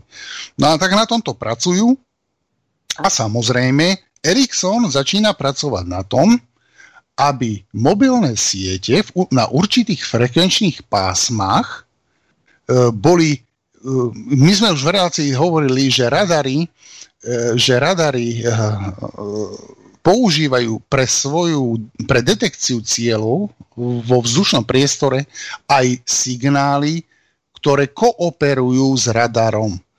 Rusi to už majú. Ináč Rusko v tomto veľmi sa pohlo, že oni vedia, dostaneme sa k tomu, vedia zosúľadiť svoje civilné frekvenčné spektrum s vojenským, tak aby vojenskému, vojenským zariadeniam skôr napomáhalo, ako škodilo. Hej. Takže vo Švedsku sa Ericsson podujal na to, že 5G sieť na určitých frekvenciách bude napomáhať k detekcii a nasvedcovaniu, e, nasvedcovaniu vzdušného priestoru Švédska. Hej. No, začínajú mnohí nad týmto rozmýšľať, že ale to musia byť len určité frekvencie, nie celé frekvenčné spektrum. Hej. Takže uh, také Švédsko začína uh, začína uh, na týmto dúmať a vlastne, alebo vývoj sa začína týmto smerom uberať, že svojím spôsobom kopírujú tých Rusov, preto tí Rusi si dali od Číny, posta- Čína stáva, ináč Huawei stáva fabriku veľkú v Rusku, potenciál ľudský si idú, vy, vy, zasponzorujú vysoké školy a Rusi si budú osádzať, áno, Huawei to bude stavať, akože e, bude e, vyrábať tie e, 5G jednotky, ale Rusi si budú dávať svoje ruské komponenty práve z hľadiska aj vojenského. Asi to stihneme v budúcom čísle, ale veľmi rád by som aspoň toto Švedsko dokončil. Takže vo Švedsku už sa začína rozmýšľať nad tým, že presne ako Rusi hovoria, že máme frekvencie alebo zariadenia, čas mobilného spektra z mobilných sietí nám napomáha našim radarom a, čas, a to sú tie kooperujúce radary a čas sú nekooperujúce. To znamená, že dajme tomu vysielajú na tej istej frekvencii, ale nemajú tú moduláciu, nemajú určité parametre, ktoré by vyhovovali tomu radaru. Hej.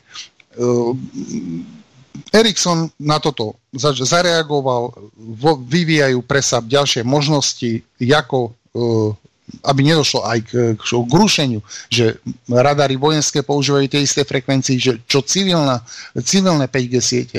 A, ale otáčajú to tak, že ako by nám tá civilná 5G sieť mohla pomôcť. Čiže je to jednak nasvedcovanie cieľov, jednak zvýšenie priepustnosti výmeny informácií medzi stíhačkami, vy, výmena informácií medzi stíhačkou a dronom, výmena riadenie dronov na tisíce kilometrov, čiže dron je niekde v ja neviem, kde v Sýrii a Američan ho e, z kontajnera bude nie cez satelit navádzať, ale cez 5G sieť, ktorá má nízku latenciu. Tá, ale hlavne je to tu z toho rádiového, t- tieto pdf sú hlavne z rádiového, z, z tej rádiového pohľadu e, písané, že dá sa využiť 5G sieť na, na, na, na kooperáciu, na napomáhanie spolupráce s vojenskými a aj civilnými radarmi, ak sa trafia do frekvencie. Takže asi budem končiť, pretože máme 59 žepepku. Tak, tak, no ono, ono by sme tam vedeli ešte 5 minút potiahnuť, lebo tam boli tie výpadky, takže tam by som to vedel nechať strihať. Akože, ak ti to pomôže 5 minút, tak ešte môžeme potiahnuť. Dobre, dobre, jasné. Takže, e, Švedi toto ukončím Švedsko, to je švedský pohľad, spojenie vojenského sektoru s civilným telekomunikačným a anti-5G e, bojovníci budú mať zase hlavu smútku, e, že 5G sieť vlastne vychádza zo stealth technológie aj sa radarov. O argument budú mať menej. Ideme ďalej. Štvorka pdf a to už sa bude tak troška priťahovať a už sme u toho Ruska toto je veľmi zaujímavé, že Litva, Lotyšsko, Estónsko prebralo frekvenčnú tabulku e, od Európskej únie, ktorá je nekompatibilná a zostane nekompatibilnou s ruskou frekvenčnou tabulkou. Uh, ruské vojenské radary totiž to aj na svojom území, aj v Kaliningrade používajú mnohé frekvencie, ktoré by okolité krajiny, či už Polsko, alebo, alebo Litva, Lotyšsko, Estonsko, radi by používali na civilné 5G siete. Uh, je to výhoda pre Rusov, pretože 5G sieť bude pre Rusov vlastne napomáhaním tým nasvedcovaním toho vzdušného vzdušného priestoru, ale zase nevýhoda by to bolo pre Litvu, lebo by ich to rušilo. Takže tu je veľmi zaujímavý, to je len taká ukážka, že e, Rusi majú troška iné frekvenčné pásmo, ako EÚ, ako NATO, ako Amerika a tak ďalej. Oni vedia, mnohé frekvencie vedia, prečo nezmenia. Napríklad nezmenia taktiež, že to 3,5 GHz pásmo, ktoré v Kaliningrade e, pre radary, e, jednoducho nevymenia. To v žiadnom prípade bude si musieť Litva a okolie poradiť samo nejak ináč, buď zmenou frekvenčného plánovania alebo podobne. Takže to je, čo sa týka e, tej, to, tohto Ruska a ešte tam doplním k tomu Rusku, že na Rusko, Rusi sa dohodli s Čínou alebo s Huaweiom, bolo to pri poslednom stretnutí Putina a Xi Jinpinga, či ak sa volá, že Huawei postaví fabriku 34 nie miliónov, ale 34 miliard dolárov ide do tohto projektu zo strany Číny. Rusko je totiž to veľká krajina a Putin tlačí na to, aby sa to 5G čím skôr začalo stavať, ale je tam jeden zádrhel. Niektoré komponenty si budú musieť Rusi z bezpečnostného hľadiska osádzať, alebo vyrába, už si ich vyrábajú, oni tam nepotrebujete, majú na to, do, píše sa vo veľkom, že Rusi sú v mikroelektronike, akože nemajú stroje, nemajú zariadenie, majú, vedia si vyrobiť. Takže niektoré komponenty si budú dodávať sami do tých vonkajších jednotiek, aj mám taký dojem, že tam bude aj tá, ten vývoj tých antén, ale budú to mať aj frekvenčne, aj e, e frekvenciou, aj výkonmi tak upravené, aby to vyhovovalo k väčšine tých S300, tým, tým S400, ktoré sú stavané software, aj softverovo tak, že vedia kooperovať s inými. A sú tam aj iné, iné radary, ako Padlet, ako e, ten pasívny radar podobný Tamare na takej dlhej nož, nohe, e,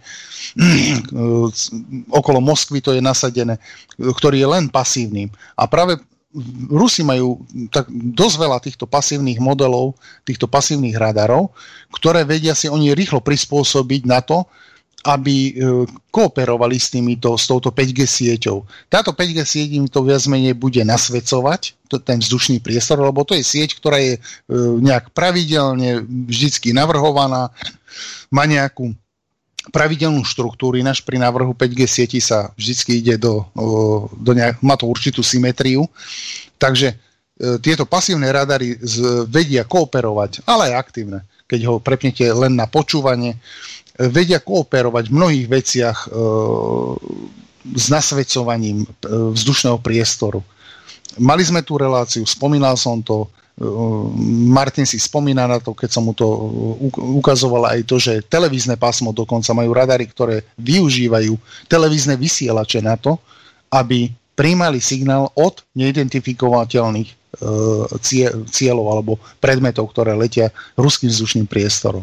Majú mnoho technológií, ktoré na rôzne frekvencie. Takže môžeme ísť na peťku, posledný súbor, No a toto je Amerika, sa znova vraciame. A, takže Rusi uh, viac menej tú 5 chcú z toho obranného pohľadu, chcú si nasvietiť svoju krajinu ako takú, chcú vedieť, čo im tam lieta. A uh, americký pohľad a vývoj sa uberá útočným smerom, ale zároveň tiež prechádzajú na ten model, čo aj uh, začali Rusi, so svojimi radármi robiť, tak aj Švedi už na tým, ten SAP s tým Ericsson, tak už tu v tomto článku sa hovorí, môžeme to, môžeš to Pepu kľudne pretočiť, aby to ľudia videli, poslucháči. Takže už začali experimentálne testy a prototypové testy na základniach, ktoré skúmajú, ako e, môže ďalší skok v pripojení ovplyvniť e, školenie a logistiku v, v, v, vo vojenskom vo vojenskom sektore. Tu sa zároveň e, píše, že mm, je, chcú vytvoriť 5G sieť, ktorá e, samozrejme v Amerike 5G sieť koliduje s mnohými radarmi, lebo fakt naozaj tamto pásmo je na, na, vybuchané, ex, extrémne využité a naozaj uh, už tu na v tomto článku originál od toho vývoju, je to vlastne mm, v podstate z ministerstva obrany, tento článok. Už tu sa spomína v tomto článku, že e, bolo by vhodné e, palubné radarové systémy a e, samotné radarové systémy spôsobiť k 5G využívaniu aktívnej aj pasívnej techniky. Čo to znamená? Že je to, ďalej sa píše, je, ktoré umožnia zdieľanie a koexistenciu radarového spektra so spolupracujúcimi a nespolupracujúcimi sieťami 5G. Takže znova je to tu, čo aj tí Švédi, ten Ericsson začína vyvíjať. Rusi to už dávno, to, na tým, už 4G sieť maj, vedia takto, e, alebo iné frekvencie mobilných sietí vedia tak. Aj televízne pásmo, mali sme to tu v relácii, TV vysielače e, sme tu rozoberali, ra, rozhlasové vysielače. Takže už Amerika začína tou istou cestou ísť, že bude využívať 5G siete na nasvedcovanie svojho vzdušného priestoru, tým pádom môžete mať len pasív, v pasívnom móde radar a má potom útočník problém, kde vlastne uh, veď tu žiadny radar nesvieti. Hej, príde nad územie a on vidí, že žiaden radar tam nie je. Sú tam, je tam len mobilná sieť hej, a tisíce stožiarov. No vybíte všetky stožiare a tie radary pasívne budú navádzať v podstate už len ce. Potom sa po vystrelení strely samozrejme a e, zistení tak na pár sekúnd zapnete ten do aktívneho módu, ten radar, aby naviedol tú strelu. No ale zase sa vypne. Čiže toto je tá finta, ktorú začínajú aj Američania preberať, že chcejú 5G siete také, preto nechcejú Huawei, ale chcejú na svoj účel také, aby spolupracovali s F-35, s F-22 a s inými, s F-15 a s inými stíhačkami. Hej? Čiže stíhačka môže mať do, v podstate e, vypnutý aktívny mod, čiže nemusí nič emitovať, len bude príjmať, skenovať v pasívnom móde a ona bude vidieť cieľ. A neprezradí sa. A môže to byť ba- železná, ocelová, hliníková e, škatula, ktorá letí vzduchom. Takže To by bolo všetko z mojej strany, čo sa týka prepojenia 5G technológií na vojenské účely. A odozdávam slovo centrále. Mám informáciu pre teba.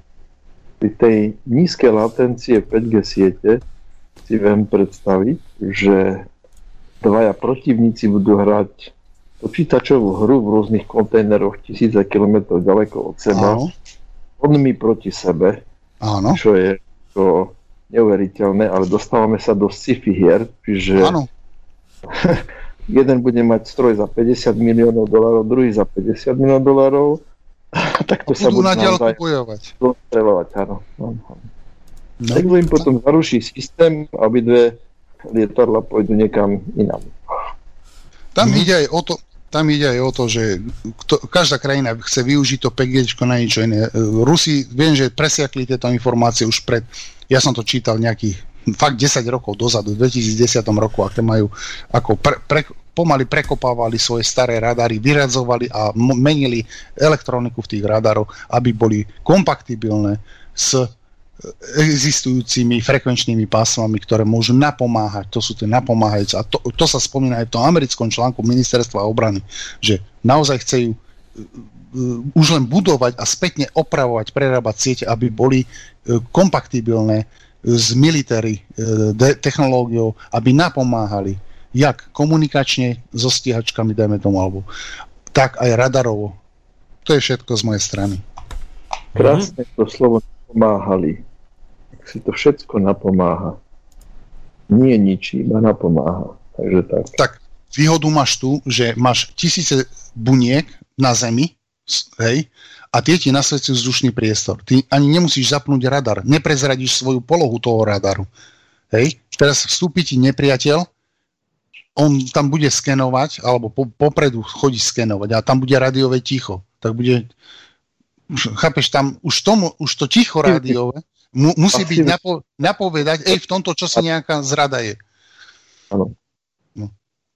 Odrazí, odrazí, odrazí pasívneho systému. Dobre páni, páni, takže týmto by som ukončil uh, poslednú tému. Dobrú noc. Uh, pre informácia teda pre divákov, poslucháčov, keďže boli tie výpadky kvôli tej búrke, tak ja sa pokúsim zajtra postriať to audio aj video nejak, aby to bolo schopné do archívu, ale nemalo by tam nič chýbať, lebo aj, aj čo ste vy nepočuli, tak uh, túto zvuk išiel do Skypeu, takže ten je, je zaznamenaný, takže uh, dáme, dáme to zajtra, sa pokúsime dať zajtra do archívu, jak video, tak audio, ale uvidíme teraz asi až niekedy po obede alebo na večer. Takže dobrú noc všetkým. Martin už nám z toho na, na mobilnom internete spadol, uh, takže uh, Lúčim sa s vami teraz zo štúdia Mijava z relácie Kasus Belli, takisto aj Peťo Zábranský, aj Tóno, ktorí e, vydržali a takisto e, Maťo. Ahojte. Dobrú noc všetkým. Dobrú noc. Dobrú noc. Čaute, dobrú noc a e, budeme sa počuť teda e, za, do, za dva týždne cca necelé. Dobrú noc. Táto relácia vznikla za podpory dobrovoľných príspevkov našich poslucháčov. Ty, ty sa k ním môžeš pridať. Viac informácií nájdeš na www.slobodnyvysielac.sk Ďakujeme.